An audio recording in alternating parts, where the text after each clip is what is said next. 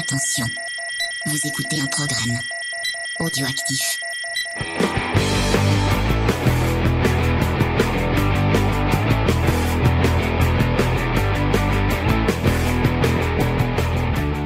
Salut à tous et bienvenue dans Comics Discovery numéro 2 de cette cinquième saison euh, de Comics Discovery. Et oui, ça fait 5 ans que nous faisons cette émission et nous allons continuer. Euh, donc deuxième épisode et on commence direct par l'épisode du malheur, l'épisode de, de la malchance, l'épisode qui fait mal euh, puisque nous enregistrons via internet euh, puisque on a on a subi pas mal de de, de petits de petits problèmes et Eh du bien, coup on est obligé de faire via Skype. euh, c'est Euh, les changements de saison et on chope des rhumes, on chope des mal de Ouais, gorge. Voilà. ouais. Bon bonjour euh, bonjour Faye, ça va Faye? Bonjour James, bah écoute, euh, un peu enrhumé, un peu mal au dos, mais ça va. voilà. Je, je vous donne un peu mon état, chers auditeurs, je sais que vous êtes euh, pressés de le savoir. Oh. Non, je rigole, alors ils sont. Et euh, avec nous, il y a Ah. deux petits nouveaux, euh, un petit nouveau que vous avez déjà entendu euh, la semaine dernière, puisque c'est Vincent. Bonjour. Euh, salut Vincent, ça va Vincent? Ça va très bien, ça va très bien. Ben, je suis très déçu que euh, par, ces, par ces temps modernes, on perd le contact humain, n'est-ce pas? Ouais, c'est dommage. Ça rappelle un peu dommage. euh, la BD que nous avons étudiée, enfin étudiée, analysée, pareil, tous ensemble dans le premier numéro, là, qui était Carbone et Silicium. C'est vrai, C'est vrai. On vous y renvoie probablement la meilleure lecture de ce début d'année. Voilà, voilà. On peut le- Ah, on je peut sais le pas, il y, a- il y a beaucoup de trucs qui vont s'enchaîner de Bah, très très bons. On va voir, on va voir. On verra, Pour on verra. euh, On, on fera un bilan euh, à la fin de la saison. Euh, et euh, nous avons une petite problématique qui se, qui commence de suite, Aïe aïe aïe puisque le deuxième Attention. invité s'appelle aussi Vincent. Eh oui, bonjour, Bonjour, à tous. Vincent. Bonjour à tous. C'est vrai que euh, on est peut-être issu d'une génération où les Vincent, c'est comme les Julien, il y en a eu beaucoup, beaucoup. Et du coup, bah là, on arrive en, en plein problématique. T'imagines sur une émission où tous les jours s'appelait Vincent. Ça, bien ce serait, ça va être compliqué. Du coup, on va, bah, il y a, il y a, y a quelqu'un qui a déjà un pseudo. Et, Donc euh, on va qui, euh, laisser euh, qui, euh, bah, Vincent numéro 1, je te laisse donner ton pseudo. Alors moi du coup, ça me... moi du coup, le pseudo que j'utilise souvent en ligne, c'est Judas. Donc ce n'est pas du tout une insulte. Hein. Je, je dédouane de toute responsabilité euh, James et James et Faye.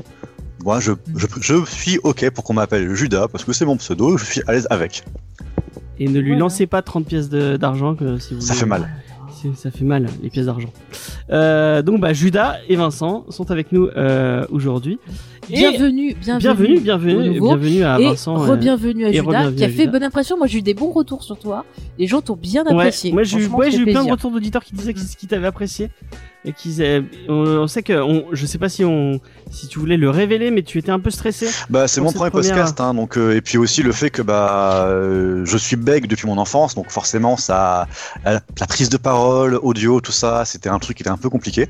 Et bah je j'ai pris mon courage à deux mains, vu que vous étiez très sympathique, vous m'avez invité, j'ai dit ok, je viens, je m'y mets. Premier podcast, ça s'est super bien passé. Et puis si les gens ont apprécié, bon, j'ai du mal à comprendre, mais je veux bien accepter. Oh, mais c'est pas vrai, t'as dit plein plein de choses intéressantes. Il faut pas Ouais. se sous-estimer. c'est parfait moi j'ai trouvé vraiment vraiment très bien Ouais, ouais. Euh, et euh, je tiens à dédier cette émission puisque nous sommes le euh, 9 septembre 2020 Le jour où on enregistre. le jour où on enregistre et, et c'est l'anniversaire de Cédric Ouais. Anniversaire. Euh, donc euh, bon anniversaire à Cédric Et là, faudrait a- mettre le générique du Club Dorothée des anniversaires. qui a aujourd'hui 40 ans Mais il faut pas vieux. le dire, là. je Bon anniversaire. Euh, donc bah, Cédric, j'espère. Et Cédric, il va revenir euh, la semaine prochaine normalement si tout se passe Ah, bien, Euh, puisque nous parlons de euh, Joker Killer Smile, de Les Mailleurs et, Santi- et ah bah oui. Et euh, je pense bah, que le plus grand fan de, de ce duo, euh, de ce duo euh, créatif euh, dans l'émission, c'est Cédric. Euh, puisqu'il a pas arrêté d'en parler euh, à tort et à travers. Ah Est-ce bah que vous c'est avez lui lu euh, Gideon Falls, euh, Judas ou Vincent euh? Absolument pas. Ouais, pareil, là, je... pas, Mais, pas mieux. Mais Diane m'en rebat les oreilles, il faut que, il faut. Ah ouais, et très très bonne euh, récit d'horreur. euh, Enfin, nous on n'a pas trop aimé parce qu'on n'aime pas Sorrentino, mais euh, il y a, y a euh, Cédric lui a- a- aime beaucoup beaucoup. beaucoup. Non, mais c'est vrai que des fois, il y a des styles dans le dessin ou dans le scénario où des fois ça nous bloque. Et euh, voilà, et ça fonctionne sur d'autres, ainsi de suite. C'est ça qui est intéressant de voir. Par contre, différentes on peut visions. pas enlever à Sorrentino le fait que ce soit un, un génie du découpage et qu'il arrive à raconter une histoire au travers de sa BD d'une façon vraiment super, euh, super créative et super. euh, On en parlera la super. semaine prochaine. On en parlera, on en parlera la semaine prochaine. Garde du temps un Euh, peu pour qu'on fasse connaissance, un peu que les Oui, effectivement, effectivement. Euh, et donc, si vous voulez euh, faire un, un petit cadeau euh, sympathique à, à notre ami Cédric, euh, bah, allez sur son compte Instagram puisque euh, il vous fait des, il vous fait souvent des, des petites reviews. Euh, donc allez, allez abonner, abonnez-vous à son compte. Euh, c'est un, super compte Instagram, s'appelle Cédric's Comics. Euh, je vous mettrai le lien dans la dans la description et, puis voilà. Je Oui. pense que et encore, on, on a hâte qu'il revienne puisque on adore discuter avec Cédric. C'est un, un membre régulier de l'émission qu'on affectionne particulièrement. Contrairement Alors, aux autres. mais tu es bien vilain Oh là là C'est comme ça que naissent des rumeurs après, de. Euh, on va passer aux news de la semaine avant de vous parler de, bah, du, du- du sujet du jour. Et on va commencer avec la fameuse news Batman, puisque à partir de maintenant, toutes les semaines, vous aurez une news Batman.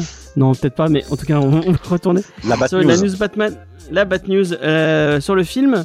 Euh, et euh, la Bat News de cette semaine est un peu tristounette, puisque Mais ne crie pas euh, comme ça, on sent l'émotion. peut-être comme euh, Vincent qui euh, qui a Mais qui on a- parle pas des choses personnelles. Non, Ah, mais on, on peut, on peut. Je ne l'ai pas caché un peu comme euh, des fois les, les types qui se font mordre par des zombies qui ne le disent pas et qui causent Ah, la mais ça, perte c'est un de truc tout que le groupe. Moi, je l'ai dit dans mon entourage, donc. euh, Mais, mais dans les films de zombies, ils sont bêtes ou quoi? T'as suffi de couper la partie qui est, qui est machin et tu peux peut-être t'en sortir. Non, mais bah, vous il suffit voyez, te ils coupes ont, la langue. si ils ont peur de la cancel culture.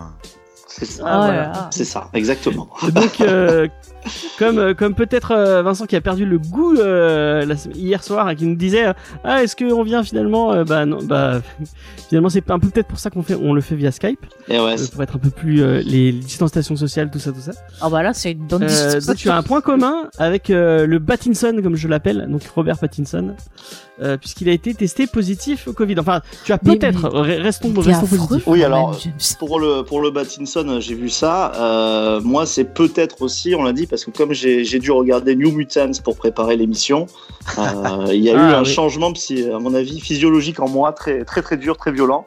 Et ça, ça vient peut-être là, n'accusons pas le coronavirus tout de suite. D'accord. Bah, peut-être comme euh, Pattinson. Donc ils ont dû arrêter, interrompre le tournage, euh, malheureusement. Euh, donc bah c'est dommage. Mais ça a été confirmé que c'était bien lui sûr. Parce Je crois, moi j'ai vu que des news qui disent que c'était lui. hein, Ouais, donc, mais euh, moi j'avais vu que c'était une rumeur et qu'en fait euh, c'était peut-être pas sûr que ça serait peut-être quelqu'un d'autre. Je sais pas. C'est c'est assez bizarre en fait. le news. bah, on ne sait pas, on verra bien. En tout cas, on espère que bah, que tout le monde va s'en sortir, euh, notamment Vincent. Euh, et, euh, Alors oui, alors si je suis pas là On va sur croiser les, les doigts. autres fois, bah, peut-être que vous savez, vous saurez pourquoi. je c'est affreux. vous connaîtrez la raison. allumez un cierge. Euh, et, euh, et voilà. Euh, est-ce que, est-ce que, bah, du coup, comme comme tu n'étais tu n'étais pas là la semaine dernière, est-ce que tu as vu le trailer de, de Batman? Alors oui, Est-ce que je- tu es un fan de Batman euh, Ah oui, beaucoup. Enfin bon, après, je pense comme presque tout le monde, puisqu'en fait, il y a tellement d'ité- de, j'allais dire un mot que j'arrive pas à dire, ité, itinération. Voilà. Merci. Voilà. Je prendrai des cours de diction. Je vais avoir un orthophoniste la prochaine fois. Mais il y en a tellement de Batman qu'en fait, on a toujours, on a toujours vraiment un Batman qu'on aime un petit peu plus en comics ou, euh, ou même en film. Euh, là, je crois que euh, c'est un peu cassé les internets cette cette bande annonce. hein, D'après ce que j'ai vu, il y a déjà une tonne de, de mèmes. Et même si je crois que j'ai quand même moins apprécié qu'une certaine personne qui a revu le, le trailer jusqu'à le connaître par cœur, euh, j'ai trouvé que c'était très très sympa. Après, moi, j'adore le, le Batman aussi qui est pas en armure. Euh, et là, c'est un Batman un petit peu Arkham. Euh, J'aime bien le, le côté costume tissu, euh, peut-être nostalgique de la, aussi du dessin animé des années, des années de Bruce Timm. Euh, après, bien entendu, que dès que ça sortira, je me jetterai dessus et j'irai le voir à Montpellier en IMAX si possible. Ah, Ah. oui, c'est vrai qu'en IMAX ça peut être sympa. euh. S'ils mettent pas de la 3D. Mais nous, on a vu. Tenet en IMAX et franchement, ça valait le coup. Euh, je sais pas s'ils le tournent en. Après, l'IMAX, ça vaut vraiment le coup, surtout sur les films qui ont été tournés en IMAX. Euh, je sais pas si Batman est tourné en IMAX. euh. Je Pour les gens qui ne sauraient pas, en fait, euh, l'IMAX c'est une, c'est une autre pellicule euh, utilisée par, euh, par. Parce qu'elle est plus grande. En fait, elle est beaucoup plus grande, mais c'est encore plus grand que de la HD. Et du coup, votre euh, l'écran euh, auquel vous pouvez voir le, le film est beaucoup plus grand, beaucoup plus large. c'est pas plus grand que la HD, ça a rien à voir. C'est juste c'est plus large. mais je crois que c'est plus. Ben, il y a un. C'est plus. Enfin, je sais pas. Je, je, connais pas les aspects techniques. euh, Je expliqué, dis, je, technique. je dis, j'invente au fur et à mesure, mais euh, en tout cas, euh, c'est ça fait des, ça fait des, ça fait une très très très belle, très très belle image. Mhm. Et vous avez des, vous pouvez euh, filmer ça, enfin projeter ça sur des, sur Ah, des sur Star énormes. Wars, c'était très bien. Et sur Star, mais sur Star Wars, c'est pas tourné en IMAX par exemple. Oui, mais ça rendait bien l'espace, tais-toi. Et euh, Nolan est très très fan de de ce de, de cette pellicule là.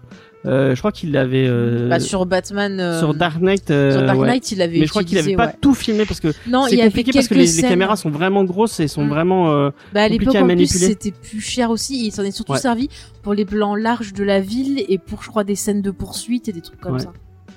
Bah, tu le vois. Hein. Dunkerque aussi était filmé en, en Ouais. IMAX. Euh, voilà. Mais on s'en fout, en fait. Oui, c'est bon, pas une émission de Nolan. Un peu de digression, ça fait jamais de mal. euh, donc voilà, euh, c'est, on est un peu triste pour euh, Robert Pattinson. On, on espère qu'il va s'en sortir. Et on espère que le tournage pourra continuer, puisque euh, je crois que jusqu'à maintenant ils ont tourné que 25% du film. Euh, Bah, donc, bah, Ils vont devoir décaler la sortie, là. C'est pas possible. bon, on, on verra bien. Ne, ne nous porte pas malheur. Il y a encore un an, puisqu'il sort en septembre prochain. Euh, ils ont encore un an pour tout finir. Euh, De toute façon, ce sera l'apocalypse hein, à ce moment-là. Arrête, ne me que- porte pas la Moi, masque, j'attends toi. que les singes prennent le pouvoir, là. C'est. La question, se, En plus, avec Matt Reeves. la question que tout le monde se pose, c'est est-ce qu'on aura un Covid cut?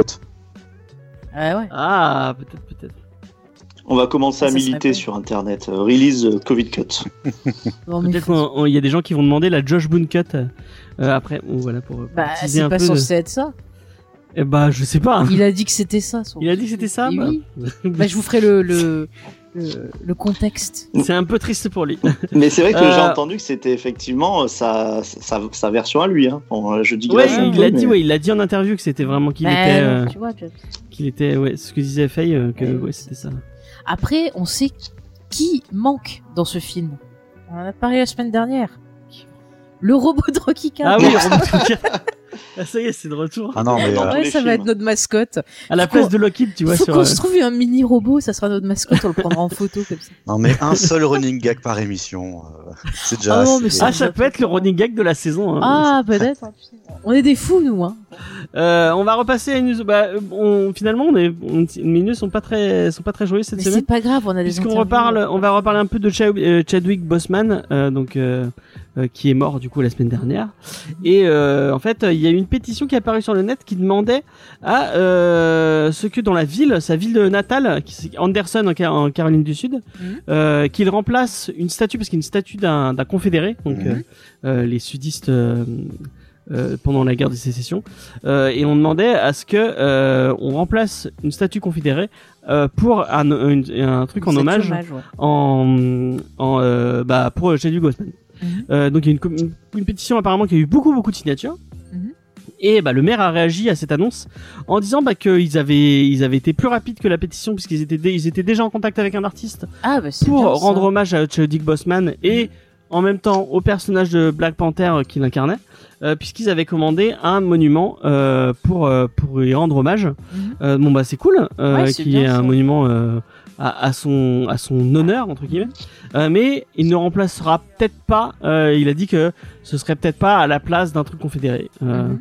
puisque je sais pas si vous êtes au courant aux États-Unis, ils commencent à déboulonner pas mal de de statuts de confédérés, puisque bah au final c'est c'est pas Ah, c'est pas des trucs bien. très positifs puisque c'était des Des esclavagistes. des pro-esclavagistes, ce qui n'est pas sympa, rappelons-le quand même. Euh, donc voilà. Euh, moi je trouve ça cool euh, qu'on rende hommage à, à cet acteur qui a beaucoup, comme on a dit la semaine dernière, qui a beaucoup beaucoup beaucoup. euh, Mais ça serait, ça bien que Disney il fasse un truc dans, dans les parcs, quoi, puisqu'ils ont à côté tout bah ce serait un bien déjà que Marvel Black ouais. Pan- on, on en discutait, je crois que c'est avec toi que j'en discutais, Ouais. Faye, qu'ils ouvrent. Qu'ils ouvrent Black Panther 2 sur un sur une sur un enterrement de Bah, de T'Challa, c'est- ce serait bien, C'est un, un souhait qui revient beaucoup euh, dans la communauté. J'ai vu passer beaucoup de gens qui ont parlé sur Twitter, qui souhaitaient justement que le film commence par ça, pour rendre hommage et tout, et que après on est peut-être sa sœur ou son ami ou quelqu'un Ouais. qui euh, Mm. voilà prenne le pouvoir, ce qui le rôle, serait ouais. plus juste. Mais du coup, Alors- est-ce que sa sœur pourrait être à la fois le nouveau Iron Man et le nouveau Black Panther? Ce serait. C'est vrai qu'il y avait ces rumeurs là aussi, mais après euh, pour Iron Man, il y avait aussi la rumeur comme quoi ça serait le le petit du 3 qu'on aperçoit vite fait à l'enterrement fout du petit du qui 3. deviendrait le nouveau Iron Man en fait. Peut-être parce que beaucoup de monde s'en fout du 3. euh, mais C'est ça. c'est vrai que j'avais vu aussi qu'il y avait. euh, il parlait aussi que, que ça soit Killmonger, du coup.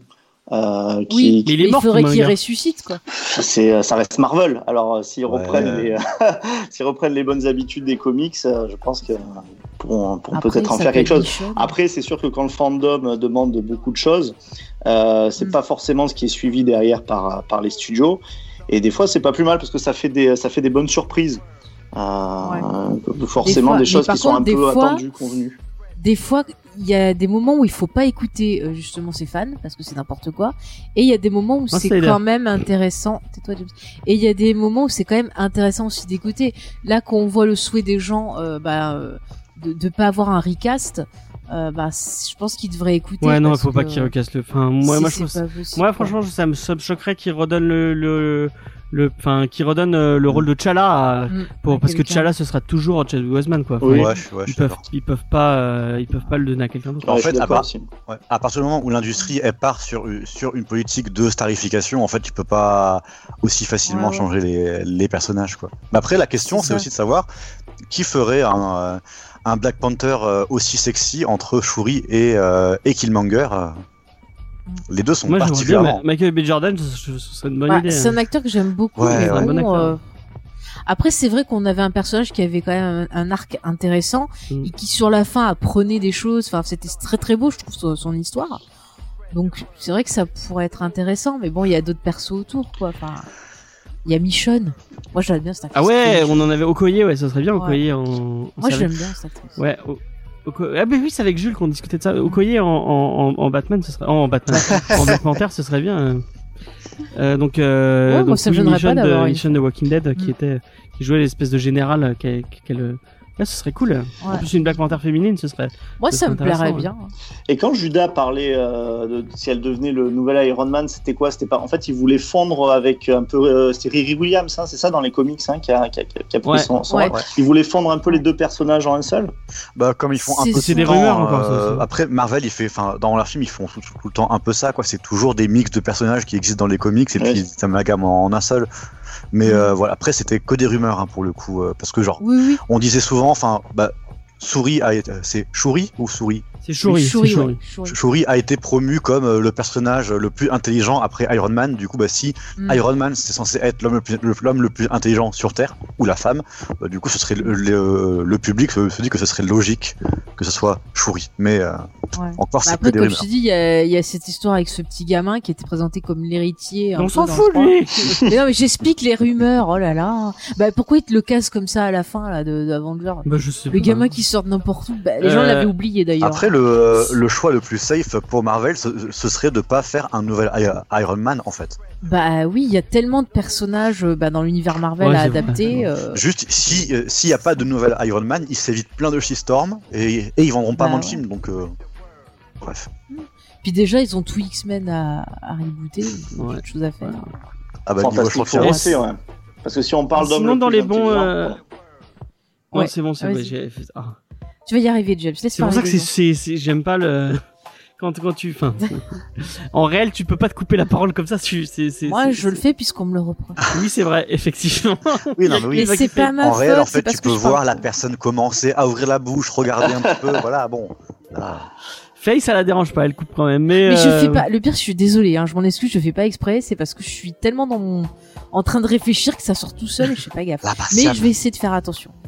On va passer à la deuxième partie de cette news, euh, puisque euh, euh, un autre hommage qui a été rendu, enfin hommage, je sais pas si bon, on peut appeler ça un hommage, mais un truc cool que Marvel a fait, Mhm. c'est qu'elle a mis gratuitement à disposition tous les titres autour de Black Panther gratuitement sur Comixology et sur Kindle. C'est en français ou en anglais C'est en anglais, c'est que en anglais par exemple, Faut malheureusement. Et c'est que les issues, c'est que c'est que les singles, vous aurez pas les TPB.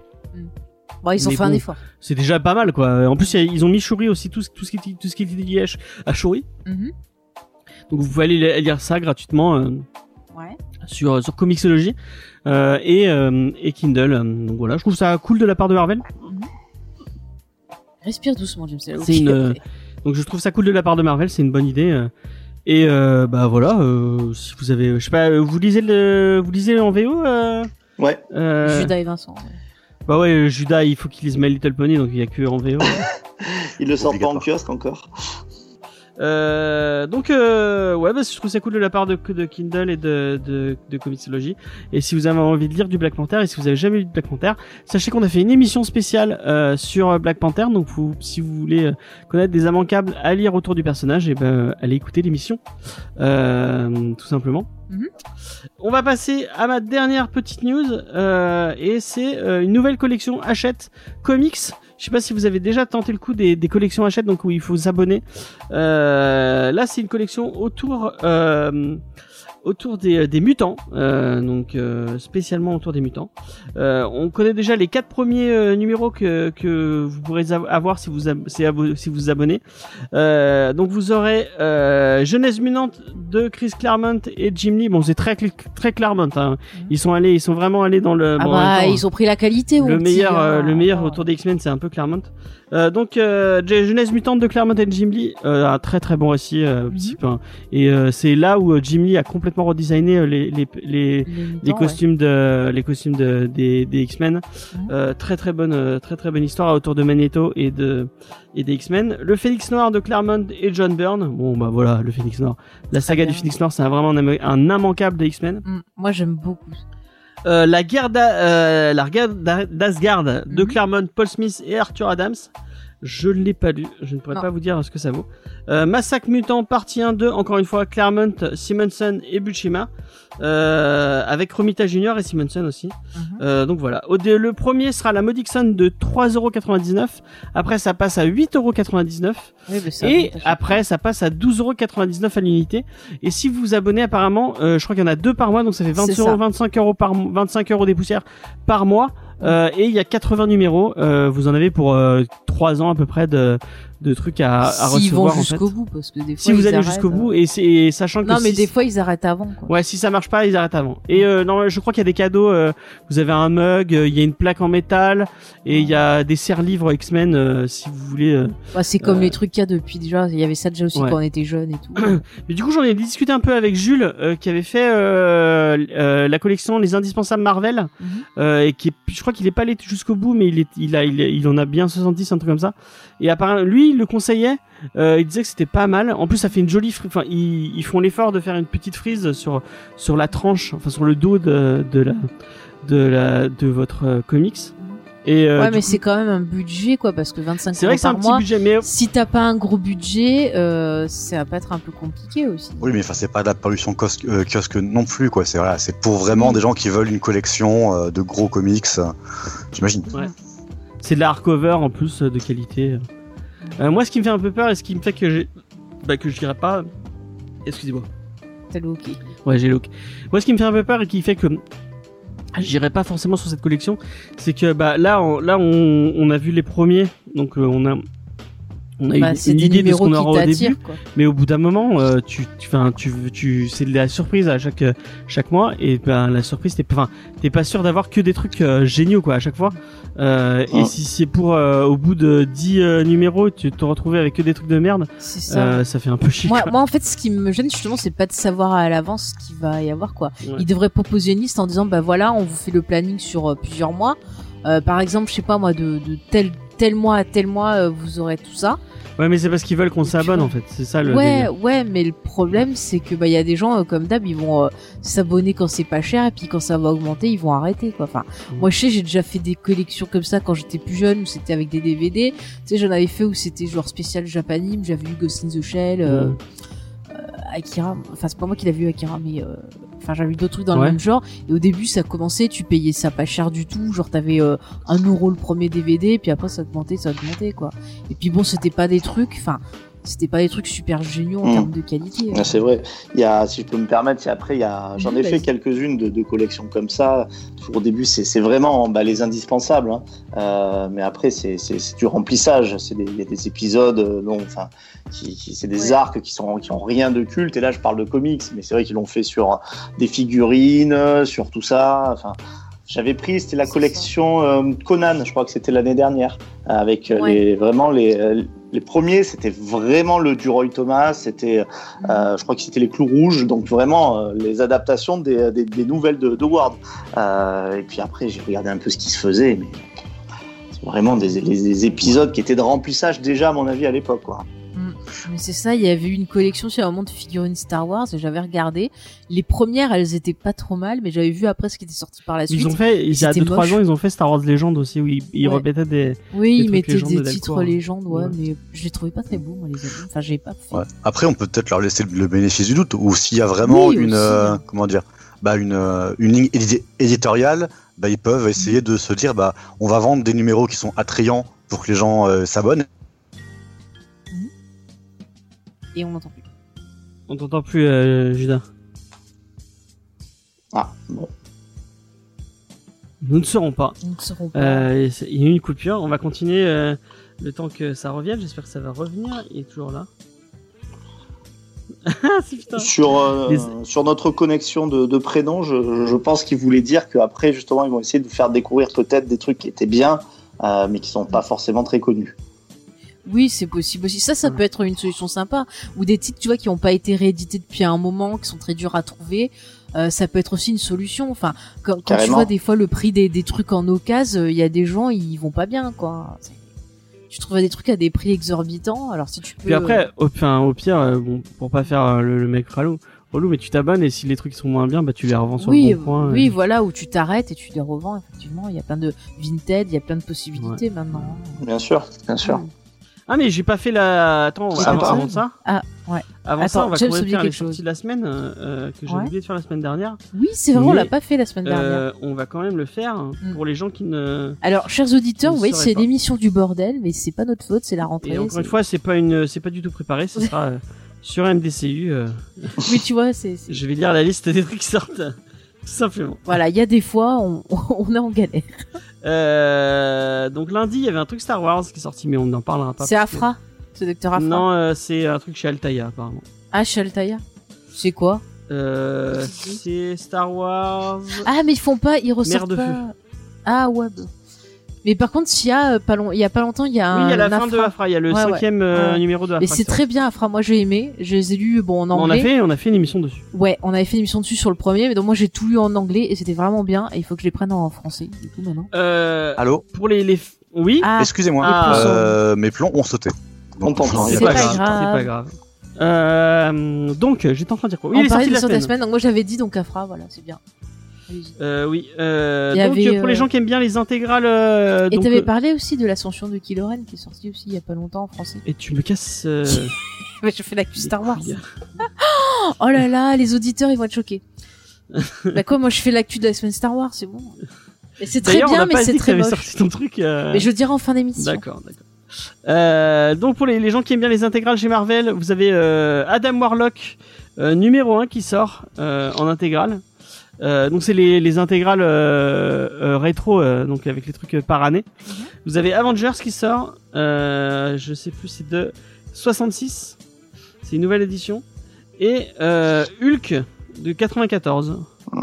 Euh, tac tac tac. Ah, ça, je trouve que c'est pas mal parce que moi j'avais pris des euh, Spider-Man comme ça. Enfin, j'en avais un que j'avais trouvé Ouais. d'occasion et j'ai du mal à trouver les autres, mais je trouvais que c'était bien parce que ça permettait de voir carrément tout le début. Bah tu vois, Et de ça, voir l'évolution, euh, les, les vieux trucs. Mm, mm. Mais sur les X-Men, par exemple, les, les petits, ils avaient fait la même collection, pareil, c'était pas mal aussi ça. Ouais, ouais, ouais. Bon, après, Euh, Il y a. Captain America, j'avais loupé aussi. De 64 à 66 qui sort. Sur le, Voilà. sur le Adam Warlock, c'est quoi C'est de, c'est du Jim Starling encore, du coup? Alors. C'est vrai que c'est du Jim Starlin, ça peut je être vais te dire de suite. Ouais, ça peut le, ça peut le faire. C'est du Jim Starlin, effectivement. Ah bah c'est intéressant, tu vois, ça, ça me tente bien. J'aime bien ce qu'il fait. ce- Voilà, du cosmique un peu Marvel. Mm. Voilà. Euh, sinon, il y a le, le dernier tome de, euh, de Birthright chez Delcourt. Je n'ai pas lu du tout Birthright, je sais même pas de quoi ça parle. Euh, mais euh, peut-être on en parlera un de ces quatre dans l'émission. Mhm. Euh, euh, Pourquoi pas, comme ça on découvrira. ouais, pour découvrir. euh, pourquoi pas. Si vous connaissez un titre ou que vous voulez intervenir, allez. Euh, Il y a Giant Days, euh, l'intégrale qui ressort Ah, la première cool. année. On en a fait une émission euh, dessus moment. déjà. Il y a un moment, c'était dans la première saison, je crois. Ouais. Euh, Première donc, ou euh, deuxième saison, je sais plus, j'étais là. Peut-être, peut-être deuxième saison effectivement. Mm. Euh, donc c'est un, c'est un, c'est des récits, euh, des tranches de vie de de, de filles euh, à, la, fac, euh, en Angleterre. Ok. Euh, Ah mais c'est vraiment très très bien, c'est Ouais. bien écrit. Euh, on va rire, parfois on va surtout avoir beaucoup d'émotions. Les persos sont vraiment très très bien travaillés. Moi je sais que j'avais eu un, un gros coup de cœur dessus. J'avais beaucoup aimé le Mhm. dessin aussi, qui était vraiment. euh, Je savais que ça plairait à. Judas. Ça. C'est, Ah oui. c'est trop. Ah non, mais ça me, c'est, ton, c'est ton style. ça me Ça plaît beaucoup. Moi, genre, je- j'ai vraiment, enfin, j'avais raté sa sortie et du coup, là, je vais en, profiter. hein. Ah ouais. Ça a l'air Ah mais très c'est bien. excellent. C'est excellent jusqu'au bout quoi. Franchement. euh, Ok, ok. Ah ouais, je me suis régalé dessus. Faudra que je Et les pour, prenne euh, l'intégrale. du coup. pour Vincent, euh, il y a Conan, la guerre du serpent. Ah, Ah. voilà. Euh, Et et est-ce qu'il y a beaucoup de de de, de ces choses là dedans, James oui, parce que Faye a peur des. euh, Des J'ai une serpents. phobie. Ouais, voilà. Ah, c'est embêtant. Euh, c'est con parce euh, que j'aime Conan, mais je Thomas, de- Conway, Ken et Eaton. Je ne sais pas du tout de quoi ça parle. Ah de Conan, l'aventurier. Oui, je, je vois que tu as la, la, la, pronon- la- la bonne prononciation du, euh, du dessin animé euh, où il ne tue pas ses ennemis, il les fait retourner vers les étoiles. Ouais. Voilà. Grâce au métal étoile. C'était des reptiliens déjà, hein, on nous avait avertis, Ouais, mais nous, on Ouais, n'a pas vu les signes. Et voilà. On nous l'avait dit qu'il y avait des reptiliens déjà, à l'époque. Ah là là, les sectes finalement, c'est sympa. Faut les écouter. Conan, moi, je suis vraiment très, très fan euh, des, euh, des nouvelles euh, de Howard. hein. J'aime beaucoup euh, en, en Bah, il y a le, fantasy. je Ouais, sais pas si c'est- t'as lu le, les- les- le, le titre de Aaron et euh, Oui, Et, il était euh, vraiment bien c'est qui au dessin? C'est C'était c'est pas Asrar. Jason- Oui, c'est mieux Asrar, Asrar, ouais. ouais, ouais, Bah, ouais. J'ai lu, bah, j'ai lu aucun comics euh, Conan, mais je me laisserai bien tenter. Bah, Ah bah, bah, je- vas-y, franchement, il y en a des très sympas. hein. Ouais. Vincent, si je, si je peux me permettre, en fait, tu as deux trucs. Si tu aimes vraiment les, euh, les, les nouvelles vraiment de, de Ward, euh, il y a une réédition, je sais pas si vous l'avez vu passer, en fait, enfin, c'est même pas une réédition, euh, c'est par des auteurs français, c'est en franco-belge. Euh, par exemple, des, des Ah. nouvelles. Ah, j'ai pas Euh, vu penser, penser ça. Il y a la fille du géant de, de gel, qui est une toute petite Oui. nouvelle, hein, mais ils arrivent à un peu développer. Et avec un peu la sensibilité européenne qui avait pas tellement euh, dans les comics en fait récupérés par les euh, par des États-Unis. Enfin, c'est intéressant. Et sinon, il y a tout ce qu'a fait Marvel, euh, notamment Ah oui, ça ça, doit être dans les années 90, où justement là, on est au-delà du Conan des, des nouvelles, où c'est vraiment le roi Conan. Euh, mais où il, il a inventé toute une galerie de personnages autour, ses enfants. Alors il y a Con, qui est le prince héritier qui ressemble à Conan. Il y a Taurus, qui est, je crois, un bâtard euh, sorcier avec un pied de bouc. Et euh, c'est- c'est passionnant. Je ne sais pas s'il y a beaucoup de monde dans vos auditeurs qui, qui connaissent, euh, qui connaissent ces arcs-là, mais euh, si vous retombez Oh oui, dessus, c'est génial. Ouais. C'est génial. Mais c'est pas Néophélis qui a ressorti des ou, ou C'est John été- Carter, je sais plus si c'est. euh, Non, mais en, en BD, il me semble que c'était ressorti. Euh, je sais qu'il y a Marvel. qui fait qui font des ressorties de trucs euh, en vraiment euh, des superbes éditions. Euh, de, de, de, de trucs comme ça, Pulp. euh, Il y a du Conan, il y a du Ouais, John Carter. Ouais, du- j'aimerais bien prendre John Carter euh, pour le lire, quoi, parce que Là coup, bientôt ils vont faire, pas. euh, ils vont lancer leur, leur Ulule pour euh, pour une, une master édition, une artiste édition de de Rocketeer. Ah ouais. Euh, donc Rocketeer de Dave Stevens, si je ne dis pas Oui. de conneries. Euh, et vraiment, bah, si vous avez si vous avez les sous, euh, mais courez-y parce que Rocketeer de, de Dave Stevens c'est c'est génial quoi. Moi je je je l'ai euh, je l'avais pris au moment où il était sorti, euh, mais du coup c'est pas une artiste édition, mais euh, c'est vraiment déjà c'est Ah, moi, super beau. J'adore déjà. tout Et euh, Rocketeer c'est trop bien. Pour ceux qui ne connaissaient pas Rocketeer, il y a un super film avec Timothy Dalton. Qui est disponible et, sur euh, Disney+. Et ouais, qui est, bah, c'est un film Disney euh, par Joe Johnson, celui qui Ouais. avait fait les premiers euh, Captain America. C'est ça, et Euh, qui avait aussi travaillé sur Star Wars. Ouais. C'est du, du récit pulp euh, d'un mec qui trouve euh, qui trouve par hasard un, un jetpack et qui se met à, à, se, à se battre contre les nazis et c'est vraiment vraiment vraiment trop bien. Il y a Monsieur Mea qui en a fait une vidéo euh, dessus et Monsieur Mea C'est toujours Ouais. très très bien donc euh, si C'est vous exact. Effectivement. si vous Ah, c'est exact. Toujours bien, Monsieur Mea. Et puis, il y a les anecdotes. euh, bah ouais, sur le Oui, c'est Rocketeer, j'ai vu bien. ouais. documenté. Ouais. Si seulement il répondait à ses mails. petit euh, petit message. Euh, Alors, sinon dans les sorties sorties, qu'est-ce qu'il y a? Ah, je te donnais les sorties. Oui, dans les sorties, oui, effectivement. Donc tu disais oui, Dr. Afra, le tome 5. Euh, Il y a Ultimates euh, 2, je ne sais pas du tout ce que c'est. Euh, Il y a Sonata qui sort chez euh, Delcourt. Encore une fois, je ne sais pas ce que c'est. À quel point je prépare ces, ces sorties. Non, mais cette semaine, c'est n'importe quoi, James. Il y a le tome 2 de Venom de Kate et euh, Stegman, si je Ah, ne dis cool, pas de euh, conneries. ça Il peut- j'achète le premier, je l'ai toujours pas acheté. Euh, non, c'est Costa, Bagley et Stegman. Et il y a pas, euh, il y a pas Kate dessus? Non, il y a Non, pas Gates, Case il était dessus. pas sur ça, il était sur. euh, Non, il est sur Venom aussi normalement. T'es sûr? Ouais, si je dis pas de conneries. Non, je, je crois pas. hein. Pourquoi? Non, c'est pas le même truc.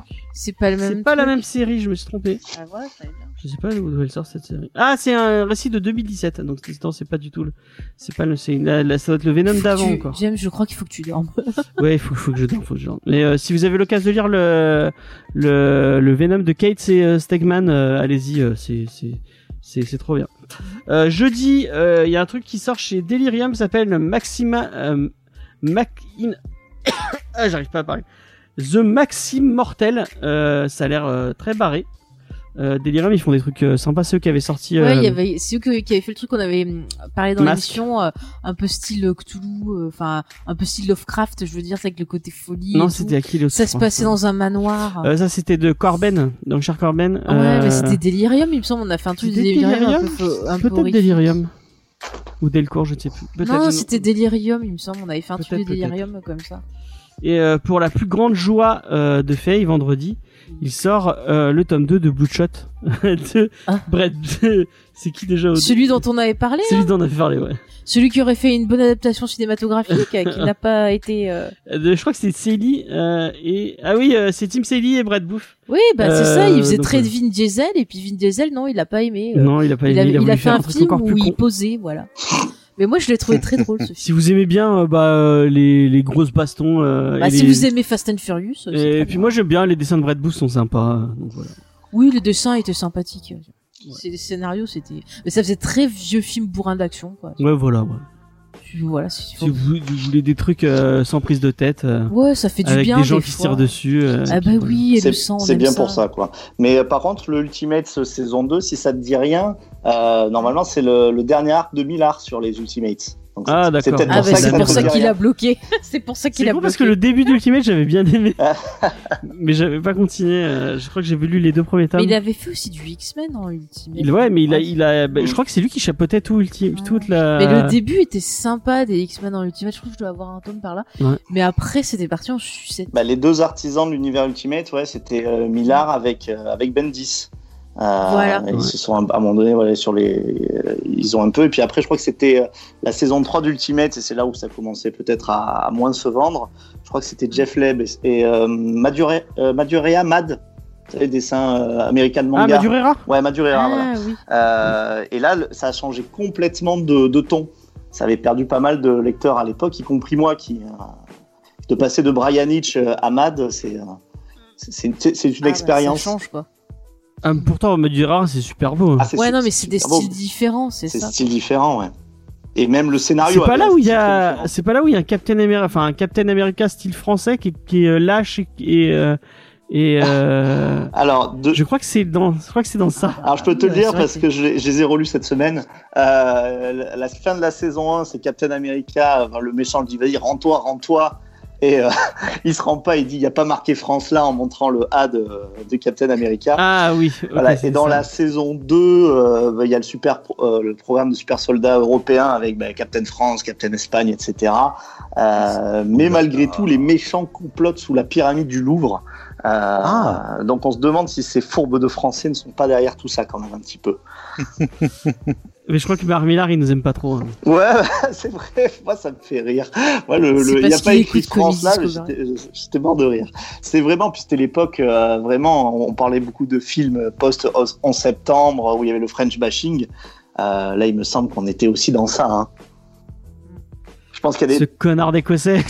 je pense qu'il y a des Texans en lisant ça qui, qui, de- qui ont dû euh, jubiler et tirer en l'air. Ouais, ils étaient là, fuck yeah. C'est comme, sans comme dans les Simpsons, le mec qui tire tout le temps là avec. le Ouais, cowboy là, ouais. voilà, avec du pétrole. Mais totalement, je crois que c'est totalement ça. hein. Totalement ça. Bah, c'était les années 2000, hein. c'est quand, euh, Bah, c'est quand c'est quand Chirac a, voulu, a euh, dit non à la guerre en Irak et que Bah oui. s'en est pris plein la gueule de la part des. Bon, de toute façon, avant ça, euh, ils s'en étaient pris plein la gueule avec les essais nucléaires. On se rappelle de Godzilla. ah oui, c'est vrai, avec bah, c'est lot of fish. Voilà. Euh, voilà, on va, on va passer à autre chose. Euh, on va passer à l'interview qu'on n'avait pas fait la semaine dernière. Du coup, on va faire les deux en même Oh, temps. oh. On va faire les deux en même temps des deux mêlés. Euh, et encore une fois, une interview pas préparée du tout. Euh, je crois que c'est le signe de cette de- Émission. de, cette émission. Et euh, bah, on va commencer avec la question euh, par laquelle on commence à chaque fois. C'est comment vous avez découvert les comics? Et on, On, va, va demander d'abord à Judas. on va demander après, à Judas parce qu'il était là en premier quand même. Donc Oh là euh, là. Judas, comment comment as-tu découvert les comics? Bah, genre, j'ai toujours lu, enfin, on m'a toujours fait lire quand j'étais enfant beaucoup de BD. Parce Ouais. que bah c'est c'est facile, euh, enfin c'est pour euh, apprendre la lecture. Et après moi, enfin les premiers souvenirs de comics que j'ai, je crois que ça devait être un bah, un, X-Men acheté sur une aire d'autoroute, euh, le truc euh, qu'on te qu'on te donne pour te faire un, peu passer le temps. Et c'est de puis euh, je crois que c'est là que bah, c'était un, un numéro avec avec X23 et euh, bah je suis toujours aussi fan de ce personnage-là parce que juste parce que c'est mon premier personnage de comics. Voilà. Et après, bah après, arrivé à la à la à la à l'adolescence, bah je me suis intéressé à des, à des trucs un peu comment dire, ce qui fait bien dans euh, chez les lecteurs, qui fait vraiment je moi je lis de la littérature, des trucs machin. Donc les comics, ça ça allait pas trop dans ce sens-là, sauf du Alan Moore où tout le monde disait ouais quand même Watchmen et tout, euh, voilà. Et Oh, en effet. Et en effet, quand même, Watchmen, voilà. Donc non, donc voilà, donc donc c'est là que j'ai lu beaucoup de classiques euh, entre guillemets du euh, du comics. Après, enfin, je me suis un peu toujours intéressé à ces à ces à ces, à ces trucs-là parce que j'ai toujours euh, j'ai lu énormément de euh, de de BD, de romans, de trucs, comme ça et bah les comics euh, ça passait aussi de aussi dedans. Et euh, voilà, après les, derniers comics que j'ai suivis avec assiduité, ça devait être ceux de euh, de mon petit poney.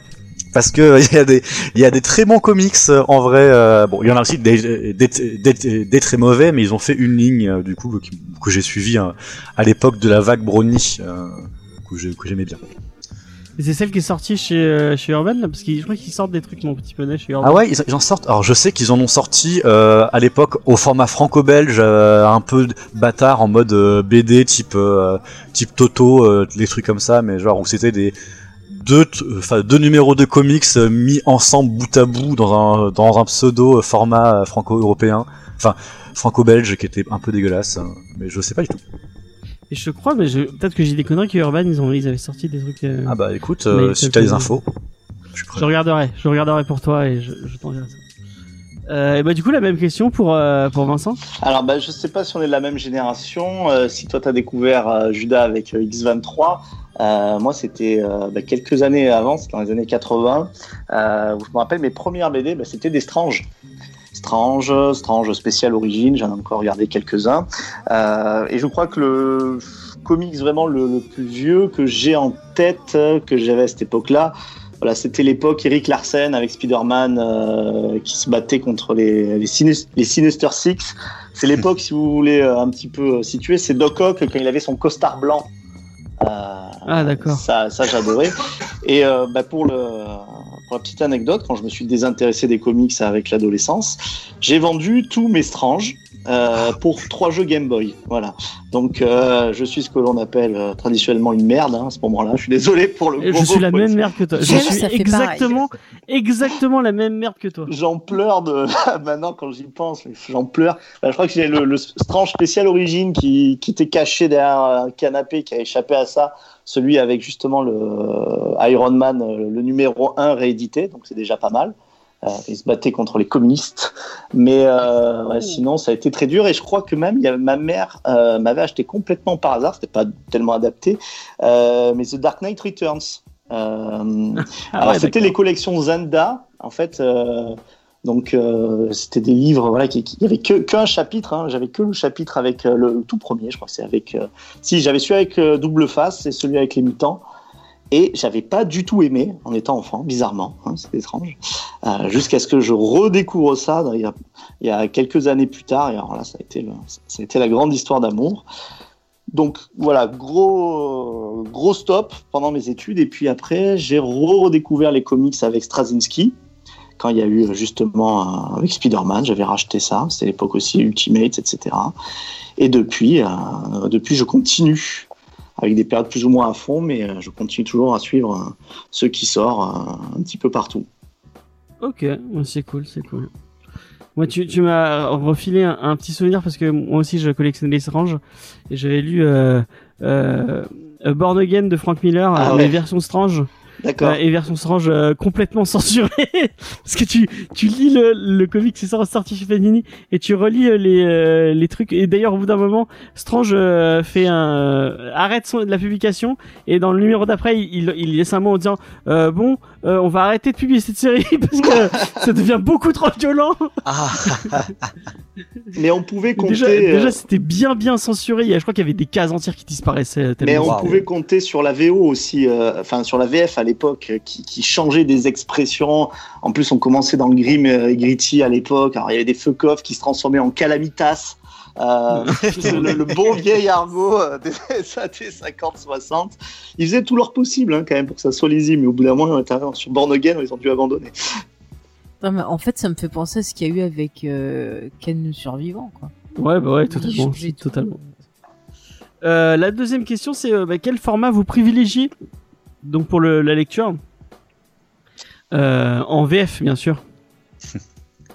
Donc, euh, est-ce que vous préférez le kiosque, le, vous préférez euh, taper euh, dans les dans les, les petits trucs indés ou plutôt les, les, les, les récits les récits complets moi je fais, moi je lis que du hardcover en général, sauf après le, des, euh, sauf après en webcomic quand il y a des, euh, quand, euh, quand il y a possibilité de, de lire en ligne une offre légale, bien entendu. Voilà, mais sinon ouais que que des hardcovers et puis après, je crois que là j'ai j'ai acheté le, euh, le le Raven de Camille Garcia et Piccolo. Mais et je l'ai acheté, enfin je l'ai fait commander en, en VO, mais ça va être la seule exception que j'ai faite. Et comment tu choisis tes euh, tes, tes Alors. les- Moi, en fait, genre, je, euh, je suis le genre de lecteur qui déteste savoir quoi que ce soit de ce qu'il va lire. Dans le sens où je ne lis jamais les quatrièmes de couverture. Je le déteste, je supporte pas, je sais pas pourquoi, c'est genre, euh, voilà. Et donc, en fait, ce n'est que de la recommandation. J'ai un ami qui me dit, ah, tu devrais ça, c'est vachement trop bien, ça parle de, je lui fais, chut, chut, ne me dis pas. Tu me dis que c'est trop bien, ok, j'y vais. Et donc, euh, ouais, mais tu peux avoir des sales surprises comme ça, c'est pas. Si ah oui, bah, amis, oui. si des amis mal intentionnés qui te disent euh, va lire du Robita Junior, c'est trop bien. Et du coup, Vincent, toi, comment tu euh, comment tu consommes euh, en VF du coup? Ben, par- là, franchement, je suis à peu près sur la, même réponse. Hein. Moi, c'est du hardcover principalement. Euh, du coup, euh, alors sur les sollicitations, moi, je, lisais beaucoup les sollicitations, par contre. Euh, C'est-à-dire que souvent, bah, avant de prendre les comics, je savais déjà de, quoi ils parlaient. Euh, et du coup, j'avais moins ce côté que peut avoir Judas, c'est-à-dire celui de la celui de la découverte. Euh, et par contre, là où pareil, je m'en veux, c'est que j'ai toujours eu des, rec- j'ai des recommandations où j'ai pas encore franchi le, le pas. Euh, par exemple, un truc tout simple hein, que tout le monde a dû lire, c'est Saga. Euh, Hmm. Je l'ai pas encore pris. Alors, c'est pas difficile de se le procurer quand même. Ouais, mais c'est tellement Et bien. Moi, je te le bien. conseille. J'ai entendu. Brian Kevogan, Brian Kevogan, tu peux y aller euh, les, les yeux fermés. Bien c'est- sûr. J'en ai lu que trois, mais je, mais je recommande. Hein. Franchement, j'ai hâte de dire la suite. Donc, Et du coup, vous suivez plus, euh, tu, tu suis plus un coup de cœur par rapport à un auteur ou c'est un personnage que tu vas suivre ou un... Alors, sur, sur- sur- sur- en fait, c'est surtout sur les, euh, les histoires. Euh, donc, je peux passer en fait sur des styles qui sont très très différents, même les personnages. En fait, Euh, j'ai découvert plein de personnages parce que l'histoire m'intéressait plus. Je parlais tout à l'heure de Spider-Man Life Story. En fait, alors Spider-Man, j'aime bien comme je pense beaucoup de monde, mais j'adorais ce concept et c'est un concept que j'aurais toujours aimé voir de- des, des héros Marvel qui vieillissent avec leur avec le- leur époque. Euh, Ah oui. moi, par exemple, One, Mar One More Day, à l'époque m'avait fait beaucoup de mal. Euh, parce qu'on passait d'un héros qui était, genre, on sentait un peu trentenaire, euh, euh, marié, etc. Et puis on revenait à une espèce de post-ado. Donc, je m'égare un peu, mais c'est pour vous dire que en général, c'est sur l'histoire. Voilà, sur l'histoire, est-ce que c'est intéressant? J'aime beaucoup aussi les histoires de guerre, donc forcément Garcenis, euh, je vais souvent le, le suivre, mais euh, pas surtout. Euh, par exemple, Crost, euh, j'ai regardé, j'ai dit bon allez, c'est euh, pas pour moi. Je vous parle ceux de Garcenis parce qu'après c'est euh, après je crois que ça a changé de scénariste. Hein. C'est euh, le mec qui a fait Stray Bullet après, je crois. Euh, merde, j'oublie son C'est pas Ja- Jacen Bureau, c'est pas quelque chose comme ça? Non, Jason Burroughs, c'est le, c'est le dessinateur. D'accord, ok. Euh, putain, merde, j'ai oublié son nom. Bah, bref. C'est un monsieur qui aime beaucoup la provocation aussi. Oui, euh, c'est- comics pour se détendre, on va dire ça. ouais, voilà. Non, bah, non, putain, non. Je pense que tu te détends. Je sais pas si t'as lu mais tu te détends pas en lisant Stray Bullet. D'accord, ok. C'est plus ça te tend, euh, tellement c'est, euh, c'est, violent. euh, Faye pourra, pourra vous en parler. Bon, mais je me mettrai à Saga avant alors. Voilà. Je, Oui, je- oui, Saga, c'est beaucoup mieux. Moi j'ai bien aimé, ça m'a fait rire, mais euh, faut, faut aimer les trucs. euh, Non, mais toi, tu, tu ris. faut aimer les trucs violents et un peu, un peu gore. Euh, Qu'est-ce que j'ai, euh, je, je, je me suis S'ils perdu, ont hein. des auteurs et des dessinateurs préférés. Ouais, euh, ah oui, effectivement, elle est allée chercher. Est-ce que Non, je suis pas allé chercher ça. ah bravo, on applaudit. euh, on applaudit. euh, Est-ce que t'as un auteur, un dessinateur préféré, Judas euh? Bah, j'ai lu énormément de Alan Moore. Après, je commence à m'en distancier un petit peu en ce moment. Mais euh... alors, ce que j'ai adoré en comics pur et dur, c'est Sandman. Ah, Euh, voilà. Même si euh, Gaiman, j'aime un truc sur deux qui fait. C'est régulier, c'est genre euh, un truc sur deux qui fait. Je j'aime beaucoup un truc sur deux qui fait. Je j'aime pas du tout. Stardust, je trouve vraiment ça à chier. Euh, American God, c'est vraiment très cool. Et Sandman, c'est fa- c'est fabuleux. Avec le Ah, dessin en plus, le découpage, c'est trop trop bien. Voilà. Mais euh, voilà, bah, Ala- Alan Moore for- euh, forcément quoi. Je crois que j'en parlais avec Sophie et, et Charlotte de- du podcast Épi dans la gueule. Je pense qu'il y a un avant et un après ta lecture de Sandman. C'est euh, vraiment moi c'est une lecture qui m'a complètement chamboulé. euh, tu, euh, tu elle est elle est telle enfin tu, tu, tu tu es face à une œuvre tellement fabuleuse et tellement euh, et tellement marquante quand quand tu lis Sandman. J'adore les dessins. Moi, je suis fan des dessins. Oh là là, ouais. Les couvertures sont magnifiques. Ah, les, les couvertures de McKean elles sont Oh là là. elles sont géniales quoi vraiment. Un jour, j'aurai l'occasion de faire euh, un petit point, euh, les références à Sandman dans mon petit poney, et personne n'est prêt pour entendre ça. Ah, moi, ça m'intéresse. Oh, moi, ça. Ah ouais. Et en dessinateur, est-ce qu'il y a un dessinateur euh, que tu retiens particulièrement ou pas du tout? Bah, en ce moment, c'est Piccolo. J'aime tout ce qu'il fait. D'accord. Ok, est-ce que tu peux le resituer peut-être pour les auditeurs Euh, Piccolo, c'est un dessinateur. de Namek, non ça Alors c'est un, Ah, un dessinateur merci. brésilien euh, qui a commencé du coup à, euh, à bosser euh, bah, pour Marvel du coup pour les euh, non c'est non c'est c'est DC du coup voilà pour Oui, Raven, c'est pour DC, DC, ouais. voilà du coup donc euh, qui a fait du coup euh, un enfin un Raven avec euh, Camille Garcia qui était euh, qui est une autrice euh, qui écrit plutôt de la merde moi j'aime pas trop mais c'est voilà c'est voilà c'est fait et ensuite euh, faut que je retrouve son nom Si tu veux, le temps que chercher, on va demander à, à Vincent de nous parler de son scénariste favori. Alors, sur le scénariste favori, euh, je vais être euh, comme tout le monde. Enfin, Alan Moore, ça reste. euh, Enfin, Watchmen, la première lecture de Watchmen, ça reste une claque, je pense, pour les gens qui l'ont qui l'ont lu. Et puis, euh, même tout ce qu'il a fait, euh, même les Astro City. Enfin, bon, bref, on pourrait tous les, les faire. C'est pratiquement tout le temps euh, excellent. Mais comme j'ai dit, moi, j'aime beaucoup. j'aime j'aime énormément Frank Miller. C'est pareil, pas sur tout. Euh, par exemple, Holy Terror, j'ai pas aimé. Hein. Ah oui, bah, tu j'ai pas forcément m'é- aimé Holy Terror. Tu Ah, m'étonnes. Mais euh, en fait, la, la qualité d'écriture de son euh, de son Dark Knight Returns, euh, je la trouve assez incroyable. Enfin, il y a des il y a des phrases qui sont, euh, je trouve, qui, qui rentrent dans, dans vraiment l'inconscient collectif. Euh, Frank Miller, j'aime beaucoup, beaucoup, même si euh, c'est pas c'est pas un auteur, je trouve qu'on peut lire beaucoup à la suite. Parce que bah, souvent, les, ça se répète un petit peu.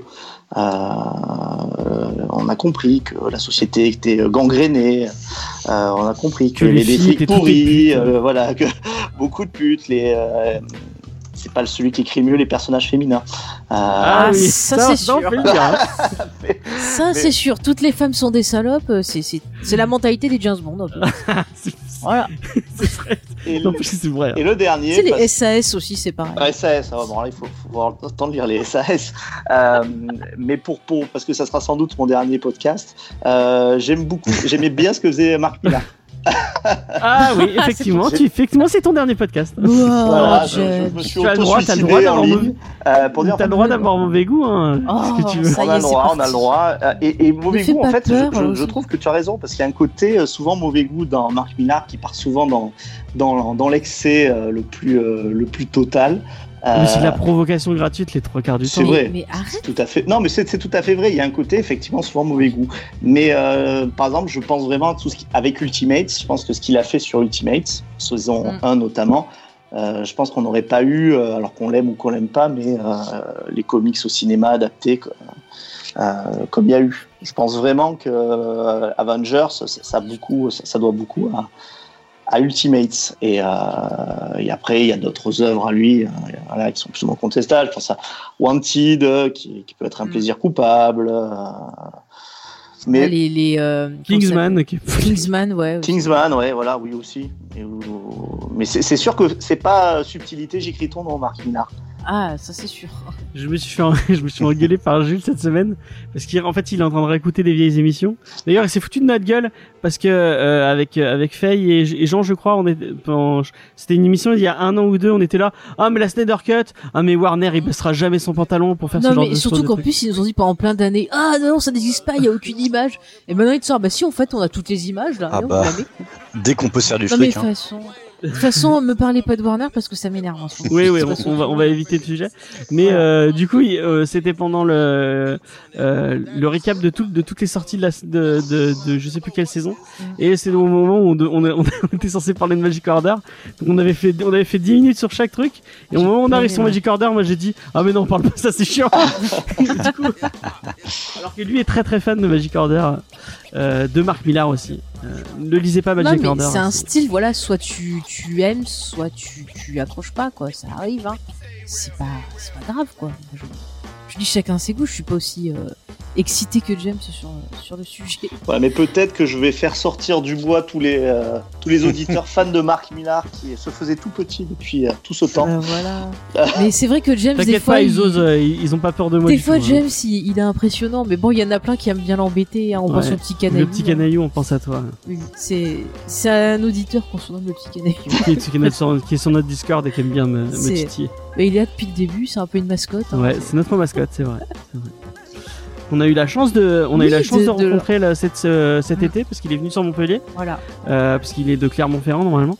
Non, Et, euh, de Clermont-Lérault, non Ah, Clermont-Ferrand. Oui, c'est moi qui dis n'importe quoi, laissez-moi. Et bah, on a eu la chance de- d'aller boire un coup avec lui. Et d'ailleurs, bah, si vous êtes comme, si vous êtes comme lui, si vous passez sur Montpellier, vous Oui, avez bah, envie de boire un verre avec nous, et bah, Ouais. c'est avec plaisir qu'on On n'est pas encore inaccessible, profitez-en. Ouais. on pourra discuter comics. C'est ce qu'on a fait. On a, on a discuté comics et cinéma toute l'après-midi. C'était, c'était vraiment très sympa Ouais. de discuter avec. Les meet-up sauvages. Ouais. Euh, donc, euh, qu'est-ce que. Euh, Est-ce que, du coup, Vincent, il a Est-ce un que t'as retrouvé, ouais, Oui, euh, j'ai retrouvé. Du coup, bah, après, Et genre, donc, euh, dit en auteur, moi, c'est, euh, Brian Lee O'Malley m'a, m'a, m'a quand même beaucoup marqué. Et ensuite, Mhm. en dessinateur, j'aime, je, je, je suis particulièrement fan de, l'ab- de l'ab- l'abominable Charles Christopher de Karl Mhm. Kerschel. Et son, son dessin est trop trop bien. C'est, sorti en français, il y, a eu, il y a eu deux tomes, mais à la, à la base, c'est un webcomic Mhm. qui est pas fini parce que bah il a parce que bah il est en contrat maintenant chez DC, donc il dessine pour DC. Mais euh, Karl Kerschel, l'abominable Charles Christopher, c'est sans doute une de mes BD préférées. D'accord. Bah écoute, je connais pas, j'ai rajouté un, un coup d'œil. Tu vois, c'est bien, on fait des Et Vincent, t'as un dessinateur favori euh? Oui, ah, bah, je dirais euh, John Romita Jr. Ça y est, tu fais exprès. non, non, celui-là c'était du, c'était du troll gratuit.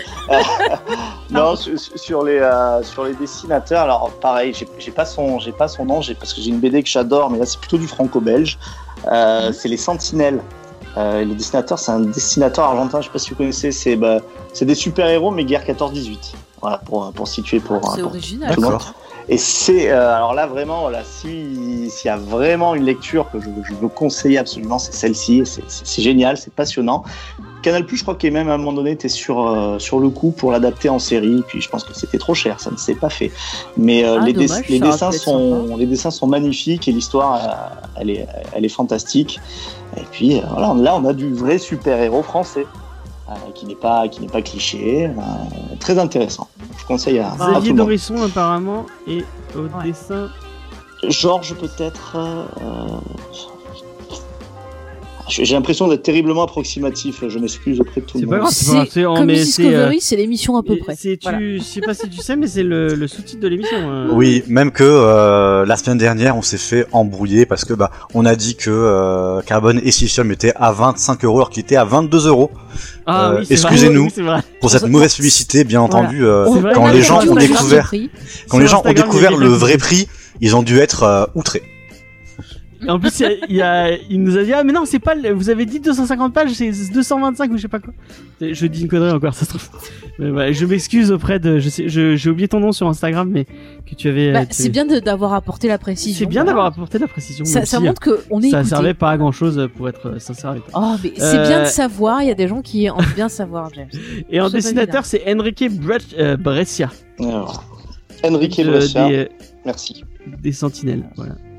Et euh, le la, la dernière question. C'était quelle est votre adaptation euh, Ah, en film de euh, comics, celle que vous préférez quoi. Ouais.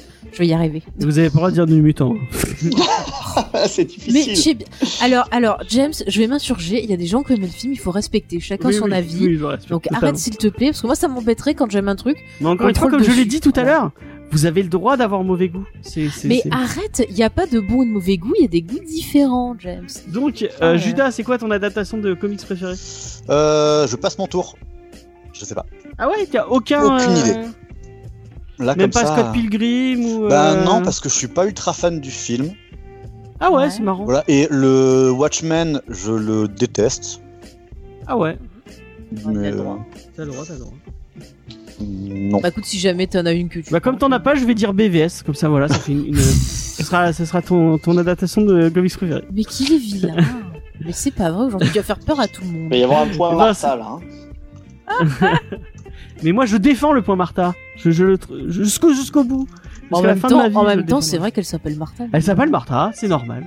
Enfin bref. Mais non, mais aussi, excuse-moi, qui c'est qui a eu l'idée de leur donner le même nom, quoi? En fait, toutes les mères des super-héros, elles s'appellent Martha, en fait. Je vais renommer ma mère Martha pour le pour le. C'est comme Vincent, tu sais, genre. C'est ça. Notre auditeur s'appelle Vincent. Je pense, Vincent, peut-être que nous aussi un jour, quelqu'un euh, voudra voudra nous tuer et on dira sauf Vincent et on saura que. Ah, voilà. Lequel Judas? Est-ce que t'as une, une adaptation de film préféré, de comics préféré euh Euh, ben moi, alors chez Marvel, euh, j'aime beaucoup le. Alors c'est les frères Russo, je sais. ah, Vraiment, je suis, je suis, je suis à contre-pied total. J'aime beaucoup le Winter Soldier. Ah, mais t'as raison, il est vachement bien le Winter. Soldier. Euh, Winter Soldier, euh, je trouve que vraiment c'est un, euh, En plus d'être un bon film de super-héros, je trouve que c'est un bon film, tout court. Euh, dans Ouais. son, dans, Et il y a Drazik dedans. Et il y a Drazik, Non, mais moi, Drazik j'ai qui on rien. retrouve un peu partout hein, finalement. hein. Ouais, Bah parce ouais. qu'il est dans Batman, il est dans BVS, je crois. Et il était dans 302 aussi. Il est dans 300. Enfin, 302, enfin, 302. Oui. Et les, les gens qui sont nés au-delà des années euh, des années 80 ne comprendront pas cette Oh, référence. ah, si, dans les années 90. Ah oui, Judas, par petit. exemple, ne, ne doit pas savoir du tout qui est Drazik. Ah, je ne bite rien. Eh bien, Drazik, à vif, ça te parle c'est un personnage d'Arte Vif. Mais par Une contre, série il, australienne. par contre, il est possible que ta, ta maman ou ta grande sœur euh, Et eu un crush ouais, sur. Ouais. Mais moi, j'en avais pas. Moi, Je il me demanderai. faisait juste rire, en fait. En fait, il y avait aucun acteur qui me faisait. Il y avait le une série austra- mentaliste aussi C'est une série australienne qui passait quand on était, quand on était Mais jeune. elle était pas mal Et, cette série parce que cool. ça parlait de, de, de, de jeunesse adolescente plutôt, plutôt bien quoi. Ça changeait, t'avais Hélène et les garçons d'un côté et Arte Cœur Et du coup, un des acteurs qui est dans cette euh, est dans pas mal de, Mm. de films d'action euh, en ce moment. Et euh, d'ailleurs, c'est bien parce qu'il a eu il a eu un accès, un très très grave accident de voiture. qu'il avait euh, défiguré. Il avait été peu, défiguré, il, avait- il, a- il est revenu Je depuis. crois qu'il a dû faire de la rééducation et tout. Ouais. Enfin, c'était très très dur ce qui lui est arrivé quoi. Cher. Maintenant, Et de, de, Maintenant, c'est une gueule en fait. Hein, D'ailleurs, je pense que c'est pour ça qu'il a ses rôles. Ah hein, ouais. les cicatrices bien Mm. apparentes. Ouais, ça fait partie des gueules. Dans, dans les gens qui, qui ont commencé dans cette série, il y avait aussi euh, Le le, mentaliste. le qui, qui jouait un des profs. Euh... Mm. Et on retrouve des acteurs. Alors, Le saviez-vous Le point le saviez-vous saviez-vous Le saviez-vous On retrouve des acteurs d'Arte Cœur à vif dans le premier Matrix. Et oui, euh, Ah. la fille qui a le lapin blanc, elle jouait dans Arte Cœur à vif. Elle faisait, je sais plus comment elle s'appelait là. Euh, purée, comment elle s'appelait Elle sortait, tu sais, elle, euh, elle sortait un moment avec Costa, le cousin. euh, J'ai pas de souvenir, j'ai- Ah ouais, j'étais pas si fan bref, que et ça. il y a aussi une prof, et il y a Ouais. une prof d'Arte Cœur à vif qui fait l'espèce de secrétaire de l'oracle. Voilà. D'accord, d'accord. d'accord. Voilà. Bon, vous le saviez, maintenant c'est bon. Alors, review. On va passer. euh, bah, merci beaucoup pour ces pour ces réponses. Bah. Euh, si les auditeurs ont des questions, bienvenue qu'ils dans n'hésitent l'émission pas. euh, Bah ouais. à, à tous les deux. Merci, merci beaucoup. Merci beaucoup. Parce- C'est Parce que pour l'instant, vraiment de super. euh, j'avais, euh, je, je crois que j'ai dit sur la converse, euh, j'avais eu euh, de super vibes euh, encore plus avec, enfin non pas encore plus, pareil, Pareil avec euh, les deux. avec euh, les deux Vincent. Euh, vraiment. euh, Comme quoi, c'est ça. Vous êtes deux recrues euh, qui qui euh, Passionné. qui passionnées et passionnantes pour l'instant. Oh bah c'est c'est gentil ça. Euh, ça vient de- Ça va être euh, Comics X Recovery avec Vincent et Vincent, Ouais, Ah, Voilà. Beau. enfin ouvrir un truc. des Mais spécialistes techniques podcast, de l'émission. mais putain, et, non mais ça serait trop bien un podcast Vincent et Vincent et pendant tout le temps, oh Vincent, c'est toi de parler. Oh. Bah, on, on va se mettre en, en relation. De, promis, si je meurs pas du Covid, euh, Vincent, on se, se met en relation. On trouve un thème. Très bien. Et puis on Ah bah fait. voilà, euh, on a trouvé. Eh ben écoutez, on vous produira ça avec Il plaisir. y aura Covid, Vincent et Judas.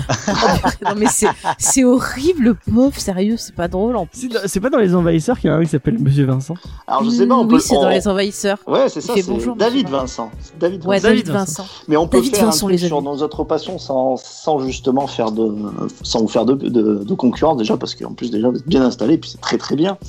Euh, Vincent, si tu aimes euh, Warhammer, on peut faire un podcast Warhammer. Ah, ça peut être intéressant en vrai. Oui. Alors où, euh, C'est trop bien, où on Warhammer. joue ou bien on Warhammer. parle du lore.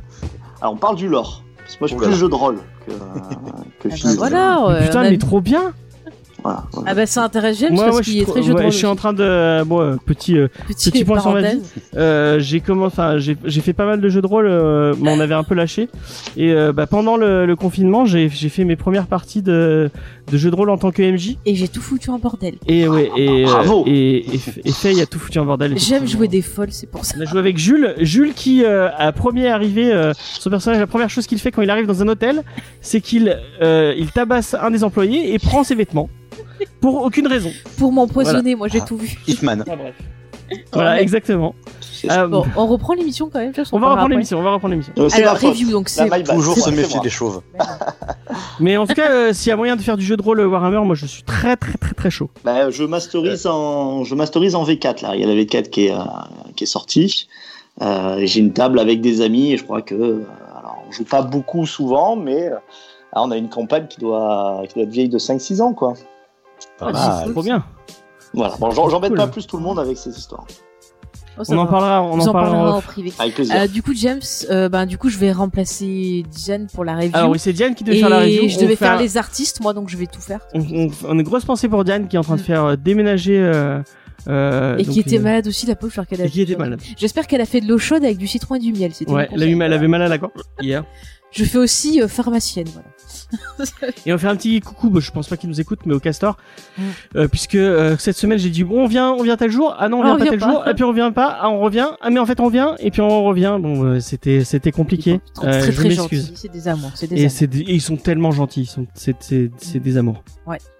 Euh, voilà, donc on, cette semaine on va parler de New puisqu'il y a le film qui est sorti. J'ai j'ai tout fait. J'ai même préparé le film. et on a décalé quatre fois l'émission parce qu'on voulait la faire avec Mathieu. Finalement Mathieu bah, n'était pas C'est disponible pas grave. Au final, puisque notre faire, euh, euh, notre euh, J'ai fait tout le boulot. C'est bon. Notre caution X-Men, c'est quand même lui. Mais euh, bon, on, on, on verra. Peut-être qu'on en reparlera. Bah, c'est vrai qu'il qu'il connaît, qu'il se rappelle plus les choses que moi, parce que moi j'avais tendance à pas retenir tous les noms. Oui, puis il en a Mais plus je que- vais- il en a lu plus que toi, je pense. Ouais, je pense qu'il en a plus que, plus moi. Mais je vais essayer quand même de vous faire ça bien.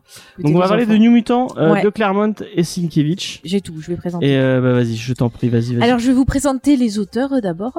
Donc on va commencer par Monsieur euh, Chris euh, Claremont, que Ouais. j'aime beaucoup. Alors euh, il est né en 50, il est né en Angleterre, mais il est américain. Il est scénariste et romancier. Euh, il a euh, commencé euh, donc euh, à faire un premier scénario en 69 chez Marvel avec le X-Men numéro 59 euh, si ça vous intéresse. Il a ensuite travaillé euh, en 74 sur euh, Iron Fist. Donc euh, vous avez peut-être vu la série télé de Netflix si vous connaissez pas le perso. voilà, mais c'est quand même mieux en comics. Euh, ensuite, un peu plus tard, donc dans les, euh, les années euh, fin années 70-80, euh, il va euh, travailler donc sur les X-Men. Il va travailler dessus pendant euh, 16 ans. Il va être à l'origine ben, de, de beaucoup de, de grands récits euh, des X-Men. Il va être aussi à l'origine de la création de personnages comme Malicia, Dan Sabre, Mystique et euh, Emma Frost.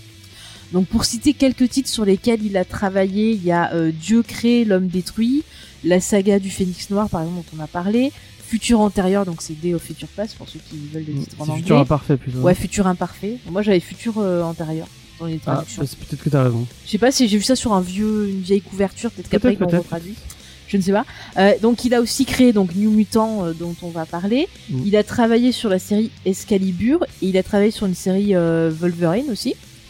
Dans les années 90, il va avoir un gros désaccord avec euh, l'éditeur de, de Marvel, enfin celui qui s'occupe de l'édition chez Marvel.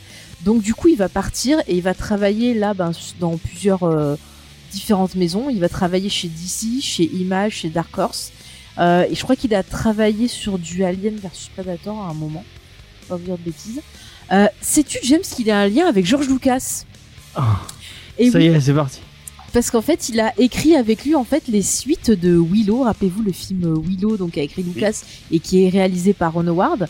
Et en fait, il y a une trilogie qui fait suite à, à ce film, donc euh, qui s'appelle pour le premier euh, Lune d'ambre, Crépuscule d'ambre et le dernier Étoile d'ombre. On, Euh, donc dirait, c'est ombre à chaque des... fois, on dirait des titres de romans young adult euh, un peu nuls. Ouais, mais c'est- enfin c'est un peu du Miyagi aussi. En C'est de tout la cas. Ouais, en tout cas, il bosse sur ça de 95 à 99. Et c'est Ombre, hein, j'ai mal prononcé hein, au lieu de Ombre, j'ai dit c'est Ombre. Excusez-moi. Euh, en 97, du coup, il retourne euh, chez Marvel. Donc, il va avoir un poste de consultant créatif et il sera aussi scénariste. Il va être scénariste sur les 4 Fantastiques, donc en 99. Il va retourner sur les X-Men, mais euh, son retour sur les X-Men euh, est un peu euh, contrasté. Ça n'a pas eu un succès critique et les fans ont moins aimé. Bon bah ça arrive, hein, écoutez. Et ensuite, en 2000, il va travailler sur Extreme X-Men. Donc voilà, en gros. C'est un retour pour- des X-Men, ouais. Ouais, voilà, en gros pour vous, situer. Et euh, donc au dessin, alors j'arrive pas à prononcer son de famille, James, si tu peux m'aider, c'est Bill Simkevich. Simkevich, merci, j'avais peur de Et euh, pour euh, juste pour euh, finir sur Claremont, Ouais. je crois qu'il est encore. c'est un peu le, le truc qui fait un peu. euh, J'avais dit une news il y a quelques années. euh, Mhm. Ouais, il y a quelques... Oui, je sais que c'était il y a quelques années, un an ou deux, ouais. euh, Qu'il est toujours en contrat d'exclus euh, chez Marvel, mais sauf qu'il lui donne, il lui donne rien à rien. faire. Ouais. Mais euh, du coup, il est payé à rien faire, quoi, parce qu'ils veulent pas qu'il parte euh, Bah, la à, la vie, hein. concurrence, mais euh, du coup, euh, mais il, a, il a droit à sa petite retraite euh, Oui, bah, dorée euh, payée par Marvel. bah écoute, c'est bien ma foi. Ouais, bah, tant mieux pour lui. hein. Ça a été un bon soldat. Donc bon. Ouais. C'est mieux que bah, par exemple Bernie Wrightson qui est, qui est mort euh, qui, est, qui est mort alors qu'il pouvait même pas payer ses, euh, ses allocs euh, de santé euh, alors qu'il a il a il a bouleversé Ouais, le- c'était horrible. Ça, cette histoire, tu m'avais, ça m'avait retourné. Ouais. T'en avais parlé. Et juste, je reviens sur un truc plus. Pour les bouquins Willow, je les avais lus en anglais et c'était plutôt sympa.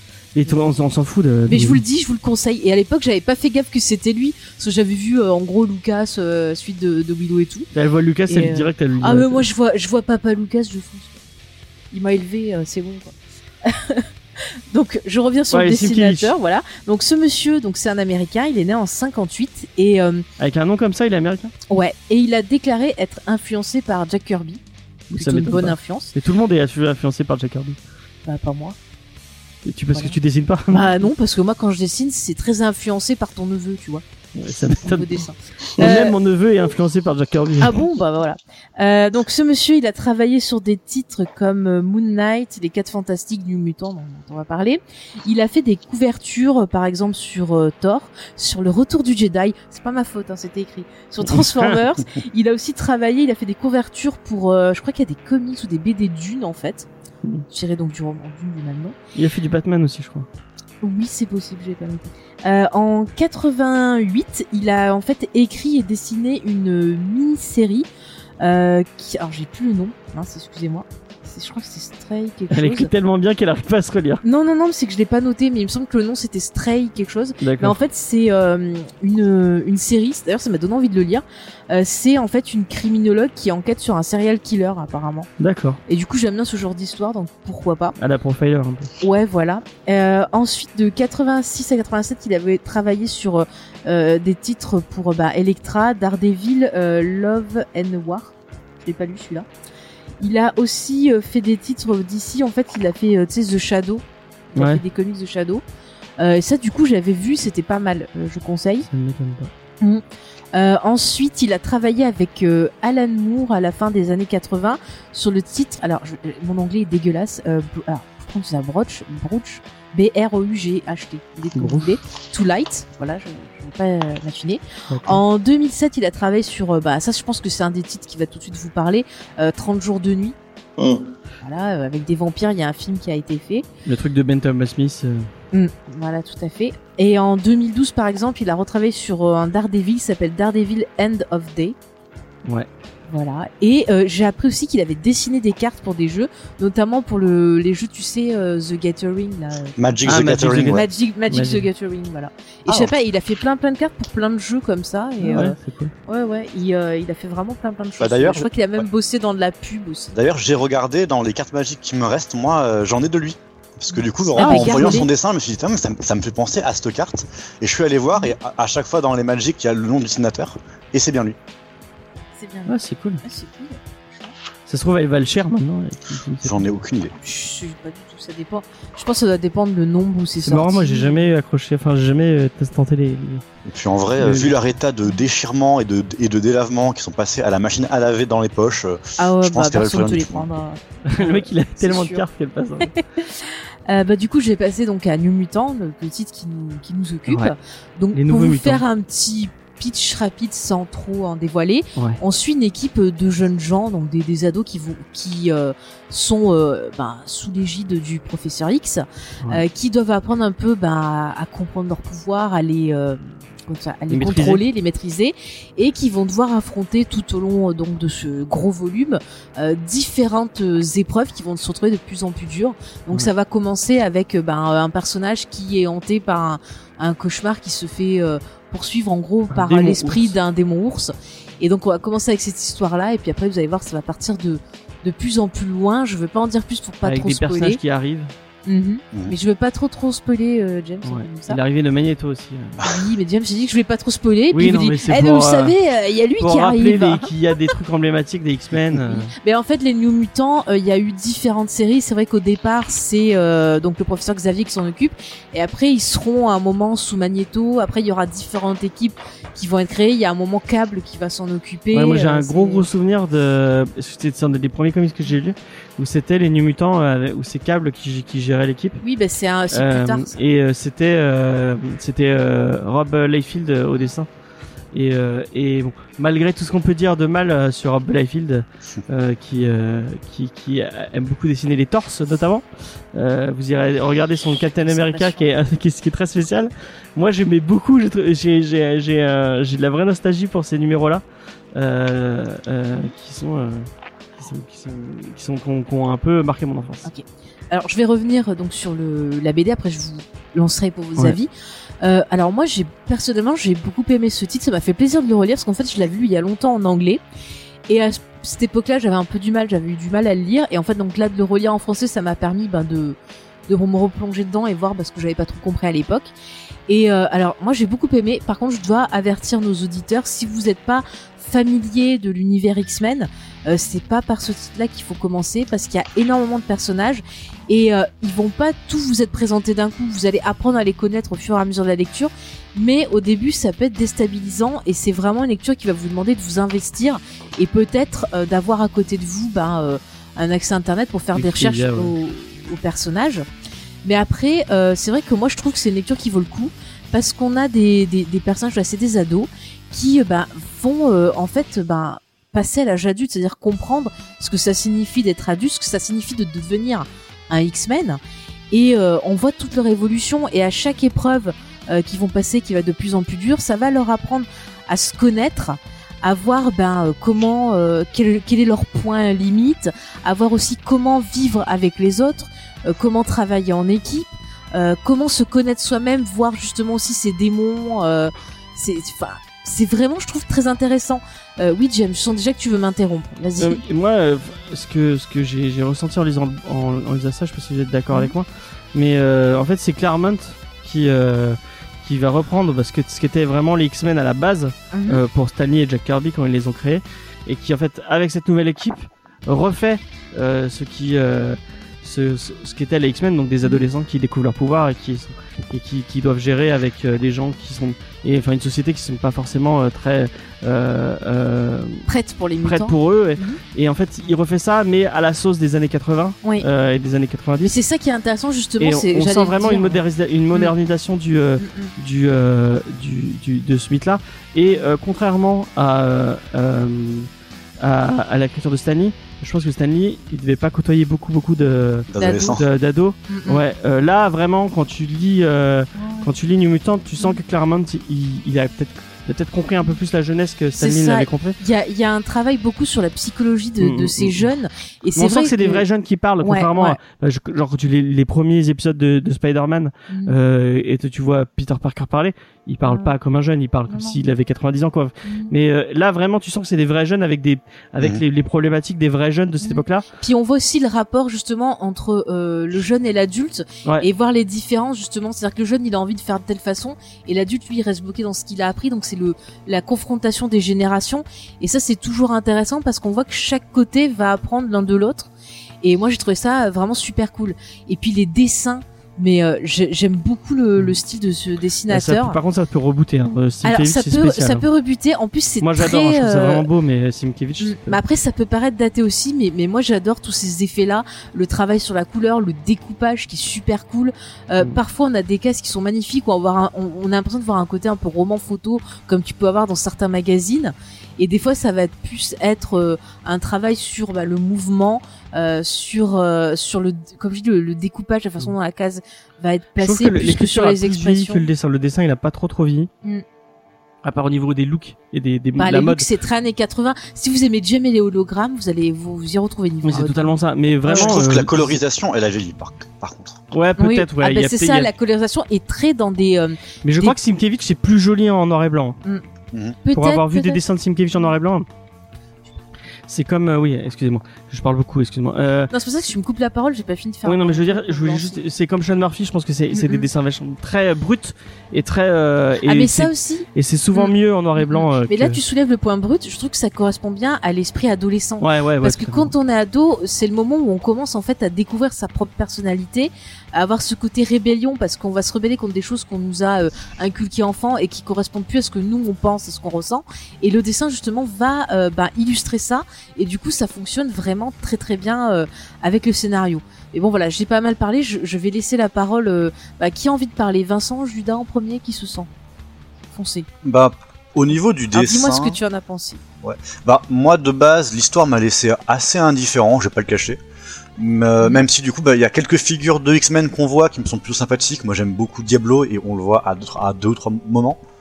Mhm. Euh, mais après, voilà, c'est sûr que bah, c'est des, c'est- enfin, des, des super héros qui sont, qui sont, qui sont pas la- l'avant-garde X-Men, hein, qu'on n'a pas. C'est un peu la Ligue 2 des, euh, des super héros, mais ça a son charme Ouais. aussi, hein, dans le sens, voilà.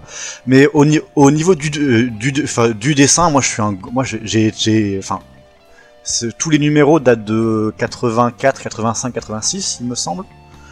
Il Euh, y en a pas qui datent de 83, il me semble. J'ai vu marqué dans le. alors 83, je crois que c'est le. C'est les- peut-être le je premier. crois que c'est le premier numéro, du coup la série Ouais, date de ouais. 83, mais les numéros qu'on a lus du coup dans le dans le dans euh, dans le dans le hardcover Icons. sont en Ouais, c'est sont 84, 84, 85, 86. Mm. Et du coup bah c'est euh, bah, c'est- bah, au niveau du, du du dessin, on est juste après euh, la vague Métal Hurlant. Donc Mm. de bah, dans vrai, des ouais. styles graphiques, euh, enfin si vous connaissez Métal Hurlant, bah donc, toute la enfin toute la BD indé un peu euh, qui bah dans les années 80, enfin 70, fin, fin, fin années 70, début 80, ont vraiment euh, bah, déconstruit la case, déconstruit le, le dessin réaliste pour aller sur des, sur des trucs assez psychés. Bah, du coup, c'est vraiment, vraiment ce délire-là. Et moi, j'aime bien. Ouais. Assez, euh, pour euh, citer des auteurs de Metal Hurlant, enfin, Mhm. c'est les dessins, c'est de Mobius, euh, Drouillet, euh, ce Ouais. genre de. Druyer, voilà, bah. Druyer, c'est vraiment le plus euh, extrême dans le sens où chez, chez, chez Druyer, la case n'ex- n'existe plus. Et ça, c'est super intéressant. Après, bah, du coup, comparé à ça, bah, je trouve le découpage est un peu plus classique. Il y a quelques élans bah, on, où on retrouve un, un peu de, euh, de déconstruction de la case, mais ça, ça reste assez classique. Et bah en vrai moi j'aime bien ce- j'aime bien cette patte. Après je trouve qu'elle va pas assez loin et du coup ça m'a un peu frustré. Pareil l'histoire est, est vraiment sympa mais ça va pas enfin c'est pas transcendant mais c'est ok. Moi j'ai Ouais, ça t'a pas, ça t'a pas touché. Et est-ce que t'as trouvé que c'était quand même euh, facile d'accès? Ah non. Ah, par contre, euh, vraiment, euh, bah, ça me rappelle un, un peu bah, quand j'étais gamin et que genre je tombais sur un numéro random des X-Men sans avoir de connaissances. Alors que Ouais. maintenant, même maintenant, moi j'ai 23 ans, euh, des X-Men j'en ai eu pas mal, mais même là, ouf, ouais, genre il y a des trucs, euh, je bite pas. hein. Non ouais. Ok. Ah, tu vois, c'est intéressant de voir un peu. Mais c'est James marrant parce que moi j'avais, enfin, tout le monde parlait de ce titre-là spécifiquement quand on parlait des New Mutants. Mm. Et je pense que à la lecture et en voyant le film, je pense que c'est c'est- c'est de ce de, ce- de cet arc-là et de cette époque-là oui, qui se sont je, inspirés. je vais te le Sur- dire après sur- dans le euh, contexte. sûrement. Mm, mm, Mais c'est ça. euh, et euh, c'est vrai que moi j'ai été vachement étonné que je trouve que le et pourtant c'est le premier Icons hein, parce que c'est on, donc on a pris le, le Icons c'est une, une série de Panini enfin un format de Panini qui n'existe plus malheureusement euh, qui qui faisait des où vous aviez beaucoup beaucoup de pages avec un, un papier de moins bonne qualité mais pour euh, pas trop cher parce que c'est c'est 27 euros euh, et vous avez 500 pages franchement ça ça valait ça vaut vraiment le coup. Et c'est si vous encore avez l'occasion- trouvable ou pas? c'est euh, c'est encore trouvable en, en, en occasion ou sur certains euh, ou certains trucs ils rééditent des fois des trucs mais vraiment jetez-vous sur cette collection euh, c'est je pense que c'est une des meilleures collections de Panini. Et euh, vous, et les, les trois quarts des trucs qui sont qui sont qui sont dedans euh, sont sont des trucs classiques classiques classiques qui qui valent qui valent vraiment le coup. Et euh, du coup je m'étais dit ah c'est le numéro de c'est le numéro le, le, le numéro 1 des Icons autant se autant traiter ça. Et en plus j'en avais discuté un peu avec euh, avec euh, euh, Mathieu qui me disait que c'était quand, quand on parlait des New Mutants c'était vraiment le l'époque ça. emblématique en fait Mm. et euh, bah, et Alors, en plus, je- c'est un rapport avec le film puisqu'il s'est inspiré directement. ouais de- ça ouais ça ça, ça. ça se Ouais, non, mais mais- c'est ça, je peux te le confirmer. c'est la même hein. équipe et tout Mais- euh, vraiment Ça se sent beaucoup, bah, not- notamment aussi dans les thématiques où vraiment c'est un truc qui est euh, qui s'adresse vraiment à la jeunesse dans son dans son sens là, parce que bah Ouais, le ouais. public de Metal Hurlant c'était des jeunes euh, des jeunes adultes, des, ad- des adolescents. Et là, bah, on, on a vraiment bah, des héros, comme vous l'avez dit, qui sont vraiment très identifiés adolescents, qui parlent des adolescents. On a une scène de boom dans le Ouais, dans, c'est vrai, dans c'est le vrai, ouais. comics. On a, on a une scène de boom. Et c'est c'était avant le Breakfast Club. Et c'était avant. quoi, ça, c'est- oui. Je préfère. Je le précise, pour savoir. euh, Euh, et du coup, moi j'avais choisi ce truc en, en se disant, bah, ça y est, ça va être, acc- ça va être accessible. Et du coup, toi, pouvoir, ça t'a pas touché. Et euh, bah, moi, c'est la, j'ai eu la même chose que, enfin, euh, je connaissais ces personnages parce que je vous ai dit, j'en ai lu, mais du coup, je, je ça, me- ça, me- c'est pas que ça m'a touché. Le, l'écriture de Claremont, elle, a quand même vieilli un peu, et ça m'a un peu tombé des mains. Le problème, c'est que j'ai, c'est un gros pavé et que je me suis dit, putain, il faut que je lise, faut que je lise, faut que je lise, et c'est de ma faute. Le fait de le lire dans, dans, dans avec un, avec, euh, avec T'as du- pas du- pris du plaisir, stress en et j'ai pas ouais. pris plaisir à le lire. Mais je pense que je le relirai. Ouais. Du coup, je l'ai acheté, hein, donc euh, je, je l'aurai. Il, est- il va être dans ma bibliothèque. Bah, moi, je l'aime. Si pense tu le que- veux pas, je le prends. Oui, hein. non, non, non, mais je pense que je me poserai un de ces quatre et je, et je, je, je, je le lirai avec, euh, avec un peu plus de. Là, je pense que je prendrai plaisir à, à le Mais relire. moi, ce qui- tu vois, la première fois que je l'ai lu, je l'ai lu vraiment, tu vois, en plusieurs fois, en fait. Du coup, mais ce qui est problématique, c'est qu'il vraiment il présente pas du tout les personnages. T'es lancé dans le récit. Mais, mais tu apprends à les connaître au fur et à mesure, t'as qu'à lire et t'apprends un peu plus sur ouais, mais je trouve ça dommage qu'il n'y ait pas eu. C'est quoi ce feignant Tu voulais qu'il dise direct bonjour, Non, je moi je trouve machin. de la part de, je trouve que de la part de Panini, c'est vraiment pas top. De, euh, ok, ils ont fait l'effort pour une fois. Et, euh, on, on, on va pas taper gratuitement sur Panini parce que euh, c'est le Panini bashing, c'est pas, c'est pas chez nous. Pour une fois, ils ont fait l'effort, ils présentent un peu les auteurs, mais bon, un petit, un, un petit trombinoscope avec un petit édito pour expliquer qui est qui, c'était pas bien. Enfin, ça leur prenait, ça leur, ça leur prenait deux pages du bouquin et c'était, c'était pas bien cherché. Euh, enfin, faut pas se foutre de la Après, gueule si tu euh, veux au long ça, du euh, euh, oui. au long du, euh, du comics, il y a des il y a, il y a des pages de où euh, le professeur X présente chacun de ses étudiants. Ouais, ça c'était pas mal, il aurait dû le mettre hein. au début ça. Mm. Ça, il aurait dû le mettre au début euh, directement. Ça Mm. présentait les personnages et puis c'était plus simple quoi. Après, ils ont Après, je- voulu suivre l'ordre de publication pour Ouais, coller aux puristes. Non, mais après, j'ai envie de dire à, à nos auditeurs, s'ils commencent à lire et qu'ils sont paumés, ils peuvent regarder par exemple la, la page Wikipédia du titre parce que justement, ils ont fait ça. Ils ont mis chaque nom et chaque euh, en Oui, bah oui, expliquant tu qui ils m'étonnes. étaient et en expliquant le pouvoir. Donc ça peut être une, une- un truc pour accompagner votre lecture par exemple. Et après, je comprends que que que bah que c'est pas trop plu et que c'est pas trop parlé à, à Judas, puisqu'en fait, euh, euh, c'est pas tâché. Enfin, je pense que vraiment les New Mutants, c'était les Ah oui. mutants d'une génération, Ouais. d'une époque. Il y a, je pense que c'est plus, par exemple, euh, Mathieu, qui a grandi avec ces mutants-là. Et en fait, c'est des mutants qui, qui ont, qui ont été mis au, vraiment au devant de la scène à l'époque où ils sortaient. C'était vraiment cette équipe-là qui était mis, qui, qui était mise en avant. Et, euh, et, euh, et en fait, il, a, il fallait grandir avec cette. Et malheureusement, ils, ils se sont un peu perdus. Et enfin, faut pas se mentir, des, mu- des mutants et des X-Men, il y en a tellement une tripotée Bah, maintenant. que chaque tu- génération, t'as tes titres qui te parlent quoi. Enfin, moi, Ouais, moi- mais maintenant, je veux dire, c'est un peu les X-Men Ouais. euh, basiques qui reviennent euh, moins. Mais moi, j'avoue, tu vois, New Mutant, je l'ai découvert dans les années 2000, celui-là, quand Ouais. j'ai pu accéder, tu vois, à des bouquins en anglais. Euh, par contre, tu vois, moi, c'est vrai que j'ai grandi plus avec l'équipe des X-Men et j'en ai lu. Bon, j'ai découvert ça dans les années 90, d'abord avec le, le dessin animé, le fameux. Ouais, ouais. Et puis c'est là que j'ai eu envie de lire des X-Men et que j'ai pris des titres par-ci par-là pour lire. Et Mm. j'en ai pris en bibliothèque après, j'en ai pris. euh, voilà. Moi, je, je, je me suis sentie tout de suite proche parce que je me suis reconnue dans eux. Quand toi, tu vois, tu es. euh, quand toi tu es ado et que tu vis les mêmes choses où euh, bah tu te fais rejeter, tu t'en prends plein la poire et tout, voir des persos comme ça qui vivent des choses un peu similaires, bah ça fait du bien, tu te retrouves et puis tout ce côté super pouvoir, euh, moi je sais que j'avais euh, j'avais adoré quoi. C'est c'est vrai que j'ai toujours un petit un petit feeling, un petit euh, Peut-être demander à. Vincent ce qu'il en, a pensé. Ouais. En fait, euh, je, je pense qu'il y a quelque chose qui est, qui est assez important dans ce que vous avez dit. Et euh, c'est ce problème de géné... Enfin, c'est pas ce problème, mais c'est ce, ce biais sur la génération. Euh, tu disais que, que Stanley, en fait, est-ce qu'il avait vraiment bien, bien parlé avec des jeunes pour, pour voir? J'en suis pas sûr. Mais ce qui est sûr, c'est que là, j'essaie de voir un peu à travers l'histoire toutes les équipes de jeunes super-héros. Et en fait, le ton est toujours différent en fonction des décennies. Et euh, je suis assez d'accord dans le sens où je pense que ça, c'est quelque chose qui a énormément, euh, énormément parlé aux gens qui ont grandi dans les années 80. Euh, moi, parallèlement, quand j'étais ado, c'était par exemple Gen 13. Je sais pas si vous vous rappelez de, de ça. Ouais. Oui, Et, oui. et le ton, en fait, était complètement différent. Et je suis retombé sur des, des Gen 13 et j'ai trouvé ça mais euh, complètement à la, à la ramasse par rapport à ce que sont les, les- des, des jeunes ados d'aujourd'hui. Et ça, je peux, pense pouvoir le dire parce que je travaille avec, avec certains d'entre eux. Donc, effectivement, ça, tout, tout va évoluer. Et puis, il y a notre truc, c'est que c'est pas un fresh start. Ça, c'est clair et net.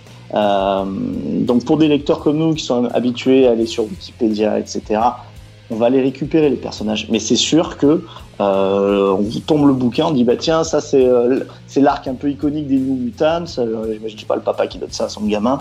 Euh, ça, ça, risque de, de ne pas de ne pas vraiment réussir à, à les intéresser. Après, est-ce que le, le bouquin lui-même, il est bien? Je trouve que oui. Euh, les thèmes, en fait, ils sont hyper intéressants. Et surtout, quand on le contextualise, et je crois que c'est Faye, tu, vas, tu disais que tu allais le faire un petit peu plus tard, euh, on est aussi à une époque où, euh, en fait, l'équipe d'X-Men, qui, qui avait à la base les problématiques adolescentes, quand on était sur les, sur les pros, euh, sur, sur vraiment les, les premières équipes, là, elle a plus rien à voir. Enfin, on- je crois que c'est l'époque où on a des, beaucoup de, on a du Logan, enfin, on a des gens qui sont, qui sont plus vieux, si on devait faire une moyenne d'âge, Ouais. même Roro, enfin, toute la, la- bah, l'équipe de All New Mutant de Clermont, c'est des adultes. Je me rappelle Banshee, on le voyait avec ses gros, ses gros favoris là, qui fumaient une pipe et tout. C'est clair que euh, pour parler, bah, tiens, pour faire le ringard qui parle comme des jeunes, c'est une équipe de darons. Euh, et c'était, et c'était bien qu'il y ait des, des New Mutants euh, justement avec, euh, avec des gamins. Mais c'est marrant parce que tu parlais de Spider-Man Life Story et je trouvais que c'était c'était pas con euh, de la part de Marvel de, de partir sur un truc comme ça où euh, ok bon bah les, les X-Men euh, euh, euh, bah c'est les X-Men de Claremont étaient plus vieux parlaient peut-être moins à, à, à un public plus adolescent. Et du coup bah on fait une nouvelle équipe avec des nouveaux avec des nouveaux enfin avec voilà, des nouveaux mutants. Euh, et je trouve ça cool de dire ah bah euh, si t'as envie de lire un, truc plus teenage qui va plus te parler à toi t'as une nouvelle équipe. Euh, t'as toujours des X-Men que, que tu kiffes, mais ça, ils évoluent un peu et du coup, bah, les gens qui ont, euh, qui ont grandi en lisant les X-Men et qui se disent ah bah moi j'ai envie d'avoir les aventures de Cyclope et, et là on, on va tomber sur du Cyclope qui est peut-être plus adulte, qui va se marier, qui va avoir des enfants, Qui va tromper sa conneries. femme, ça aussi. qui va tromper sa c'est femme. des thèmes qui effectivement. sont hyper adultes. Euh, mais euh, et bah, je trouve ça intéressant et je trouve ça je trouve ça cool bah, comme euh, euh, moi je pense à par exemple Wolverine the X-Men de Jason Aaron et, et, et Chris Bacalo Mhm. qui euh, qui revenait un peu à à, à, chaque Ah fois oui, on avait des les ados X-Men- là aussi, c'était oui, c'est les X-Men qui intéressant. reviennent à la base et euh, du coup euh, pour pour ceux qui l'ont pas lu, euh, qui moi pour un, un de mes titres préférés euh, de l'époque de l'époque mutant, c'est euh, c'est Wolverine euh, qui a eu un gros gros clash avec euh, avec euh, avec euh, avec euh, Cyclope puisque Cyclope est en train de devenir le nouveau le nouveau Magneto à cette époque-là. Il est devenu un Mais peu en mode terroriste genre en surtout en, on- à fond sur les sur les mutants et un- et les- je les Homo sapiens, moi j'adore Cyclope hein, je suis vraiment très Je le Cyclope. déteste depuis l'enfance et j'avais senti la débilité du perso. Et là, du coup, il va rouvrir. Wolverine rouvre une école et il devient directeur de l'école. Et du coup, on- ce qui est très drôle, c'est qu'on va devoir, on va, on va voir Wolverine. Et, et je suis en train d'hijacker le truc tu pour sais parler quoi de- ça m'avait fait penser la première fois que je l'avais lu Ça m'a fait penser à GTO. Ouais, il y a un C'est petit- vrai. il y a un petit- C'est un petit manga. GTO. quoi. Mais il y a un truc qui est très cool. Bah, je je l'ai déjà dit plein de fois, mais moi, a- je pense que c'est ma couverture préférée de de de, de, tout- de tous les X-Men. Je sais pas si vous connaissez bien le, le, le personnage de Quentin Quire, donc euh, qui est euh, le le mutant, un des mutants les plus puissants euh, de l'univers mutant. C'est le le le télépathe, le- un des télépathes qui qui peut-être plus fort que que Charles Xavier. Et en fait, c'est un petit con. c'est une espèce d'ado et c'est un connard fini. Et euh, en fait, euh, il était il est allé en prison parce qu'il a voulu. S'il y a des enfants qui écoutent. Oui, il a voulu. euh, bon, c'est quelqu'un de pas très C'est un gentil. petit canaillou C'est un aussi, petit voilà. qui n'aime qui n'aime pas qui n'aime pas beaucoup l'autorité et qui à, à l'époque est en prison parce qu'il je sais plus ce qu'il est. Je crois qu'il a il a voulu libérer la force la force Phoenix ou une connerie comme ça. Euh, bon, il a, il a fait des trucs pas très gentils et euh, Wolverine va le chercher pour euh, parce qu'il se dit euh, bon je vais gérer je vais gérer une école de mutants. Euh, c'est à moi de gérer ce genre de problème euh, et il va le gérer et du coup gérer euh, gérer un, un adolescent c'est compliqué. Je t'as l'air de, de bosser avec des adolescents donc peut-être que tu dois savoir. Euh, Ouais. Vincent. Ça, enfin, ils sont Mais gérer- des 20 ans, ouais. Mais oui, c'est du J'ai- gérer un, un adolescent qui est télépathe, euh, qui est capable de, de te faire, euh, de te faire des trucs. De... C'est, c'est très compliqué. Et il y a une, il y a une Bah, il faut appeler euh, la nounou là. Voilà. il y a super une qui est géniale. Super nanny, voilà. Une qui est géniale où on voit, euh, on- du coup, on le voit dans les toilettes. Il est posé contre des toilettes. Euh, et en fait, il a tagué en énorme euh, sur le mur derrière lui. Vous vous souvenez euh, Est-ce que vous vous souvenez quand Wolverine était cool et en, et en, en gros, de- dessous, il a écrit Moi non plus. Et je trouve ça très très cool. Et c'est lui aussi qui avait le, à l'époque où il y avait tout un, il y avait plein de, mutants qui portaient un t-shirt avec marqué Magneto was right, donc Magneto avait raison. Lui, il a un t-shirt Magneto was left. Et, je trouve ça très drôle. Merci. Petit James. jeu de mots. Euh, et, et lisez cette série, mutants. elle est, elle est très bien. Elle est, Ouais. elle est même peut-être mieux que, que les mutants. Oh mais vous êtes vilain. Moi j'ai beaucoup Mais moi, j'adore Chris, Brice, Mais Chris si Bacalo, vous aimez les années 80, favoris, c'est génial. On a l'impression de voir un, un clip de AA, tu sais. Mais Oui, c'était, il y a enfin, aucune mais réaction le de mutant James, est cool, et je me sens seule. Tu vois qui je parle quand De quoi. AA. Oui, euh, Eh ben voilà. Take, Take On Me, tu parles du Ben clip voilà. de Take On Me. Voilà, euh, c'est beau si vous aimez Et, avec- ça. et on n'a pas parlé de Warlock qui arrive. euh, Ah mais je Oui. trouve qu'il y a des moments, ce personnage, il fait peur la façon dont il est Il dessiné. est génial ce Bah personnage. ouais. C'est un truc de fou. Et pour le coup, c'est vraiment la, dire, moi. pu- la plus pure expression du dessin et du et, et de Mm. euh, de l'idéal de dessin de du mutant et de cette période-là. C'est-à-dire que c'est un Mm. personnage qui change continuellement de forme, quoi. C'est ça qui Ouais. intéresse beaucoup. Mais je te dis, il y a des moments où il travaille genre l'expression du visage, où je trouve que c'est euh, bah c'est angoissant quoi. Et quelque part, bah ça peut faire penser, tu vois, quand t'es ado, euh, que tu comprends pas ce qui se passe et que tu te sens déjà pas bien, et c'est l'expression de la peur euh, d'un adolescent, je trouve. Ouais. Carrément. Je pense que dessiné par quelqu'un d'autre que Sienkiewicz, ça aurait été nul. Cette idée, elle aurait été nulle à chier. Ah, comme c'est- mais t'as fini cette Enfin, promo Franchement, je trouve que euh, le, le graphisme de Sienkiewicz apporte tout Mm. à, à Warlock. Euh, Parce que le, enfin le, Il le- ressort, tu vois, tu sens que c'est bizarre, qu'il devrait Ouais. pas être là, que il ressort par rapport à tout l'univers, et c'est c'est vraiment super intéressant. Après, il y a un autre perso plus tard que, que j'aime bien, et qui a des gros Oui, il y a- sourcils. Je dis pas qui pour euh, laisser la surprise, mais ça commence par un L. Voilà. Mais, mais c'est vrai que ça préfigure aussi, après, ce qu'on a beaucoup vu, c'est-à-dire euh, beaucoup moins de mutants qui étaient totalement anthropomorphes.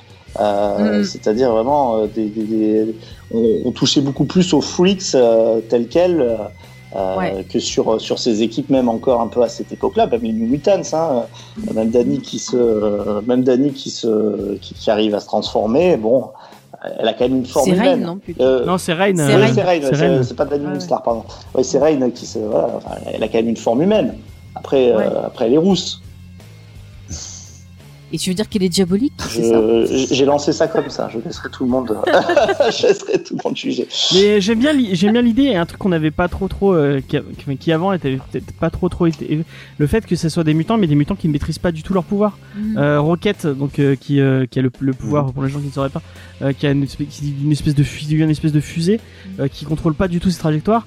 Trouve ça intéressant de, de se dire ah c'est c'est bah, tout Mais ce qu'il y a dans l'adolescence. Encore Tu- une tu fois, c'est une métaphore. T'es ado, tu sais pas où Ouais. tu veux aller, euh, tu sais pas ce que tu veux devenir. C'est, tu vois, c'est plein de métaphores comme ça Mm, qui te parlent de problèmes qu'on a tous vécu et ressenti à un moment. Et c'est ça, c'est ça qui est, qui est, qui est cool. Mm, mm. On- Le, le film, on pourra lui reprocher tout à l'heure tout ce qu'on veut. On pourra pas lui reprocher de ne pas avoir essayé de rendre ça. Ah oui, oui, bah. Dans une version 2020, mais oui. Hmm. Bah, si vous voulez, on peut essayer de partir sur, sur le film si James est d'accord. James, es-tu Euh, d'accord ouais, ouais, ouais. Ouais. Bah, on peut faire un petit tour de table, savoir est-ce que quand même on le, on, Mhm. c'est un titre qu'on conseille. Euh, moi, euh, je pense que bah, pour votre culture euh, mutante, si vraiment vous êtes fan des mutants et des X-Men, euh, je pense que c'est un titre à lire euh, euh, spécifiquement. Je sais pas si c'est euh, le, le premier titre que je mettrais à- à- dans les mains de quelqu'un qui veut découvrir euh, cette équipe-là. Peut-être que je, je, je commencerai par autre chose. Puis après, je lui donnerai euh, euh, les Mutants de Simkevich et, et Claremont. Mais c'est quand même un bon titre de Claremont. Même si, comme euh, Vincent disait que l'écriture de Claremont, elle a, elle a un peu vieilli quand même. mais si, elle, elle, est, elle, est, elle est géniale, ça je, je peux pas vous l'enlever. Mais je pense qu'en en titre teenage, il y a des trucs qui viviront moins que, que ça.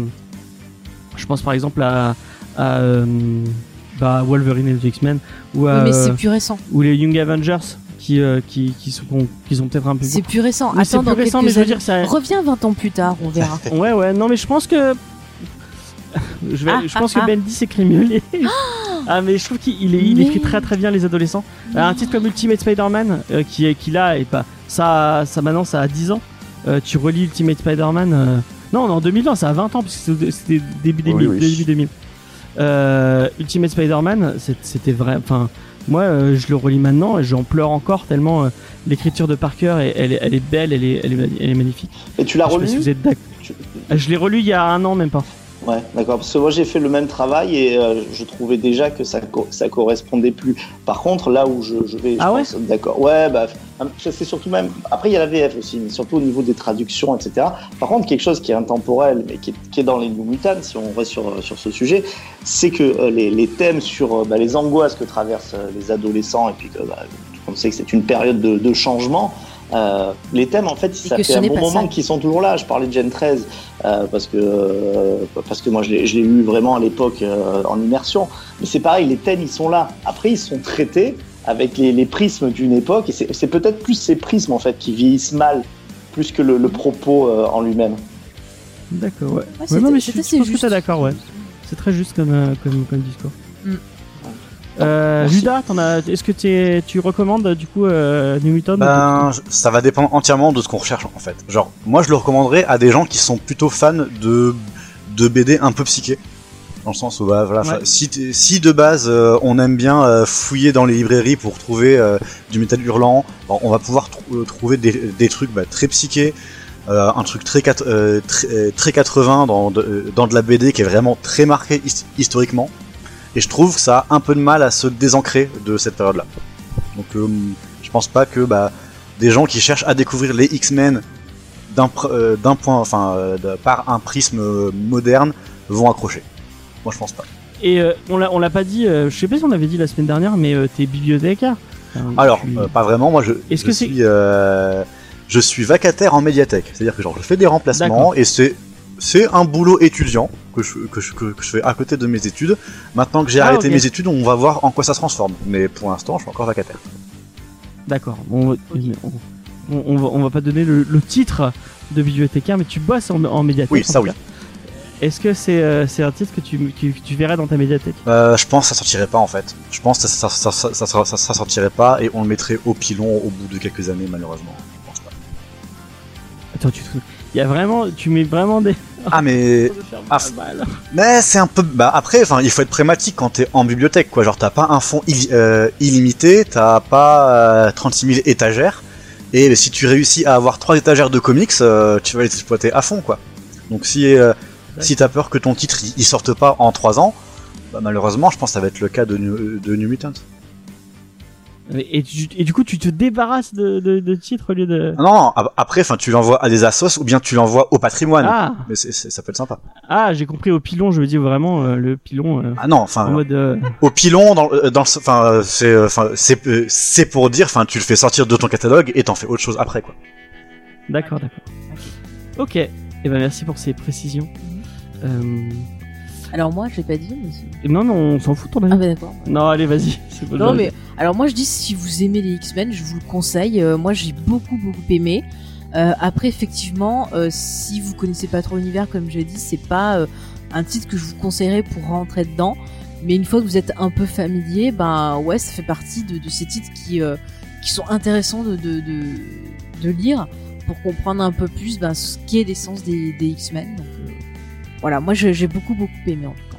Et n'hésitez pas à lire du New Mutant, franchement. euh, Et n'hésitez pas à lire même Excalibur et tout. Il y a, il y a des super Excalibur, c'est séries. sympa, du coup, je suis a- allé voir. c'est Ouais, Il y a des super séries en dehors de, de X-Men dans l'univers mutant. Mm. Vraiment, allez jeter un Oui, coup c'est il y d'œil. même sont euh, vraiment très cool. ouais. Ouais. X Factor aussi et Mm. peut être super cool. Ah oui, X-Factor, c'est Ouais, X Factor, X Factor, c'est l'équipe euh, un peu under- undercover de, donc euh, qui est plus violente et plus euh, souvent menée par Wolverine. Mm. Euh, donc euh, n'hésitez pas à aller, aller sur ce, sur ces, sur ces trucs là. Il y a, il y a des trucs très très cool. Euh, du coup, on va passer au film. Alors, Ouais. avant qu'on fasse un tout, je veux refaire le contexte de ce film parce que c'est vraiment particulier et je pense que pour ben, un peu donner notre avis, donner notre avis, ça va être intéressant d'avoir ce, ce contexte en tête. Donc, James, je vais te demander de pas m'interrompre parce que ça va être compliqué et que sinon je vais m'y perdre. D'accord? Tu peux le faire? On verra. On y croit. Je promets Euh, rien. Donc, ce film a été euh, écrit et réalisé par Josh Boone. Alors, Josh Boone, c'est un réalisateur euh, qu'on a pu découvrir notamment sur l'adaptation euh, du livre Nos étoiles contraires, donc qui est un livre bon bah young euh, adulte et donc euh, Best-seller. un film des- voilà best-seller qui est donc un film ado qui raconte l'histoire de deux ados qui tombent amoureux et qui sont atteints d'une maladie euh, incurable, donc quelque chose de pas super joyeux. Euh, C'est avec le mec de Baby Driver. oui, non. Si Non, c'est celui qui faisait le frère de. Non, c'est- pas celui de Baby Driver. T'es sûr? Non, c'est le mec qui faisait son frère dans. euh, dans euh, Ah oui, mais c'est le mec de Baby Driver. Non, c'est un autre, le mec de Baby. Driver.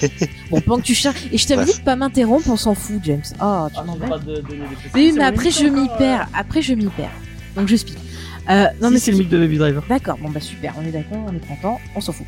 Ce que je veux dire, c'est que Nos étoiles contraires, euh, moi j'avais lu le bouquin et du coup j'ai vu euh, le film après, et j'étais déjà pas très emballée euh, sur l'adaptation, il y avait beaucoup de choses qui s'étaient perdues par rapport au livre. Il y avait- dans le livre, il y avait quand même un côté euh, un peu humour noir face à la maladie, enfin il y avait des choses intéressantes que j'ai pas trop retrouvé dans le film où c'était plus euh, ben euh, l'amour c'est triste c'est genre euh, c'est comme le film là euh, avec euh, Ryan O'Neill là. comment ça s'appelle? N'oublie jamais. qui est super. Non, Ryan O'Neill, pas Ryan Ah. euh, machin. Pareil. Euh, qui est plus vieux, plus vieux, plus vieux là, avec la fille je vois pas de quoi tu parles. Mais si, la fille qui était après dans Thomas Crown là. Ah, purée, comment ça s'appelle le film? Ah, c'est un vieux film. Papa euh, Longjambe Mais non, Ah, c'est mais un vieux. avec vos références de boomer aussi. Oh là là. Bon, c'est un vieux film pareil où c'était le même truc avec la fille qui est malade et qui. qui Le film est nul, enfin, euh, Nos étoiles contraires, Bon, moi ouais. je l'ai vu. et il Non, mais chier. c'était déjà pas terrible. Mais enfin, ça parlait d'adolescence, donc bon, on s'est dit Le bouquin, il est écrit par un mec qui, qui, qui a commencé sur YouTube, je crois. C'est ça. John Green, en fait, ouais, il a une chaîne Ouais. YouTube, mais en fait, il est, il, il est auteur euh, jeunesse. En fait, il manage sa communauté assez, euh, assez bien. Ouais. Il, il est très régulier sur YouTube. Il fait plein de trucs euh, assez sympas. hein. C'est plutôt cool, John Green. Après, bon, enfin, il faut aimer les trucs un peu niais, quoi. Voilà, il avait, il y avait un autre de ses bouquins qui avait été adapté avec Cara Delving, je crois, dedans. C'était pas Ouais. terrible non plus. Enfin, bref. Bref, repartons sur les New Mutants parce que déjà c'est compliqué. Donc ce monsieur Josh Boone, euh, après avoir euh, donc réalisé ce, ce film aux étoiles contraires, il, euh, bah, il réfléchissait à une prochaine réalisation et donc il a lu en fait euh, les New Mutants dont on a parlé euh, précédemment et euh, ça l'a inspiré et du coup il est allé euh, voir la, la Fox et notamment euh, Simon Kimber qui s'occupe de toutes les productions autour des X-Men et euh, il est arrivé en leur proposant le projet euh, d'adapter donc New Mutant, de parler euh, d'adolescence et en même temps d'avoir une œuvre qui serait tournée euh, vers l'horreur. Donc euh, après discussion, euh, à peu près en 2015, il y a euh, l'offi- l'officialisation par la Fox. Il commence à travailler du coup sur euh, le scénario avec son, son ami d'enfance. Et euh, en fait, à partir de 2017, euh, donc la Fox valide le scénario. À partir de 2017, on a euh, le début donc euh, du, de la recherche du casting de ces Mutants. Et donc là, on a un casting euh, qui est euh, essentiellement composé de personnes qui ont travaillé sur des séries télé, soit à destination bah, d'adolescents, soit des choses bon, va, marquantes. Donc euh, on a euh, Anya Taylor Joy, bon elle qui est plus sur le cinéma, mais que vous avez pu voir dans The Witch, l'excellent Ouais. The Witch que je vous conseille, dans Split notamment. Euh, on a Maisie Split, Williams. non Hein Non, Sp- oui, Split, oui, t'as raison. Qu'est-ce que j'ai dit James? Euh, Donc on a ensuite Maisie Williams que vous connaissez, bon si vous avez vu Game, Game of of Thrones. On a Charlie Eaton que vous avez pu voir dans Stranger Things. Euh, après on a Henry Zaga que vous avez pu voir euh, dans 13 Reasons Why ou encore euh, Teen Wolf. On a euh, Blue Hunt qui était dans The Original par exemple. Mais il y a quelqu'un qui fait une petite apparition. J'en profite tiens pour le petit rôle parce que je vous parle du casting. Il y a une personne. Savez-vous que Marilyn Manson, on peut l'entendre dans le film. Savez-vous qui y joue? Non. Eh bien, je vais vous dire ça. Il joue euh, les Smiling Men. Ah, Ah, bah, c'est pas étonnant en vrai. J'ai trouvé ça trop Ça marrant colle quand bien. lu ça. Ça colle bien. Euh, on continue donc sur ces- ce roman apocalyptique. D'ailleurs, je trouve que le, le, le, le contexte est peut-être plus intéressant que le film au final. Ouais, Truc sûrement. de fou. Sûrement. Donc la Fox dit OK, euh, vous allez pouvoir bientôt commencer, mais euh, on n'est pas très sûr sur l'horrifique, donc on sait pas, euh, euh, on sait pas trop. Mais bon, commence le tournage, on va voir. Alors le pauvre gars il fait son tournage. Euh, le tournage fini, on lui dit. On n'est pas super emballé euh, par le côté horreur. Peut-être qu'il faudrait prévoir des reshoots euh, pour euh, bah, peut-être en mettre moins. euh, ça serait sympa.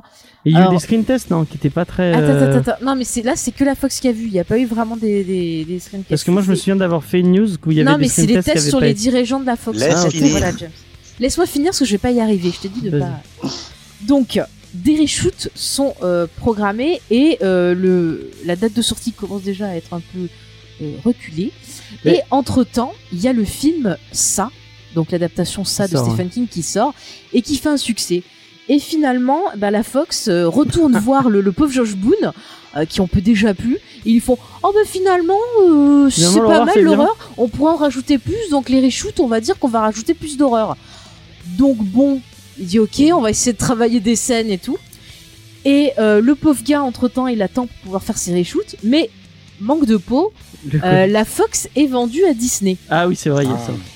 Et euh, Disney, en fait, euh, bah, il s'en fout un peu de ses films X-Men et tout. Il met un peu le film de côté parce qu'entre temps, bah, il faut se dépêcher de sortir euh, Dark Phoenix. Je vous résume quand même les choses. Hein. Mais parce qu'entre temps, il y a eu Da- Dark Phoenix de, de, de Simon Kinberg qui est arrivé. Voilà. Et Et Simon fallait- Kinberg est le producteur, donc euh, si tu veux, il décide un peu. euh, Ouais. Et il devait, parce que le film devait sortir avant Dark Phoenix. mhm. Et ils ont, ils ont, re- ils ont retardé la, la, la truc. Et encore une fois, euh, je, Ah oui, mais c'est pour ça qu'il est dans les cartons depuis longtemps. Euh, du coup, je continue l'histoire. Donc, comme tu l'as très bien expliqué, mon cher James, euh, Simon Kinberg a dit donc, on va sortir mon film en premier. Ouais. Et puis, on va voir vous ce que vous allez faire et tout. Et sachant que là, le pauvre Et gars. même Dark Phoenix a été re- repoussé à, euh, deux ou trois fois avant de, avant de sortir Mhm. pour de vrai. quoi. Oui, bah, il y a eu toutes les histoires Disney, bon, la compagnie, reshoot, euh, ils ont dû changer la fin parce que ça ressemblait à euh, Captain Marvel, donc du coup, ils ont changé la fin. euh. Mais par, par contre, on n'est pas euh, sur Dark Phoenix. Par rapport les gens qui râlent sur les reshoots, les reshoots c'est un truc qui arrive pratiquement Mais tous ça les existe films en depuis fait. l'histoire d'Hollywood, Ouais, hein, ça- euh, sauf euh, qu'avant, on n'en parlait Faut pas. pas se dire ah oui il y a eu des reshoots donc ça va être nul. Enfin les reshoots ça arrive très souvent. Mais c'est normal parce que des fois il y a des scènes euh, sur le coup on pense que c'est bien puis on s'aperçoit en salle de montage bah, qu'il y a eu des problèmes surtout avant c'était fait avec la pellicule Mm. euh, tu pouvais voir le résultat qu'une fois développé donc il y a des fois il fallait retourner des scènes parce qu'il y a eu un problème avec la pellicule ou le rendu était pas bon des choses comme ça maintenant c'est vrai qu'on est en numérique mais on s'aperçoit des fois par rapport aux effets spéciaux et tout euh, par exemple, des fois, il faut retourner des scènes pour que ça corresponde mieux à l'effet qu'on veut rajouter aussi. Donc, il y a plein de choses qui rendent compte. C'est pas forcément parce qu'il y a un problème sur le film. Je sais pas si tu vas être d'accord avec moi. C'est peut-être mieux qu'il y ait des reshoots plutôt qu'ils utilisent des trucs. euh, qui- Ah oui, moi je des fois suis c'est un, c'est un signe de meilleure qualité de film s'il y a un des reshoots euh, plutôt qu'il y en ait pas, pas, du tout. forcément, et- mais disons que ça- c'est bien de retravailler aussi. Mais Pourquoi je veux dire pas c'est pas un tant que symptôme pas de production euh, Oui, ça compliquée. veut pas dire que c'est mauvais. C'est plus compliqué quand t'as des gens qui partent, qui reviennent et qui. euh, Je pense aux gens qui râlaient sur Star Wars en disant ah il y a des reshoots et tout. Non, Non mais Sur- c'est sur Rogue. One, je sais sur. Rogue One surtout. Ouais. Non, mais et c'est- bah, finalement Rogue One est vachement Moi, bien. ça m'a et- pas, ça m'a pas choqué parce que ça, je te dis, ça existe depuis. euh, Alors, je reprends les, les petites aventures là de, de nos amis les, les New Mutants. Euh, donc, le pauvre gars, euh, le petit Josh Boone, non seulement ça fait plus de deux ans euh, qu'il est qu'il est pas rentré en salle de montage, on l'éloigne de la salle de montage de son film. Euh, ça fait deux ans qu'il attend de faire des reshoots. Et finalement, euh, Disney, euh, patatras, il a dit bah écoute, mon petit gars, on va pas faire de reshoot, mais on va te laisser carte blanche. Tu fais ton montage comme tu veux. Tu veux faire horrifique, tu fais horrifique. Y a pas de problème, fais ton truc là, qu'on s'en Ah débarrasse. C'est en gros ça. Donc le pauvre gars, deux ans après, il se retrouve à revenir en salle de montage pour travailler sur son film. Euh, entre temps, il y a des rumeurs qui naissent sur Internet. Mais où, quand va sortir ce film? Alors on se dit, est-ce que ça va sortir sur Hulu? Est-ce que ça va sortir sur Disney Est-ce que ça va sortir au ciné en VOD On ne sait pas. Et euh, on a Mais les même dates Disney, qui je crois, ils ont annoncé plusieurs fois. C'est Ah, on ça. va sortir en VOD. Ah non, ça. pas Ils en savaient VOD. pas eux-mêmes. Ouais. Alors après, on commence à avoir des dates qui apparaissent. Chaque fois, c'est repoussé. Après, on nous dit, bah, ça va sortir euh, en quoi Ça va sortir février ou mars 2019. Et là, on s'est retrouvé avec le Covid où c'était, euh, bah voilà, tous on devait rester chez nous et compagnie. Si je dis pas de conneries, je crois qu'il a, repoussé- il a été repoussé pendant 5 ans. Ouais, à peu près, à peu près. C'est fou, hein.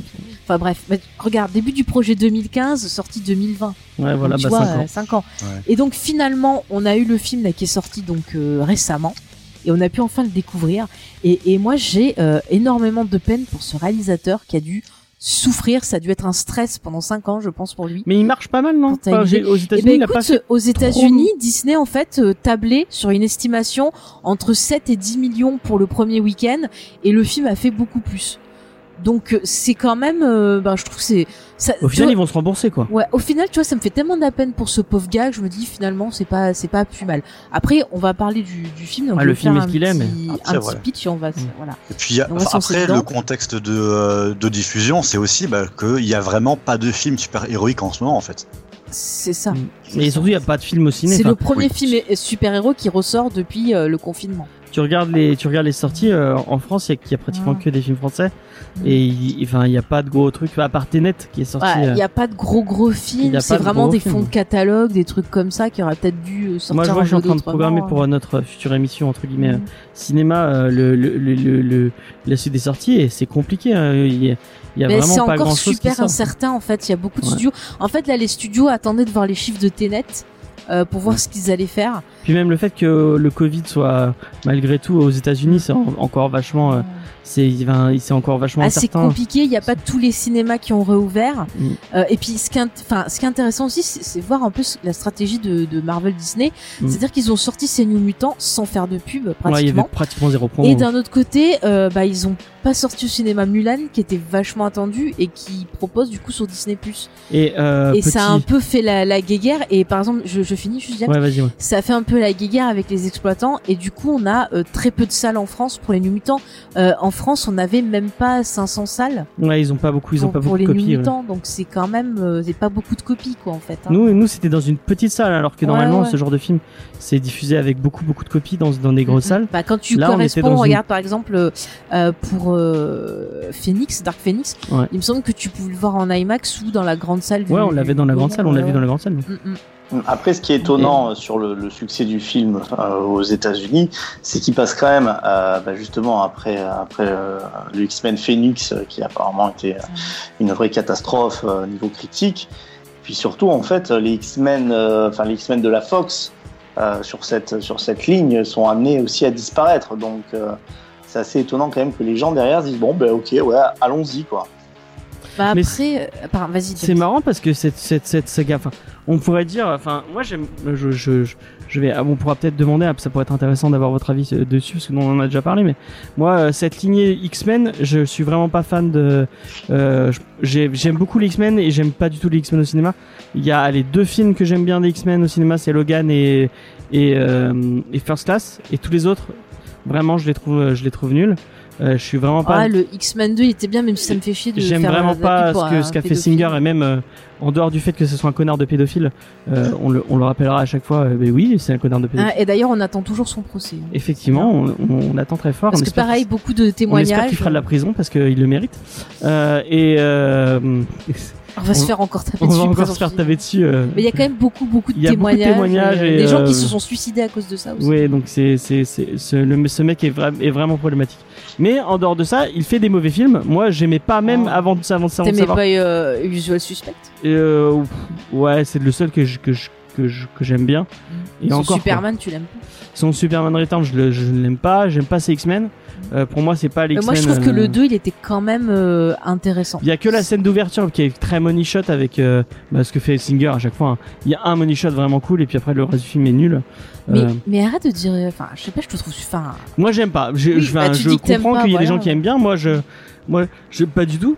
mais moi, je trouvais que le 2, il était intéressant. Bon, après, c'est parce qu'il était beaucoup centré sur Jean, euh, et moi, j'aime beaucoup Jean Grey. J'aime beaucoup Wolverine aussi. Enfin, je sais pas, j'a- j'adore. Je Mais le trouve 3, que enfin, franchement. Berry, par exemple, elle fait un super boulot en tant Ce que. qu'ils ont fait dans X-Men 3 avec euh, avec Ah, Phoenix, c'est c'est c'est Mm. n'importe quoi quoi. Enfin, enfin, Bah, elle fait rien, quoi. Je elle, que- elle, elle, elle a aucune. Enfin, la pauvre euh, Frankie Johnson. euh, Enfin. Bah, il y avait un... Non mais il y avait un problème d'écriture, il y avait Et pas puis, de- c'était Brett Ratner à la, à la, voilà à la qui est aussi, un hein. qui est aussi un- une autre personne pas recommandable. Hein. Hélène Bench pourra vous en parler. Qu'est-ce que, qu'est-ce que tu peux en, en passer toi euh, de la, la saga X-Men On en a déjà parlé peut-être, mais Faye, si tu veux donner vite fait ton avis sur, euh, sur cette saga au ciné. Euh, bah alors moi, comme je dis, j'étais- je suis très fan des X-Men, j'attendais ça avec impatience. Euh, moi, j'ai bien aimé les deux premiers films X-Men. Je trouvais que c'était plutôt pas mal en termes d'adaptation. J'ai bien aimé le casting, même si au départ, je suis pas très fan de Hugh Jackman. Même James Marsden. non, mais bah oui, il était parfait. Il a une tête de con pour les. Pour Elle le peut pas blairer Cyclope. Ah, je peux pas le saquer, ce connard de Cyclope. Ah, le 3, mais écoute, j'étais la seule dans la salle à faire ouais Voilà. Moi j'aime bien James Marsden. Non, mais j'ai rien contre l'acteur. hein. L'acteur, il, est- il est très bien, il fait très bien son rôle. Moi non, j'aime bien mais Cyclope. je, je trouve que enfin, c'était plutôt bien casté. Euh, alors, euh, voilà, Magneto et, et Professeur X, voilà, ils étaient très, très bien castés. c'est pas parce que c'est Gandalf que je le dis, mais voilà. Euh, Gandalf et Picard, les potes super potes. Ouais. Non, mais j'avais beaucoup aimé. Après, le 3, j'avais pas aimé. Parce que justement, je trouvais qu'il y avait des problèmes d'écriture et que j'étais très déçue. Alors, étant super fan justement de Jean Grey et euh, quand elle pète les câbles et qu'elle devient le, phénix, bah du coup, j'étais restée sur ma faim.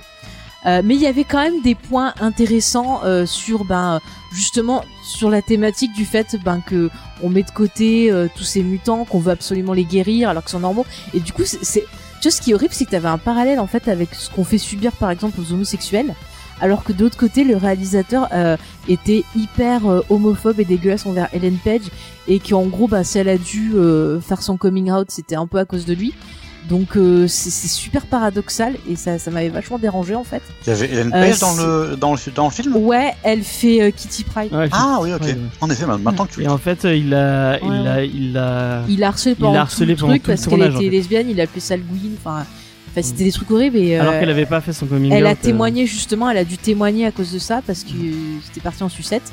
Bon bref, euh, Ah bah, quel du coup plaisir. après, ah ouais. Du coup après j'étais Non, très mais fan. Brett, Brett Ratner, c'est un gros con. Oui bon, on change d'année ici. Après moi j'ai beaucoup aimé euh, First Class parce que justement en termes de réalisation c'était Ouais, First Class, intéressant. il est cool. Il y avait un côté un peu euh, espionnage, vieux film d'action, tu vois. Enfin, j'avais bien aimé ça. Après, bon, on a eu le retour de Brian Singer et c'est reparti en sucette. Enfin, dès au futur past, autant j'adore le, le comics, euh, autant euh, j'ai détesté le film parce que c'était pas du tout cohérent. Il y avait beaucoup de choses qui allaient pas euh, ben, dans l'écriture des persos, encore une fois, dans la réalisation. Ça suffit, James. Euh, alors, euh, Apocalypse, pareil, j'aime beaucoup le perso. Et en fait, j'étais hyper déçue euh, quand j'ai vu le film. Pourtant, il y avait un bon acteur euh, dans le rôle, mais au final, bah, on aurait dit un, un méchant de, de Power Rangers. Ouais, on dirait le méchant des Power Rangers. Ouais, ouais. En plus, il est repassé il y a pas longtemps à la télé. Je suis tombée dessus vite fait. Et je me suis dit non, c'est pas possible. Euh, donc voilà. Euh, Dark Phoenix. Alors, il y avait un bon casting. Il y a Jessica Chastain. Je la surkiffe de, ouf. Mais le film, pareil, m'a déçu parce qu'il y a beaucoup de trous. Enfin, on sent qu'il y a des problèmes dans le montage. Et euh, ils installent un pseudo message féministe. Mais j'ai vraiment l'impression, encore une fois, que c'est cette espèce de mode que les studios ont en se disant ah on va mettre ça comme ça elles seront contentes les filles et elles vont aimer et tu sens que c'est pas du tout fait. euh, Puis à la fin, la fin, elle est non vraiment. mais tu sens que c'est forcé en fait et que c'est pas fait honnêtement. Donc ça m'a dérangé. Alors après on va parler des. Bah si vous voulez je vais introduire le débat sur les. Tu veux que j'introduise les spin-offs, tu parles pas des spin-offs. Et puis on demande pas. ah oui, euh, Logan, j'avais beaucoup aimé. Ah oui, alors pour le coup, Logan, j'avais beaucoup aimé. J'étais Ouais. très dubitative, mais euh, j'ai beaucoup aimé parce que c'était très très bien écrit. C'est Mangold. Hein, qui, Euh, qui, ouais, euh, c'est James Mangold qui a fait ça et euh, vraiment c'était c'est très bien. Et d'ailleurs, il doit pas bosser sur un Star Wars. Je sais pas. Je sais plus Mais le deuxième Wolverine, il était pas, il était Ah non. James Mangold, il va réaliser le prochain Indiana Jones. Et ça, j'ai Ah très ouais, très hâte de voir ce qu'il va faire dessus. Ah, bah, Mais la réalisation, elle était top. Euh, on avait un Wolverine qui était euh, justement euh, très Wolverinien. Je Ouais. trouve que c'est la meilleure interprétation de Wolverine qu'a fait Hugh Jackman. Oui. Euh, J'avais détesté dans toutes les autres versions, mais Ouais, là vraiment, euh, il m'a touché. La relation avec la petite, justement, euh, cool. Euh, Même avec Picard, hein, enfin avec. ouais, euh, avec Picard. Magnifique. euh, X23, magnifique. euh, Picard Ouais. et. euh, oui, non, enfin, c'est- Ah, tout est trop bien. Tout est très très bien. Et il y a une version de noir et blanc qui a été faite que j'ai pu voir. Ah ouais? Et bizarrement, je préfère la couleur. C'est c'est pas. C'est pas nul. Road. Ouais, non mais c'est pas nul, mais je trouve que la couleur ça rajoutait au côté un peu western du film. Ouais. Et euh, ouais, ça m'avait beaucoup plu. Euh, Après- donc voilà, vas-y, Ouais. vas-y. Moi, je, com- je comprends, enfin, je vais un peu dans ton sens, je comprends ce que tu dis à un moment donné sur, sur, euh, sur Wolverine.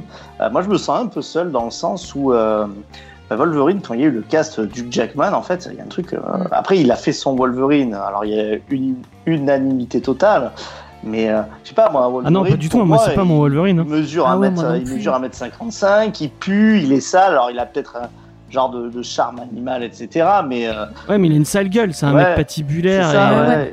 Et je trouve que, que celui qui le dessinait peut-être, qui euh, le croquait le, le mieux, c'était euh, le dessinateur quand c'était les, euh, les, les- encore une fois euh, le reboot des X-Men là quand ils avaient les gilets en en X euh, avec du cuir Ah, et tout là. Ouais. Ouais, ouais, je, je crois. Enfin, sur Wolverine. Oh, c'est il Morrison euh, Oui, c'est Morrison. Voilà, c'est la, c'est c'est- c'est X-Men de Morrison. Où Wolverine, il a même année un peu gros, un peu rougeau. Enfin, Ouais, bah c'est Quickly qui dessine ça. voilà, c'est Frank Whiteley qui décide ça. Et puis là, il le rend vraiment tout rablé et tout. Ça, c'est le Wolverine que j'aime. Là, c'est sûr et certain que Hugh Jackman, en fait, je je comprends quand même pas le, le casting. Qu'est-ce qui s'est fait, quoi Mm. C'est un coup de qu'il a pas génie. du Hein. tout ce côté animal. Ce côté animal et un Il peu. l'a euh, pas, Hugh Jackman. on- il, il fait beau gosse, un peu. Ouais, minet. Tu sais, euh. c'est- c'est con, mais je trouve que Schwarzenegger, ça l'aurait fait. Parce Oh que quand tu penses à Conan, le côté non, il est trop barbare. grand. Il est trop Oh. grand. Il faut Ouais, un mec petit bah, tu et trapu. euh. Ah, moi, j'ai le il Stallone, pas très il est canadien. Ouais, j'ai le Ouais, il fait pas très canadien aussi, mais bon. C'est qui, qui Tu penses à qui? Ah bah Danny DeVito, bien sûr. Ouais, il est peut-être un peu trop. Danny DeVito. Ah, ça reste, ça un reste mec- le pingouin. Ça reste le pingouin forever. Ouais, faut un mec bah- euh, balèze quand même. Euh, Faut moi, du poil. Alors. Vin Diesel, il aurait été. Pattinson en Wolverine. Alors là, ça, là, les gens, Mais ils vont c'est- crier. C'est pour ça que des fois, quand on parlait au tout début d'émission du fandom qui réclamait les trucs, des fois, en fait, c'est- je trouve que c'est aberrant. Là, en ce moment, tout le monde adore Keanu Reeves. Moi, j'adore Keanu Reeves aussi. Genre, il y, a- il y a des fancasts de, de Keanu Reeves en Wolverine. Non, faut arrêter. Ah oui, je les ai vus. Est-ce qu'on peut Ça être, je sais pas. plus à côté du, du personnage de base? Et puis là, c'est- on n'est pas que sur du physique. Un acteur, il peut, peut jouer, etc.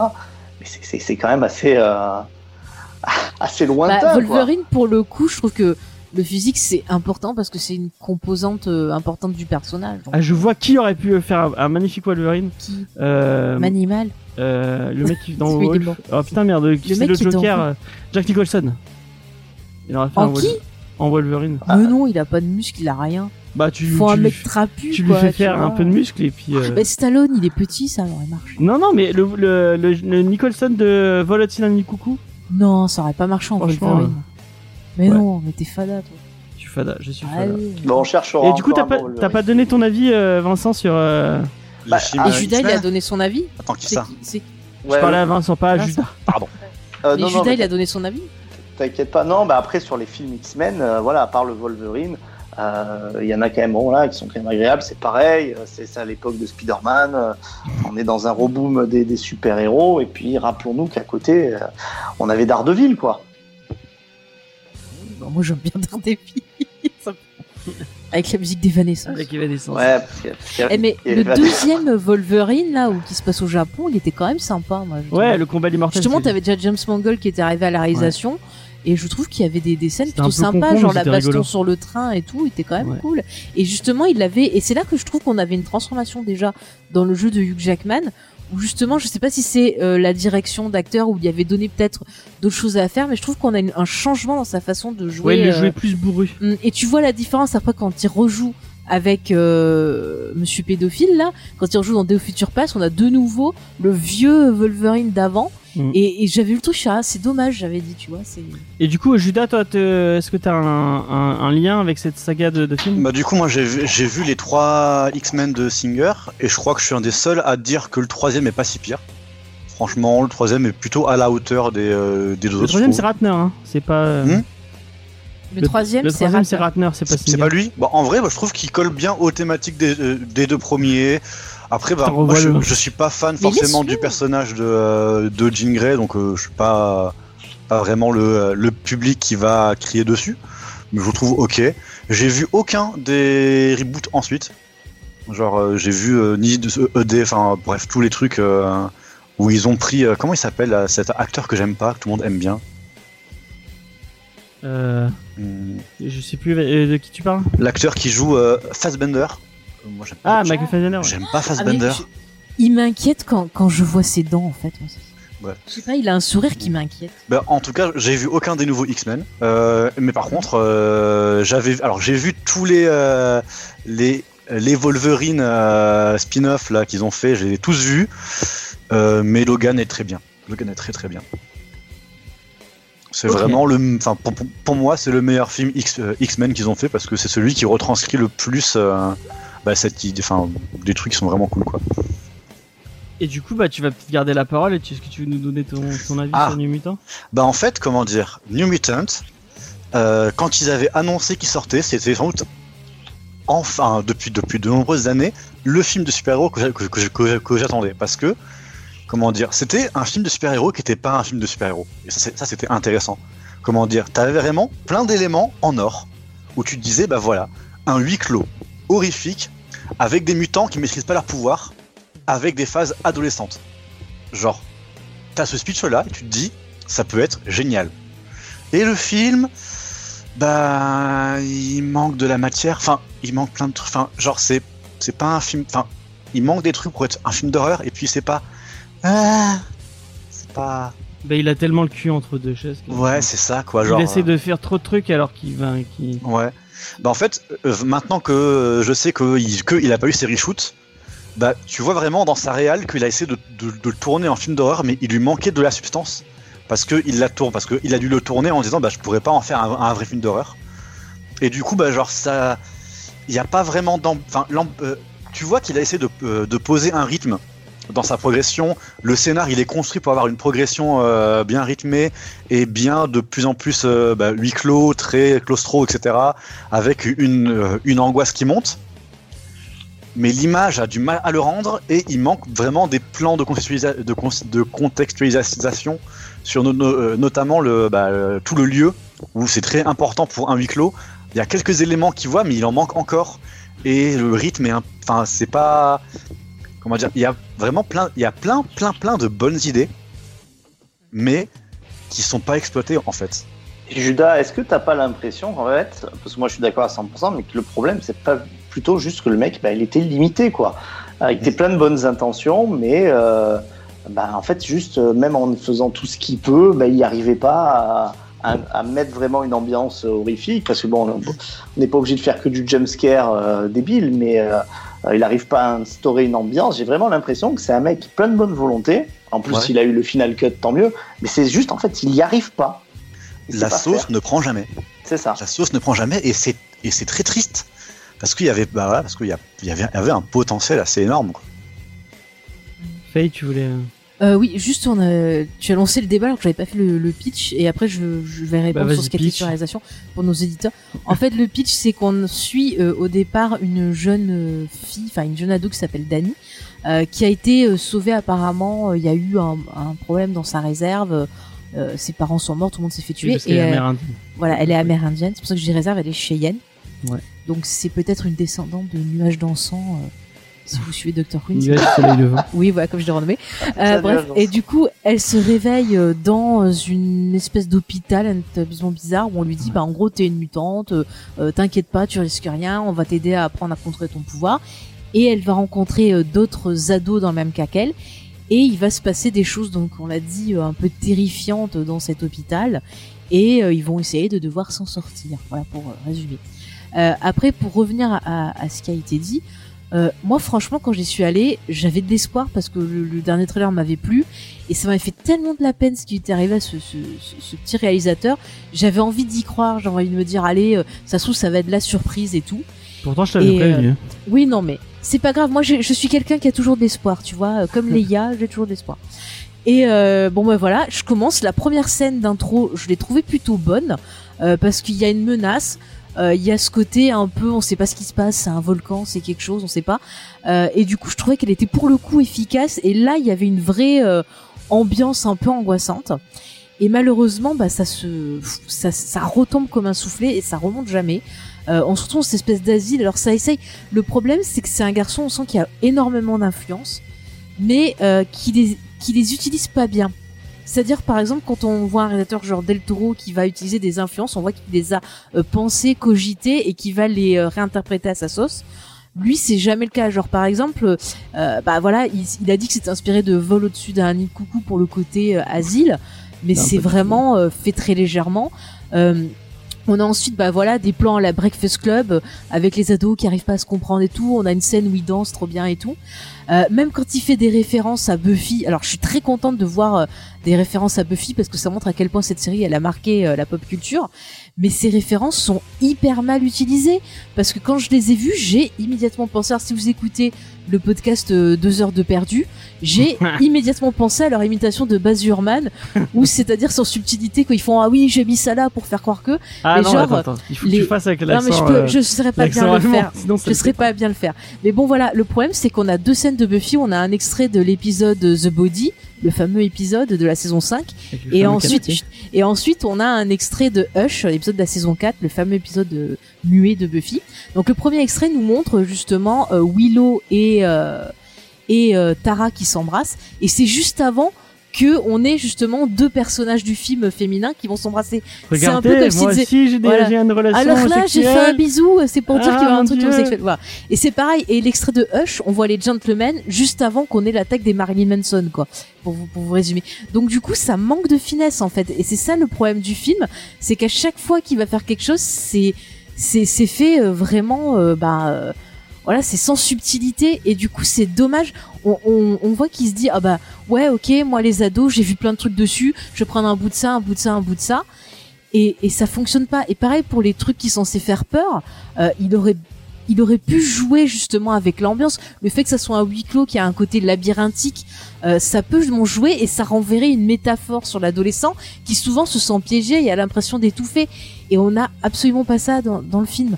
Et c'est pareil sur l'écriture des personnages. Au final, c'est des caricatures. On voit comment ils sont habillés. Tu parlais de, tu nous en parleras après de ta théorie, mais chaque personnage a un look différent. On va avoir un look un peu grudge, un look un peu plus, on va dire, à les 60-50 avec le petit polo. Enfin, je trouve que chaque personnage va être un archétype finalement d'une période, d'une d'un style Ouais. précis, genre le footballeur, la fille, machin. Enfin, c'est Breakfast Club. Hein. Moi, celui qui me fait trop marrer, c'est vraiment l'acteur de, euh, de Stranger Things qui joue exactement le même rôle.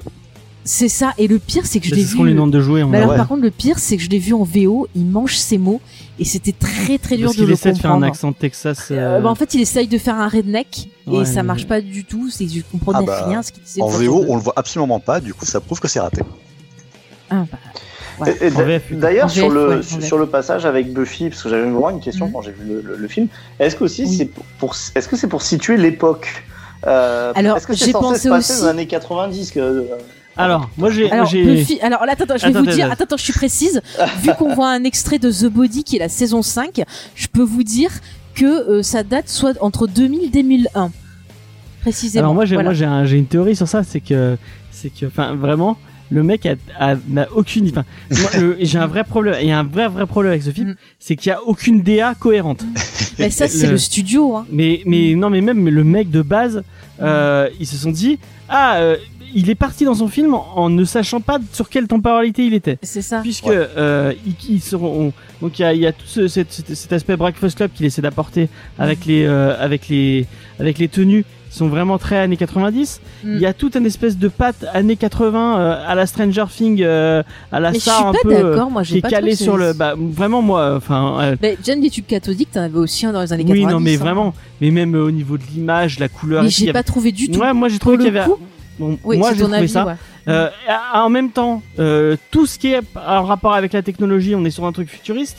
Après, euh, bon, sans vous trop vous spoiler, il y a des il y a, il y a des liens avec Logan puisque on voit des Dans un trucs- flashback. en il y a, il y a un flashback par rapport à Logan, donc euh, normalement, bah, on sait qu'on est dans le futur. C'est des plans Mais- exacts du film. Oui, Alors, mais ouais, en j'ai fait, une il y a explication. aucune euh, temporalité. James, j'ai j'ai vu ça sur, alors, je sais plus si c'est IMDB ou un autre site en anglais de ciné, où en fait il sous-entendait que quand il a commencé le film, en plus, on lui a dit ouais, euh, on sait pas trop, on va le caser dans euh, dans notre boui-boui là des des films X-Men. Donc en gros le mec ne savait pas euh, exactement où ça allait être casé. Il y a juste Ah un oui. moment, en gros, on lui a dit, euh, mais quand même cette scène. Enfin, je crois qu'au montage, on a dû lui dire, tiens, on va caler cette scène-là au Mais le final. truc de Logan, c'est complètement Et- rapporté, ça ressort. mais, mais ça sert à rien. ça sert à rien. Ça Ouais, parce que dès que, dès que, dès que tu t'intéresses un petit peu à la chronologie de, Lo- de Logan, bah en fait, ça s'insère pas vraiment bien en fait. Genre, tu comprends pas, c'est pas logique. Ah, Et C'est ça, il y a vraiment un problème d'écriture parce que je pense que le pauvre gars, il avait son idée de départ, on la voit. Euh, ça aurait pu même, être super cool, mais en même temps, je pense qu'on a dû euh, bah, le parasiter. euh, Warner, enfin Warner, pff, que je dis Warner, la Fox. Elle est tellement habituée que ce soit Warner. Ah ouais, non mais la Fox, tu vois, je pense qu'ils ont para- parasité son truc en disant ah tu devrais écrire ça, tu devrais faire ça. Et au final, je pense que son projet de départ, il a été euh, dénaturé. Et on le voit justement, vous le disiez très bien, il va pas au bout de ce qu'il pourrait Ouais. faire. Et du coup, ça me rend hyper triste. Et euh, on a des persos qui pourraient être intéressants, mais au final, ils vont pas plus loin que la simple caricature. Par contre, il y a des choses cool. Je veux dire, l'actrice qui fait Dani, il a pris une actrice quand même qui est amérindienne. Il y a quand même de la, Oui. de- un peu de diversité dans le casting. Et un truc que j'ai trouvé plutôt cool, c'est que l'histoire d'amour, c'est une histoire d'amour hyper cliché qu'on a euh, dans tous les films. Mais pour une fois, Elle marche bien bah, c'est une histoire d'amour. Ouais, ça marche bien, mais c'est une histoire d'amour euh, gay qui est cliché, qui est normal. Et du coup, enfin, je sais pas. Moi, je suis pas, euh, voilà, euh, gay et tout ça. J'aimerais bien avoir l'avis de personnes qui sont directement concernées. Mais moi, perso, ça m'a fait du bien pour une fois de voir une histoire qui soit complètement normale et une histoire, tu vois, homosexuelle qui soit traitée de façon normale comme toutes les histoires d'amour. Qu'on n'en fasse pas un truc genre, hé, regardez, on a ça. euh. Enfin, je, je trouvais que c'est- ça aurait, je veux dire, ça aurait pu être la même chose, ça aurait pu être un homme, une femme, ça aurait pu être traité exactement de la même façon. Il n'y a pas une façon différente. Donc ça, j'ai trouvé ça plutôt cool. En plus, ce qui est intéressant, c'est que le personnage justement donc euh, de de, de Rennes, euh, elle a une histoire avec la religion catholique. Et on voit justement bah, à quel point ça l'a traumatisé et tout. Et c'est des problématiques qui sont intéressantes et qui sont actuelles, sont dans le comics. Qui sont dans Oui. le comics Ouais, aussi. qui- Et je trouvais ça. Qui sont dans le comics, mais si je me trompe pas, il y a- il y a- elle est pas, elle est pas lesbienne dans le. Non, pas du tout. Non, Et non, elle a un lien avec. Pas Elle a un tout, lien ouais. spécifique avec Voilà. Dani, mais elle Mm. est pas. euh, C'est- Voilà. Sont très bon, voilà, amis ça- et si on sait un peu Mm. lire entre les lignes, euh, on, Ouais, on c'est pourrait, suggéré, on va on pourrait, dire. si on a envie d'y penser, ça. Bah, euh, alors c'est pas Mais sur là, la dans le religion film, tout à fait justement, catholique, je- je vais pas faire de, de Ouais. précision, mais c'est euh, Mm. c'est effectivement dû euh, bah, plutôt euh, au courant euh, protestant qu'ils ont là-bas, les baptistes, etc. C'est le pasteur qui Mm. la marque avec le W là, Ah oui, de, c'est vrai que c'est un Oui, pasteur. oui, ouais. de, de, de Wish. Bah, parce qu'après c'est un peu plus ça aux États-Unis. Mais je, je dis pas ça juste pour faire Mais une elle est précision. irlandaise, elle, elle est pas, elle est pas, Ouais, c'est- c'est c'est elle surtout est irlandaise, elle est pas. euh, Ouais, elle est donc pas c'est un prêtre, il me semble. Ouais, ouais, mais bon, là, je crois que dans le truc, elle, est- elle, est, elle, est, elle est des États-Unis. Mais non, c'est Pas c'est précisé. c'est pas C'est très pas important précisé, de ouais. toute façon, Mm. parce que ce que je voulais dire, c'est que euh, autant la, leur relation, en fait, c'est vrai qu'elle est traitée d'une manière comme n'importe quelle relation. On va pas insister sur oh là là, je suis, oh là là, c'est bizarre, je suis, je suis lesbienne, etc. Mais Mm. en fait, la métaphore, elle est aussi très fortement sur ça. Euh, C'est-à-dire que, bah, en fait, si c'est pas le truc du pouvoir, alors, la, la religion l'écrase aussi parce que bah, elle a une sexualité, euh, parce qu'elle a une sexualité différente. D'ailleurs, quand elle se confesse, euh, elle se confesse qu'elle s'est masturbée, ce genre de, de choses. Et on, on est sur des tabous en fait, vraiment qu'on trouve beaucoup aux États-Unis, euh, dans les endroits vois, où il y a un puritanisme qui est ultra exacerbé, quoi. Mais tu vois, on voit qu'il y a tout le matériel, qu'il y a des, des choses, je pense qu'il avait énormément de, de, de choses à exploiter, mais au final, ben, il se retrouve avec un film qui est trop court, qui permet pas d'exploiter les personnages alors qu'il y a quelques bonnes idées. Euh, on se retrouve avec un film aussi bah, d'horreur qui, pareil, il peut pas exploiter ce côté-là parce que, euh, bah, comme on l'a vu, euh, il était le cul entre deux chaises. Donc au final, moi je suis sortie de là, j'étais super triste parce que le film ben, fonctionne pas pour moi, il manquait énormément de choses. L'histoire elle est hyper décousue parce qu'au final on sait pas, enfin je trouve que c'est pas hyper clair. Alors je suis désolée, je, je, je vais spoiler. Euh, on n'avait pas précisé, mais ouais on spoil comme des, des fous. Euh, on le mettra dans la sûr description. que tu veux spoiler Ah non, mais juste pour dire, tu vois, le, le- ce qui se passe à la fin, au final, je trouve que c'est pas hyper bien fait parce qu'on sait pas si c'est euh, une métaphore de son esprit et la culpabilité de peut-être ce qui se serait passé non, à cause de son pouvoir.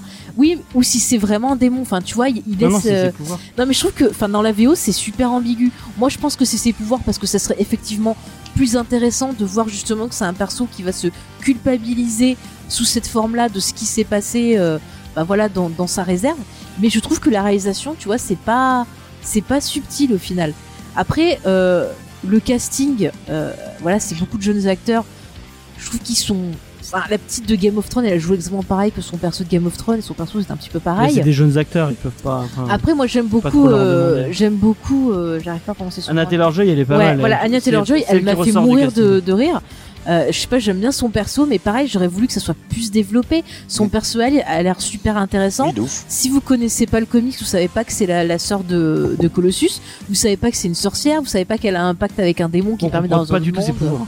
Non, c'est Enfin, pas du tout D'après dans le comics, expliqué. c'est la même chose. on comprend. C'est pas fort Si, hein. c'est que c'est une sorcière et en même temps, elle a un pacte avec un démon, là, son espèce de petite peluche qui lui permet de pouvoir aller Non, en fait dans des mondes parallèles. c'est le dragon de, de Kitty De Pryde. Kitty c'est Kitty Pryde, qui lui a donné. Ouais, je sais pas, mais c'est- elle a un truc avec un démon. Oui, elle a un lien quoi, avec un démon parce Et que moi c'est un j'avais démon qu'il a compris que c'était le dragon, bon c'est pas grave. Non, c'est pas ça. Bon, bref, c'est pas. Mais en tout cas, voilà, et c'est pas assez bien expliqué. Et c'est pareil, tu sens que les persos, il y a des trucs, euh, même le perso du mec de fait- Stranger Things, tu sens qu'il y a des trucs dramatiques Pour, derrière. pour en avoir discuté avec Spades, qui lui lisait à l'époque, euh, et, c'est Spades notamment qui m'avait qui m'en a parlé de New Bah, il a très bon goût, il en a très disant, lisant conseiller. Ça, euh, disait que même à l'époque, on- enfin les, les pouvoirs de les pouvoirs de magie, enfin parce Ouais. qu'en en vrai son, son pseudo c'est la magie, ouais. Donc de merde, comment il s'appelle? C'est j'ai oublié son nom. euh, Truc. euh, ah, Putain merde j'ai oublié. Iliana Rasputin. magie. Euh, Ouais, Iliana, Rasputin. Iliana, c'est Iliana, Iliana. Iliana Rasputin. ouais. Ouais. ouais, voilà. Donc le- les pouvoirs d'Iliana, en fait, euh, même euh, à l'époque, on comprend. Enfin, a- avant que ce soit vraiment beaucoup plus précisé, c'est- les, les, les auteurs faisaient un peu ce qu'ils voulaient. et Il y avait Oui. et il y avait pas de, il y avait, enfin, on comprenait pas trop. Et euh, tiens, juste euh, toute petite digression. Je vous ai dit au début que c'était l'anniversaire de de Cédric. Ouais. Et euh, ce matin, j'ai mis un, un petit message parce que je sais qu'il est très très fan Ah, ils ont répondu? De Jeff Lemire et de euh, Andrea Santino. Ouais. Et j'ai envoyé un petit message sur Twitter en disant euh, s'il pouvait lui son souhaiter son anniversaire. Et il y a Andrea Santino qui vient lui souhaiter, qui a dit of course happy, birthday avec euh, avec des petits emojis. C'est Ah, classe. bah, hein. il doit être content. C'est très cool de la part de, de Santino. Euh, Ouais. Merci. Eh ben, moi, j'ai eu la maman de Buffy qui m'avait souhaité mon Ouais, anniversaire. Encore Voilà. une fois, grâce à moi, qui Oui, lui avait demandé. J'aime bien, c'est un petit truc que je fais sur, sur ça me fait rire. Ouais, ouais. Non mais tu vois ce film c'est triste quoi. En fait moi j'ai l'impression de voir du vide en fait au final alors qu'il y avait tellement de potentiel et ça me fait tellement de la peine. Tu vois j'ai même pas envie de je sais qu'il y en a qui ont été très méchants envers le film mais moi j'ai même pas envie d'être méchante avec lui parce que peu cher ça me fait de la peine. Tu vois moi moi qui aime bien écrire et tout ça me ferait chier Ouais. euh, de me retrouver dans sa situation où toutes les cinq minutes on vient te dire ah non il faut pas faire ça. Ah bah finalement tu le fais. Ah non tu le fais pas. Enfin, ça devait être horrible le tournage quoi. Dans le film, je trouve qu'il y a un- vraiment, par contre, un problème de euh, d'introduction en fait euh, des, des différents éléments en fait. Dans l'ordre, Ouais. genre, Dani, elle arrive euh, dans le huis clos et Ouais. t'as euh, t'as, euh, une scène de conflit entre les résidents avant Mm. les, la scène qui va t'expliquer qui sont les résidents. Du coup, Ouais. c'est complètement bizarre. C'est pareil pour les différentes peurs. T'as des Mm. scènes de, enfin, on, on te les, on te les explique souvent après. Oui. Et puis av- euh, avant, avant d'y revenir, je crois vraiment c'est ces setup et ces payoff, ils sont absolument calés bizarrement parce que à Ah mon oui. avis, il a dû tourner ça. Et après, il a dû refaire le montage derrière et du coup, genre, il a pas réussi à bien faire son truc. euh. Ah, mais Ouais. c'est complètement artificiel. C'est Ouais. complètement artificiel et, euh, et en plus, euh, comme, comme tu dis, je pense que ça s'est vraiment fait après. Euh, Ouais, parce ouais. qu'on dit Mais bon, ben là, le- il a peur de la mine. Tiens, fais un dialogue quand Ouais. même où il raconte ça parce Allez, que sinon, vas-y. les- ouais, sinon on- ils sont emmerdés, on- ils vont pas comprendre. Ouais, ouais. Mais pour le coup, là, je trouve que des reshoots, ça aurait apporté, je pense, un Mm. peu plus de profondeur au film. Ça aurait rajouté, je pense, plus à, au côté horrifique. Et franchement, on aurait eu, je pense qu'on aurait eu vraiment un excellent film X-Men s'il y avait eu un peu plus de, de choses travaillées. Franchement, il manque pas beaucoup. Et, Mais je et pense c'est que- dommage. Je vais, peut-être, je vais être Mm. méchant, hein, mais je pense Ouais. qu'on est face à quelqu'un qui, qui, qui- enfin, euh, il a que trois films au compteur derrière lui. Oui, euh, il, est, dont je- New il Mutant. est jeune, ouais. Et je pense que c'est pas un bon réal et que on, on- le, Après, le- cinéma d'horreur, c'est euh, c'est quelque chose de compliqué. Euh, c'est une recette euh, qui est compliquée à, à mettre en place. Que, enfin, on- moi, je si on, on peut regarder le, le nombre de films qui vraiment marchent avec une vraie ambiance. Je pense par exemple un, un petit un petit exemple. Moi, un, un de mes un de mes films. bon, après, les gens vont peut-être me dire que c'est pas un film d'horreur, mais moi je le considère comme un film. Je sais pas si tu vas être d'accord avec moi, euh, Faye. C'est l'échelle de Jacob. Et en fait, quand tu regardes la filmo, Moi, je le mets dans Fantastique. bon, mais moi, on je- est d'accord que c'est un film qui marche bien avec une vraie ambiance. Oui, mais c'est une- un. Et mais Moi, je pense que t'avais parlé d'un truc récent. oui, non, mais euh, et en fait, c'est une, recette compliquée que même lui n'a pas réussi à refaire. Et, Mais- et on- quand tu vois sa filmo, sa filmo, elle, Oui, elle mais- est. Mais Euh. James, on peut se poser la question, c'est est-ce qu'il a vraiment eu sa chance de faire ses preuves? Je sais, Parce moi, que enfin, s'il a eu son. Franchement, t'imagines, on lui dit tu, tu tournes juste un tout petit peu de scène d'horreur. Et, et, et, et il a pas pu en tourner plus, peut-être, je sais pas. hein, je, Mais déjà, rien qu'au rythme et à la façon dont il raconte son histoire, moi, je pense qu'il déjà de à, à la base, Mm. il était tombé à côté de ce qu'il fallait faire. Enfin, Ouais. tu, euh, on, on, tu veux, tu veux voir un film d'horreur, un truc qui marche Mm. vraiment sur cette sur cette même thématique. Tu regardes euh, The Haunting of Hill House, euh, la série de, de Netflix, euh, qui est qui est basée sur le bouquin euh, euh, Antise de de dans la maison. euh, La- euh, euh, Ah, je l'ai dans mon truc. Enfin bon, c'est une un, de un- Jackson, euh, je sais plus comment ça s'appelle. son un- nom. c'est un bouquin euh, Mm. culte euh, Ouais. d'horreur Ah, et je euh, l'adore. dont euh, il avait déjà été tiré un film euh, La maison du fait, il y diable a- de Robert La maison du Wise. diable de Robert Wise qui est, qui est ou Antise en, en- qui est un truc marquant. euh, Hunting en VO. Hunting je crois que c'est- je En VO, c'est euh, The euh, Hunting, je crois, un truc comme ça. Antis, par contre, c'est le titre du remake Ah, de Yann de ok. Bond qui est pas terrible. Et donc, on est on est face à quelque chose qui est compliqué à mettre en place. Il faut un rythme Mais spécifique, le plus lent, où tu poses ton Non, mais ambiance. le problème, c'est que tu vois qu'il, on lui a, enfin, le film ça était là, et en gros, tu as l'impression que c'est monté comme les C'est vrai que scènes un du peu film monté ça. la ça. Ouais. C'est monté euh, totalement, et même esthétiquement, euh, ça me fait énormément penser à ça. Et si tu prends ça, je sais qu'il y a beaucoup de gens qui n'ont pas aimé euh, la première partie, mais euh, ça, finalement, c'est un film qui qui pose des, c'est plus un conte horrifique. Euh, qui va parler justement du passage un peu à l'âge adulte. On a ces jeunes gosses qui sont euh, mi-adolescence, enfin mi-enfance, mi-adolescence, et qui parlent aussi de problématiques que tu vis à ce moment-là, les problèmes familiaux, le harcèlement, euh, le fait que ben tu découvres euh, tes peurs et tout ça. On se rend compte que les peurs de ces gosses, c'est des peurs liées à leur âge. C'est pas des peurs, des trucs débiles. Finalement, on se rend compte que ce qu'ils ont peur, c'est la vraie vie.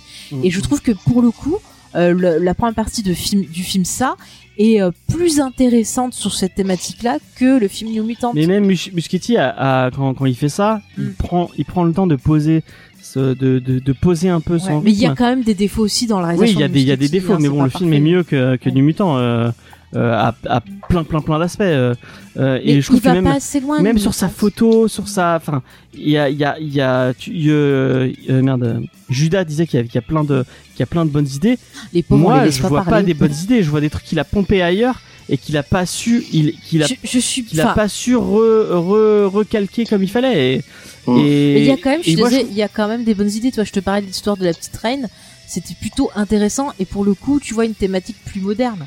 Regarde le, le truc autour des euh, qu'on va pas spoiler mais il y a un truc autour tu disais les les Monsieur Smile là de de, de Les Marilyn Manson. les, Mar- les trucs de Marilyn Manson euh, c'est faux c'est ça Bah va alors, nulle Mais part en plus, du coup, ils c'est. jamais à quoi ça correspond Voilà, c'est ça. et, et en plus ça fait- c'est une espèce de repompage de Slenderman en moche Mixé avec les, les gentlemen qu'on voit ouais et vraiment mais ça sort enfin c'est nul Ouais, c'est juste nul Je sais pas, je trouve quand même que c'est un des rares éléments horrifiques qui marche un peu pendant quelques scènes. mais t'as t'as eu Ouais. peur? Non, mais genre là, j'ai senti un peu une petite ambiance qui, qui s'installait en fait, euh, ce qui aurait dû être le cas pendant euh, pendant pendant pendant, Pendant tout le film. Là, Ouais, je ouais. Ouais, sentais qu'il vraiment qu'il avait vraiment Oui. les outils pour aller sur ce terrain-là. Ouais, moi ça- je moi je me moi j'ai trouvé que c'était que ça sortait Moi, nulle moi, je part suis un que- peu d'accord. Je trouve que, enfin, en termes de- d'apparition d'imagerie, c'était pas mal. Mais le problème, c'est le fait d'avoir mis l'extrait de Buffy juste avant. Et ben encore une fois, ça fait ah, attention, il y a des trucs qui vont arriver, tu vois. Et du coup, ça casse l'effet qu'il y a derrière, qui est plutôt intéressant. On n'aurait pas eu cet extrait, même si je m'en plains pas, j'adore Buffy, mais euh, on n'aurait pas eu cet extrait-là. Je trouve que effectivement, là, on aurait eu euh, encore plus cette ambiance qui, et du coup, de se demander mais pourquoi elle, elle voit ces trucs-là Pourquoi elle en a peur Qu'est-ce qui se passe Ça rajoute au mystère du perso. Mais c'est jamais expliqué. Du coup, Et ces autre- personnages. Attends, je finis juste ma phrase, James. Mais du coup, ces personnages-là, on peut pas s'attacher à eux parce qu'on sait pas qui c'est. Jamais. Euh, ça sort pas du cliché. Et on sait pas qu'est-ce qu'ils veulent, où ils veulent aller, qu'est-ce qui se passe, quoi. Mais il y a un autre vrai problème dans le film, c'est que à zéro moment, Mm. tu t'as, enfin, tu sais très bien dès le départ qu'il y en a aucun qui risque quelque chose et qu'ils vont, ils vont tous à la fin et que Ouais, bon, c'est dommage. un petit spoil à la fin, il y a tout le monde est, personne n'est mort. Ils auraient dû sacrifier un personnage ou deux ou il y a- il Ah ouais. un autre, tu n'as peur pour eux Jamais. à zéro moment. Ja- Jamais, et c'est- là, c'est ce que je voulais dire aussi, je vais complètement dans ce, ce sens-là. Euh, Peut-être que le fait de se dire que c'est un film de super-héros, euh, déjà aussi ça désamorce euh, à la base en disant que les euh, qui vont s'en sortir. Donc on n'a jamais peur déjà parce que moi je reviens sur cette idée, j'en suis sûr que je comprends ce que Faye dit. Le type, on, on a un peu de la peine pour lui, mais moi je pense aussi que c'est pas un bon réalisateur, euh, dans le Ouais, sens où euh, tu prends Fincher par exemple sur euh, quand il fait euh, Alien sur- 3? Sur Alien 3. Alien 3, il y en a qui l'aiment, il y en a qui l'aiment pas. Il y a quand même une ambiance. Et pourtant, euh, on sait que c'est un film où là, on a un vrai développement. Euh, là, je pense qu'il a, vraiment, c'est son cut, c'est ce qu'il a, ce qu'il a voulu faire. Il a pas le talent pour le faire. Il n'est pas aidé par le fait que ça soit un truc de super-héros et que ben, t'as jamais peur pour les personnages. Ah tiens, ah ben ils se font courir derrière par, euh, par des Slenderman. Ah bon, d'accord. Allez, utilise tes pouvoirs. Utilise tes pouvoirs. Vas-y, utilise tes pouvoirs. Ah, c'est bon, utilise tes pouvoirs. Enfin, c'est hyper prévisible. Euh, et au final, ça, je vais conclure sur ça. Enfin, le film ça d'André Muschietti, il, aura aussi une, petite claque dans le sens où, euh, c'était les mêmes thèmes, c'est-à-dire la difficulté de grandir, de passer à l'âge adulte, la différence, euh, et de faire face à ses peurs. C'est calqué, c'est exactement pareil, sauf que c'est beaucoup, beaucoup mieux fait. Et après, j'ai juste une question pour vous.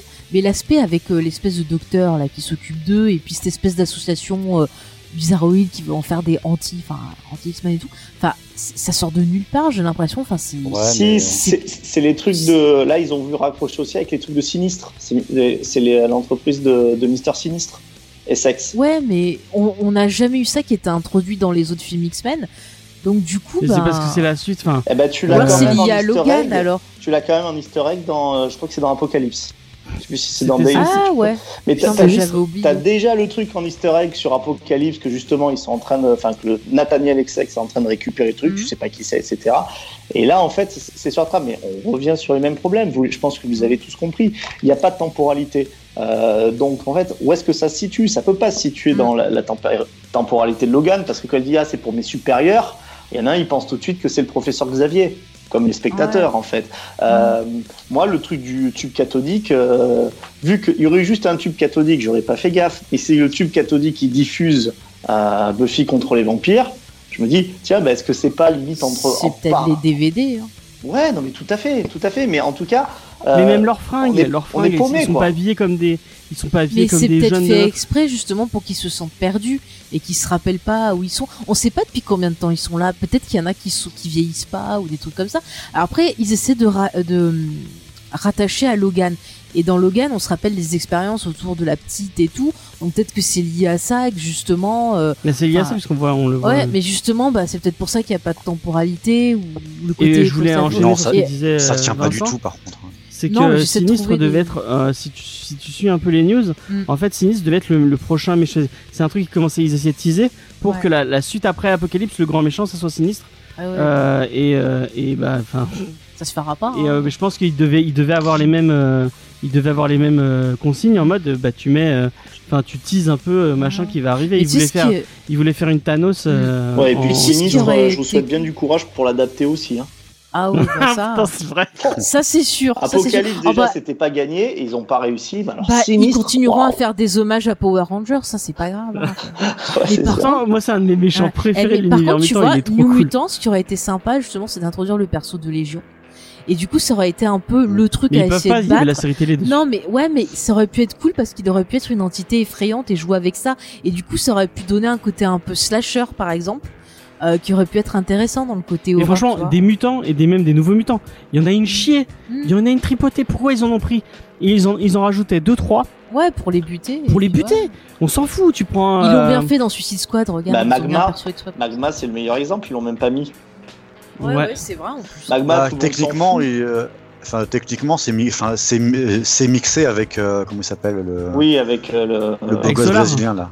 Ouais. Ouais. Avec Supernova. Non, comment il s'appelle? Solar. Solar. ouais. Solar. Solar, ouais. Oui, c'est ils Mais ont il est pas fusionné les deux. Euh, mais euh, de toute façon, on, on parlait du comics avant, on n'en a pas tellement parlé de ce personnage parce qu'en fait, il a, je trouve qu'il est pas Pas important et puis il, a grand-chose, jamais, il est jamais passé à la postérité. Euh. Bon, ben voilà, foutez Magma et puis à la limite, vous la tuez. Ouais, ou bien alors t'as une scène où il découvre que bah, genre des cadavres ou un truc comme ça, tu vois, ça ça Tout ça à fait. passe. Ah ouais, Je carrément. sais pas. carrément. Mais tu vois, genre, ils auraient pu découvrir des, des cadavres d'autres étudiants avant eux qui ont eu, qui ont subi des expériences ce et qui ont été tués, ouais.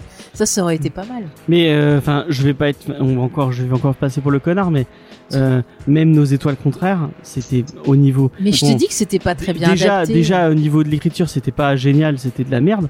Mais au niveau de la réal, c'était pas fou non plus. Tu hein. dis c'était pas bien adapté. Bah, disons que ça faisait très euh, C'est un truc théâtre, ouais, ça c'était téléfilm des M6. Bah, en fait, ils ont gardé pour, vraiment que euh, le côté peur. Ah, il faut que je retrouve le nom de ce, de ce film. euh, Chercher. Mais c'était vraiment pas fou. Je- je-. Surtout, il y avait Shanley, il y avait, bon, je vais être méchant avec la pauvre Shanley Woodley, mais je, je, je supporte pas cette actrice. Elle, je- elle, elle me- elle m'insupporte au plus haut point. Je que Je dis que c'est Rihanna, mais c'est ce que c'est. Non, si, c'est pas ça. Continue. C'était Love Story. Voilà. Ah. Love Le film Story. s'appelait Love Story. Ah oui, alors là, oui, c'est vieux, oui. Oui, oui, c'est c'est vieux. Oui, je sais, je suis très. Oui, on a le même âge, je pense. Je ne l'ai pas dit. Je l'ai pensé très fort, mais je l'ai pas dit. T'inquiète pas, bah, Cédric vient d'avoir 40 ans, hein, donc si vous voulez. Oui, vous- c'est pas moi la plus vieille. bon.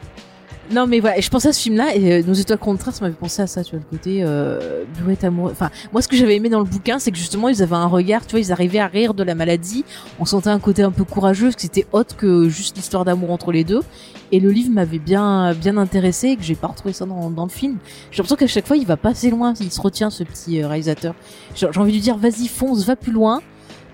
Franchement, il manquait pas beaucoup pour faire un truc. euh, voilà. Après, le film, c'est pas le pire film X-Men. Je pense que le, pire, c'est Dark. Phoenix. Dark bien. Même Apocalypse, c'est pire. Ah, ouais, non, ouais, ouais. Je veux dire Apocalypse, ouais, ouais. De toute façon, les Brian Singer. Mais même des de Future Past, il est. Et enfin, Ah, mais moi, je le déteste. Faut compter pas Wolverine Origin. Voilà, du Ouais. coup, on dit la même Non, Ah, je Wolverine loupe- Alors lui, celui-là, je le bite Non. Wolverine Origin, il n'existe pas. Mais en Ah, fait, parce il qu'il est il y, rigolo. il y a quand même Black Eyed Peas quand même. Ça, c'est un peu Ouais, l'originalité. il y a Dominique Monaghan. Et il y a Taylor Kitsch en Gambit. Ouais, mais il était bien, je trouve, en plus. Non, il était nul en Gambit. Ah, moi, j'aimais bien, moi. Moi, Puis il y Franchement- avait la première apparition de Deadpool qui avait été mis n'importe comment, d'ailleurs. Ouais. Franchement- je, préfère, je le préfère en John Carter. que- Franchement, à part les, euh, à, bah, à part euh, le Deadpool, euh, tous les mutants de, euh, de, Wolverine C'est Origin vrai. sont plutôt ok. Hein. Bah ouais, moi c'est pas Ah ça qui m'a gêné, c'est plus l'écriture euh, qui avait un problème. Celui qui est joué par celui qui est dans tous les. euh, putain, merde. Qui ça? Celui qui, qui fait qui joue un. Qui fait dans le sable là, Liv Schre- ah, il est là, Liv- je, je supporte pas Liv Shiver. Ah, moi je l'aime euh, bien, non, j'aime bien celui qui fait le, le mec obèse. euh, Le Ah blog, oui, non, oui, ça, non, oui. Ça, il faut, ça, il faut oublier, je veux dire. euh. Ah, je me rappelle même plus de ce perso. bah, c'est fidèle au blob, euh, finalement, non? Oui, ouais. Est-ce que c'était vraiment drôle de. de enfin, vraiment bien Ah, de le mettre là ah, C'est sûr, c'est ah, regardez, il est gros, quoi. C'est marrant parce qu'il est gros. Ça- Ah oui, oui, c'est. c'est- Ça, malheureusement, euh, la grossophobie, hein, euh, on n'y a pas encore euh, fini. On n'a pas fini avec ça. Ouais. non, mais enfin, je trouve que Wolverine Origins, c'est pas le pire film de la saga X-Men pour moi. Parce qu'il est drôle quand même à regarder, tu vois. Enfin, Dark Phoenix et, euh, et le 3. Franchement, mais. euh, Enfin. ça se Le joue entre Dark Phoenix et le... le. Phoenix, il y a aucune. Enfin, tu vois. Moi, je me Ah. souviens, tu regardes. On... J'avais fait une vidéo dessus il y a, il y a très très longtemps. Et du coup, j'avais j'avais monté le film et j'avais remonté toutes les scènes où on voyait le Phoenix. Mais elle bouge Et pas. en fait, elle ne bouge pas pendant toutes les. pendant- T'entends les Tu cigales la, vois, derrière. tu la vois à rien et tu peux entendre le vent qui passe pendant qu'elle Alors qu'elle est censée être méga puissante. Ouais, enfin, bref, on n'est pas prêt de revoir le Phoenix au cinéma, quoi. Là, je pense que. Ben, moi, je pense que là, pour le coup, d'habitude, je suis pas pour les reboots, mais là, euh, c'est tellement le bordel que oui, il faut recommencer proprement, euh, repartir sur des nouvelles bases et. euh, On va lancer tout X-Men? Mais euh, ouais, Bah, X-Men, Ah. mais dans le MCU. Hein. Bah ouais. Ah, il faut repartir sur des bases là. Mm. En plus, maintenant, bah voilà, les, les premiers sont, sont vieux maintenant. Mais moi, je pense chose, que. hein. Bah, après, je, je- eh, on, on part pour le, le moment théorie. Mhm.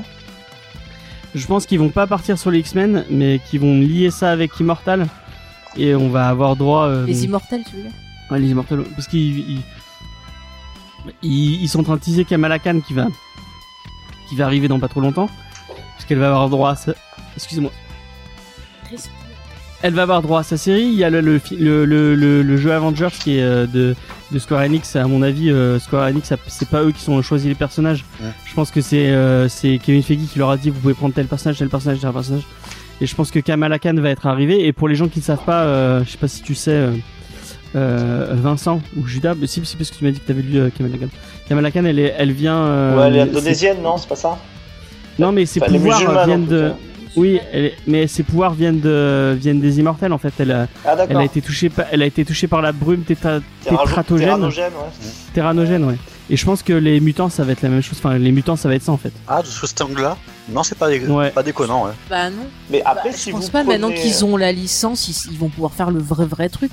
Bah, Parce que regarde, euh, Ouais. ils avaient ils avaient déjà commencé un peu à sous-entendre. Ah non, ils avaient pas Ouais. pu sous-entendre. Non, non, parce que euh, comment il s'appelle euh, Scarlet euh, Scarlet Oui, Witch et, euh, ils a dit que c'était des expériences. c'était ouais. des augmentés, Ah ouais. c'était pas des. Oui, mais à euh, l'époque, ils avaient pas C'est les miracles, les Ouais. phénomènes. Mais si vous prenez Ouais. R6, je ne sais pas si vous vous en rappelez de, de R6, mais l'explication justement des, euh, des, des mutations, euh, c'est euh, sur les célestes en fait. hein. Ouais. Donc, euh, ouais, ils vont peut-être reprendre ce, ce canon. Hein, Après, euh, tu parlais de, de Scarlet Witch. Pourquoi s'ils n'utiliseraient pas le perso de Scarlet Witch en disant, bah voilà, les expériences qu'on t'a fait, c'était du sang qui venait d'un mutant. Effectivement, elle pourrait redevenir la fille de Magneto et ainsi de suite, te dire, ah bah il y a des mutants, machin, et on pourrait les découvrir par le prisme peut-être de ce personnage-là aussi. Ah, ça paraît Et du coup, là, la question, la question qu'on se pose, c'est Ouais. est-ce que vous, là, maintenant, euh, alors que ben, on- le, le- la, la nouvelle phase du, M- du MCU, on ne sait pas trop euh, ce qui va arriver. Il y a, il y a, il y a rien de, il y a rien de très très bandant euh, pour euh, pour euh, pour être sincère. Moi, il y a pas, il y a peut-être Shang-Chi parce que j'ai bien envie de voir un un, un vrai euh, un vrai mec qui se bat euh, euh, dans le MCU. Ça pourrait être bien pour Non. oublier un peu Iron Ils Fist. vont peut-être prendre Ben Kingsley et le maquiller encore. Ils vont, ils vont prendre Ben Kingsley pour faire Kamala Khan. le mec, non, mais est- c'est quand même. il est, il capable de faire tous les, toutes les. euh, Tout enfin, est bon, race, quoi. Il peut tout jouer, ce mec. Ouais. il peut jouer. Bah, il a joué Gandhi. Hein, ils peuvent tout, il peut tout jouer. Hein. Enfin bref. Euh, et le mandarin, n'oubliez pas qu'il a joué le mandarin.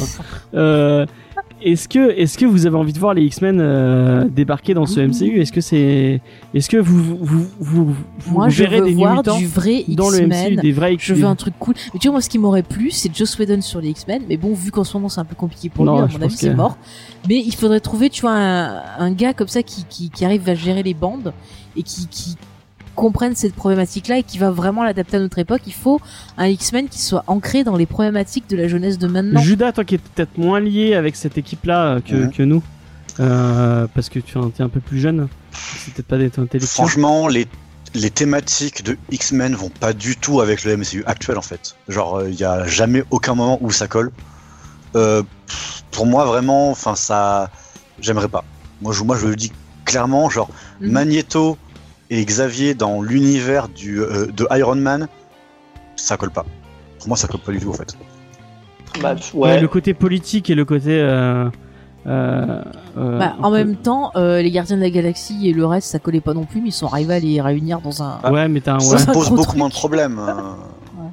Bah, après, ils sont assez, ils sont assez bons pour, euh, ils sont assez quand même bons pour réunir des univers. Enfin, on n'aurait jamais misé un copec sur le fait d'arriver à, les mettre ensemble et que ça marche à l'écran.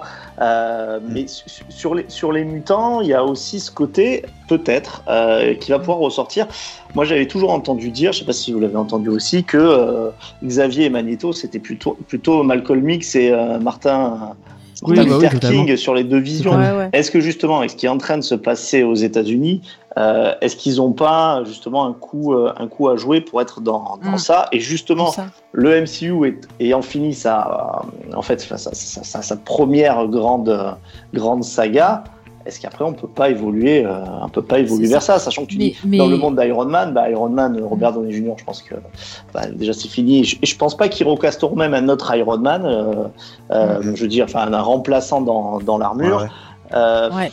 Il y a les, les nouveaux héros en fait sont, sont beaucoup plus euh, justement euh, sur euh, sur des héros qui sont méconnus là enfin on va voir Shang-Chi mais bon il n'y a pas beaucoup de monde qui connaît qui connaît qui connaissait Shang-Chi je pense à part ceux Et qui même les les Eternals. comics. Mm, mm. Qui Alors connaît après- les Eternals Ah ouais carrément carrément même les Eternals euh, enfin franchement c'est les fans hardcore de Kirby etc qui connaissent ça Mais moi, je les- Bah, c'est bien de les faire hein. découvrir, c'est bien de les faire découvrir. hein. Oui, c'est c'est- Mais par exemple, moi j'ai une théorie aussi, ça pourrait être pas mal pour introduire les mutants. On a vu Civil Wars et on a vu cette fameuse loi là sur les super-héros et tout. Et pourquoi pas justement, bah, dans le cas de cette loi, on s'aperçoit qu'il y a des mutants et du coup ils disent oula, on a fait une loi sur ça, mais en plus maintenant il y a ça, nouvelle génération, des mutants comme ça. Ah, il va falloir faire des lois et des trucs comme ça. Et du coup, on aurait une problématique où ces personnages-là seraient mis à l'index avec justement bah, la lutte avec un côté bah, la philosophie de Xavier et de l'autre la philosophie euh, de, de Magneto et du coup on aurait des groupes qui pourraient comme ça euh, se, se connecter Ouais, entre eux parce mais- qu'ils auraient des je sais pas je sais trouver Moi, des choses vais- qui Ouais, mais là, en fait, hein. de- Vous, enfin, là, on change vraiment toute la philosophie du MCU. ouais bah moi j'essaie de trouver Moi, des je vais plus de pour la les team de aider hein. Judas, je pense. Et euh, si c'est pour voir, euh, si c'est pour voir les X-Men, mais euh, dénaturés de leurs propos, euh, de leurs propos un peu politiques et de leur de la, la dénonciation du fait que bah, le racisme et la différence et tout ça. Si c'est pour avoir juste des super-héros random, mais bon qui sont mutants, euh, ça m'intéresse pas. J'ai pas envie de le voir. Et après est-ce qu'ils pourraient pas faire un système de terre parallèle par exemple il y aurait une terre où il y aurait les mutants et pourquoi Mais pas après euh, faire euh, est-ce les que- relier est-ce ou que même ne Disney- pas les relier. Est-ce que Disney est prêt à faire des films qui, qui dénoncent entre guillemets ou qui essaient de Alors, à chaque, à chaque fois, de toute façon, euh, pour répondre à, à la question, alors, est-ce qu'il dénonce Je pense qu'à chaque fois, c'est le, c'est le cas, euh, mais c'est quand même un petit peu édulcoré. Euh, Par exemple, Winter Soldier, c'est peut-être celui qui va le plus loin dans le côté liberté individuelle, etc. Euh, mais ça, c'est, on, on peut pas dire que c'est des films qui sont jusqu'au boutiste. Et la logique commerciale est que, bah, eux, en fait, euh, ils veulent pas qu'il y ait des polémiques, ils veulent pas forcément prendre des énormes risques. Donc, euh, on- ils- ils- mais par contre, je, ils arrivent à prendre des thèmes. Mais si on veut que les thèmes soient traités, je sais pas, comme chez un Spike Lee par exemple, c'est clair et net que ça n'arrivera pas. Ah non, ça c'est sûr. Ils vont faire des choses progressivement pour pas heurter le, le public. Ça, ça c'est sûr. Après, je, je pense qu'ils peuvent essayer de parler de la thématique X-Men. euh, Après, on a eu le droit à hein. Black Panther avec le panafricanisme. Qui était, Ouais, enfin très ont- léger quand même. Hein, euh, Oui, mais le, quand même. hein. le panafricanisme, il est même pas anti-américain, quoi. Ah ça. Genre, C'est un c'est le panafricanisme, euh, le bienfait de la, de, euh, de la mondialisation. C'était un peu bizarre. Eh, faut pas Ouais, Ils ont essayé. Tu Ils ont essayé. Ils ont essayé. Non, mais il y avait sur, sur Black Panther, en fait, finalement, le, le- on, on- on l'a beaucoup vu en disant ouais, mais c'est bien parce que ça montre aussi euh, bah, que des pays d'Afrique, imaginaire certes, mais qui, qui puissent évoluer, etc. Mais finalement, la, la vraie question qui était intéressante dans, dans Black Panther, c'était est-ce qu'on s'ouvre au monde quand on a les euh, quand, quand on a les, les clés pour aider les autres tellement on est avancé, ou est-ce qu'on ne le fait pas Euh, Et ça, c'est un on- propos très américain. et c'est- un, pro- un propos très, c'est un propos très américain, mais c'est le propos interventionniste euh, qui est le propos de toutes les, les puissances, euh, de toutes les puissances occidentales et qu'ils ont toujours eu à un moment donné. Euh, je renverrai ceux qui ont eu de chercher au, au vieux discours de Jules Ferry, etc. Est-ce qu'on a le devoir d'aller euh, d'aller aider les autres quand on pense? C'est toujours ça, c'est quand on pense euh, qu'on est on est plus avancé et même plus à l'aise qu'eux, euh, ou est-ce qu'il faut laisser les, gens tranquilles? C'est- C'est pas c'est pas que c'est pas que américain. Euh, par contre, moi, je connais beaucoup de gens qui ont trouvé que Black Panther, c'était aussi, c'était la façon dont c'était fait, c'était pas forcément une bonne image de l'Afrique. Ne serait-ce que parce que ça allait chercher beaucoup plus sur euh, une Afrique fantasmée avant que ça soit une Afrique, euh, un des pays d'Afrique, parce que l'Afrique est dans un continent large, les pays sont très différents, mais un pays d'Afrique réel. Non, non, c'est Oui, mais le Wakanda, ça a toujours été un. Oui, tout à fait. Ça, ça a toujours été ça. Mais euh, mon, mon propos est, est de, est de dire que sur les, les thématiques de Marvel qui sont très très différentes, encore une fois, il y a toujours des thèmes qui je trouve qui sont assez intéressants et qui sont assez poussés. Mais je rejoins Faye en disant qu'à un moment donné, ils veulent y aller vraiment en douceur.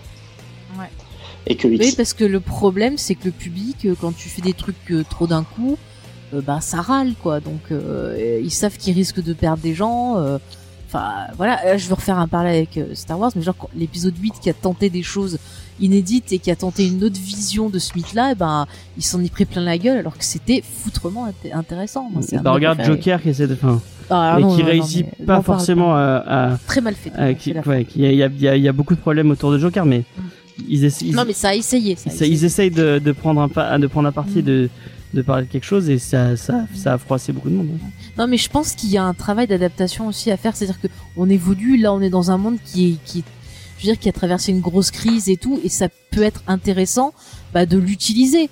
Peut-être qu'ils peuvent, tu vois, par exemple, peut-être qu'ils peuvent utiliser cette histoire de Covid pour le, le transvaser, pour en faire une espèce, par exemple, je sais pas, de truc qui a fait que ça a révélé la mutation, par exemple, Mm. une cause bizarre qui a lancé la mutation. Et du coup, on aurait une relation quelque part avec des choses qu'on a, a vécues sous un autre aspect. Parce Mm. que si tu regardes, euh, il y a déjà des personnes qui, quand ils apprennent qu'il y a des gens qui sont malades, euh, ont une réaction euh, super, euh, genre limite s'ils les mettraient pas, tu sais, dans des, des camps, vas-y c'est bon quoi. Donc euh, quand je vois la, la débilité de certains, euh, ça Tu pourrait Vincent, hein être C'est comme ça que tu. Non, mais- oh, je suis le, ça y est. le futur pestiféré. est. Non, mais, Mais c'est très hein. intéressant ce que dit euh, ce que dit Faye, et ça correspondrait euh, en fait à l'ADN pur, je pense, des X-Men, c'est ce- c'est celui d'être détesté. Et, Ju- Ouais. et Judas, quand il dit ça sera difficile, moi là où je trouve que c'est difficile, c'est de faire des gens qui ont des pouvoirs, etc., qui sont détestés dans un monde Marvel où les super-héros sont, enfin là, sont adorés. Enfin, ils ont. euh, Ouais ouais. Ça, ça va être difficile parce que si, si tu, tu présentes des X-Men qui ne sont pas détestés, et le biais de la maladie, euh, c'est pourquoi pas, c'est pas bête, euh, eh ben en fait, c'est- c'est- le propos s'écroule de lui-même. C'est pas Ouais. les X-Men en fait. ouais. C'est ça, Ouais, c'est mais pas en plus, X-Men. tu vois, ils pourraient très bien se retrouver contre ces fameux héros Marvel. Parce que ces héros Marvel qui sont bien installés, ils peuvent très bien prendre cette apparition de personnes qui ont des pouvoirs comme une menace. Donc effectivement, on aurait des X-Men qui euh, devraient Ouais, euh, se cacher pour pas se faire euh, peut-être... euh, Ouais. les attrapés super-héros par sont les flics et puis euh, la- voilà. les X-Men sont Bah oui, la voilà. jeunesse un peu. euh, un peu Bah, rebelle. Hein. Mm. Disney, si vous nous entendez, hein, on- si vous cherchez des gens pour écrire des scénarios, on est Ah ouais, je, suis- disponible. je suis disponible, tout à fait. Euh, bon, le, le débat est vraiment intéressant. Euh, Mm. on est, j'ai, j'ai encore plus envie d'en, discuter en vrai avec vous euh, euh, sur d'autres émissions. On Mais bon, on, on commence à être un peu long. euh, Peut-être qu'il On a parlé. y, a- il y a des gens qui vont qui auront qui vont décrocher. Bon, j'espère qu'on n'a pas été trop méchant avec ce pauvre monsieur là, parce que ça me fait de la peine. Ouais. Du coup, bah, on va faire un dernier tour de table. Est-ce que est-ce que vous conseillerez, est-ce que vous achèterez en DVD ou en Blu-ray New Mutant? On va commencer par Faye qui nous a bien présenté ce film. Euh, je pense pas que j'achèterais. Ou alors, tu vois, si je le trouve pas cher d'occasion comme ça pour, pour l'avoir. Mais tu vois, j'ai pas Dans un acheté. cache tout- converteur ou dans J'ai pas acheté tous les films euh, X-Men. Je crois que j'ai jusqu'à euh, First Class. C'est vrai que je voudrais Logan, par contre, et le deuxième euh, Wolverine. Mais après, non. Voilà, pas. Donc voilà, vous savez si vous voulez envoyer à un. DVD. C'est pas le pire, mais c'est vide. En fait, c'est bien si tu veux. En fait, c'est parfait si tu veux écrire en même temps en fond. Tu mets un truc en fond. Je rappelle l'adresse pour nous envoyer des cadeaux si Oh. vous voulez nous envoyer. Mais Vous qu'est-ce pouvez que nous ça envoyer à notre nom sur euh, à Easter Egg à Mais- Rose Rue des Sœurs Noires. mais, mais comment t'es vilain Bah, L'année dernière à Noël on a eu un Chromecast donc peut-être qu'on pourra avoir. euh, Ah ouais, Écoute pétard. comment. Ils sont généreux. Ah, Chromecast. Mais ça va pas, James, on demande pas des cadeaux. Bah quoi on peut, on peut, va des cadeaux. Il y a, il y a bien des, des autres podcasts pour le pas les citer qui demandent des scooters et qui les ont à la fin donc. euh, C'est vrai, il y a des gens qui ont des scooters. oui si vous connaissez pas l'apéro du Capitaine. Ont- Ah ouais, non. il dit qu'il pa- il passe une de moi on va pas on va pas, Ah. on va pas tergiverser sur euh, sur l'apéro du Capitaine et allez l'écouter alors, l'apéro du du Capitaine. euh, Judas et Vincent, acheter ou pas acheter euh, donc c'est, si vous voulez envoyer les cadeaux à Judas et Vincent, euh, vous pouvez le faire à Rose Rue des Sœurs Noires. Easter egg, vous mettez euh, Ouais. pour Comics Discovery. Pour moi, vous Et pouvez on- envoyer et- directement vos, vos gerbes de fleurs au cimetière, hein, potentiellement. Oh, mais non, garde espoir. Mais non, gardons espoir, gardons espoir. Oh, monsieur. On y croit. Euh, bah merci beaucoup à Judas et Vincent et à Faye. Euh, Ah, vraiment une super émission. Très belle discussion, moi je suis bien. ouais, bien ouais, ouais. Désolée Euh, si j'ai beaucoup parlé. vous avez normal, tous les deux, euh, vous avez tous les deux fait très très bonne impression pour cette euh, cette deuxième émission de la saison. On a bien ri, c'était bien. Ah, ben, ouais. Nous, enfin, moi, je, enfin, après, je peux veux pas parler pour Judas, mais j'étais ravi, en tout cas. Un plaisir, Top. un plaisir. Et là Judas qui dit ah mais non c'était chiant. Oh. Il y avait trop de Vincent dans cette Euh, émission. Donc, est-ce qu'on fait des, est-ce qu'on fait des, est-ce que vous voulez faire une petite reco ou on, s'arrête euh, euh, maintenant? Est-ce que fait tu as une reco à faire? Non. Non, tu n'as pas de recommandation non, à pas faire. spécialement. Non plus. Moi, j'ai les sentinelles. Achetez les Ah sentinelles. bah voilà. D'accord. Bah achetez les sentinelles. Euh, très, on, on, on ira acheter un œil à Ouais. l'occasion. Et puis, euh, ben, si on se voit, ça peut, ça peut se prêter. Ah. très bien. Ça peut se prêter. Et euh, nous on a, on, on a regardé à moitié parce qu'on était crevés. Quoi. Le, le pilote de The Ah non, Boys, De la saison 2. C'est, de la saison c'est 2 le ouais, premier de The. Boys et euh, ça a l'air cool. Alors, Ah, faut je trop revoie bien. depuis le début parce que je me suis. Mais ça manque de début. Urban sur ce premier épisode. Ah, mais attends, il y, a- il y en a que trois d'épisodes, attention. Hein.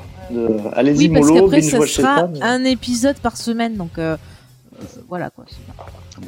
Euh, donc voilà. On- En tout cas, ce numéro aura eu une, une genèse aussi compliquée que le film dont, dont on a parlé. hein.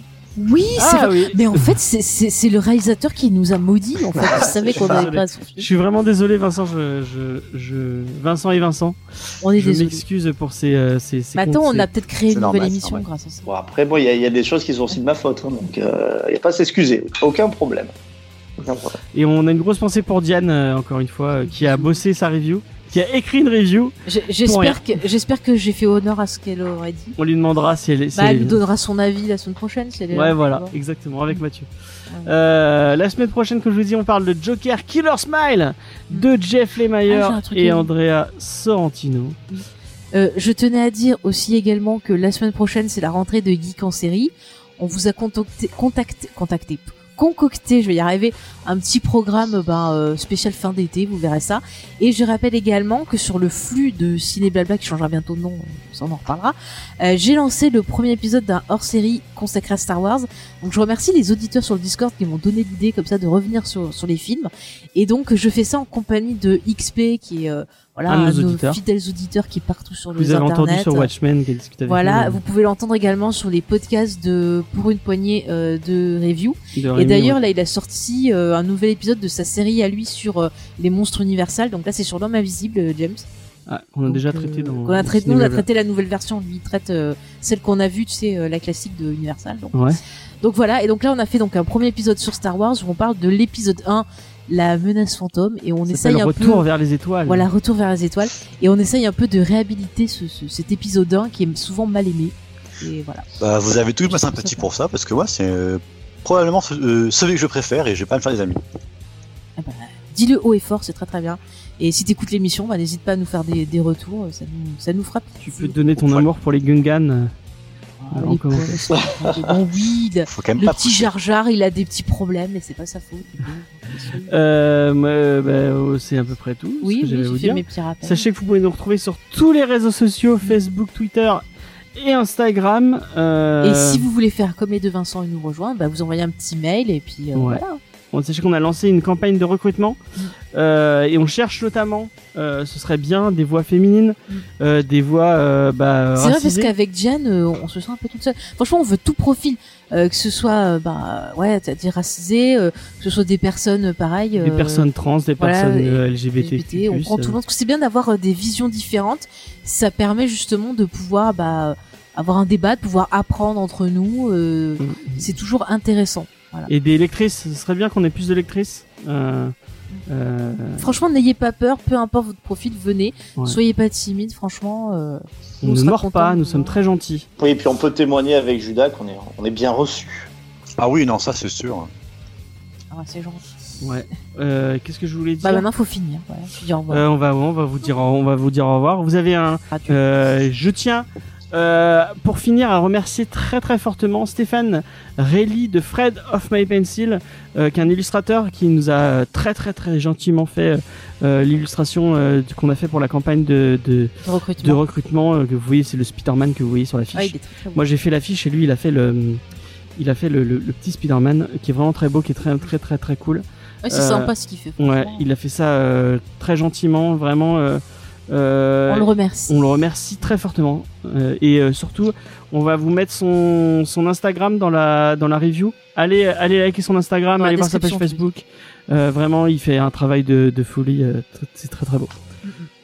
Et voilà. Donc du Et coup, voilà. bah, la semaine prochaine. La semaine prochaine, comme je vous dis, on parle Joker Killer Smile de Les Meilleurs et Sorrentino.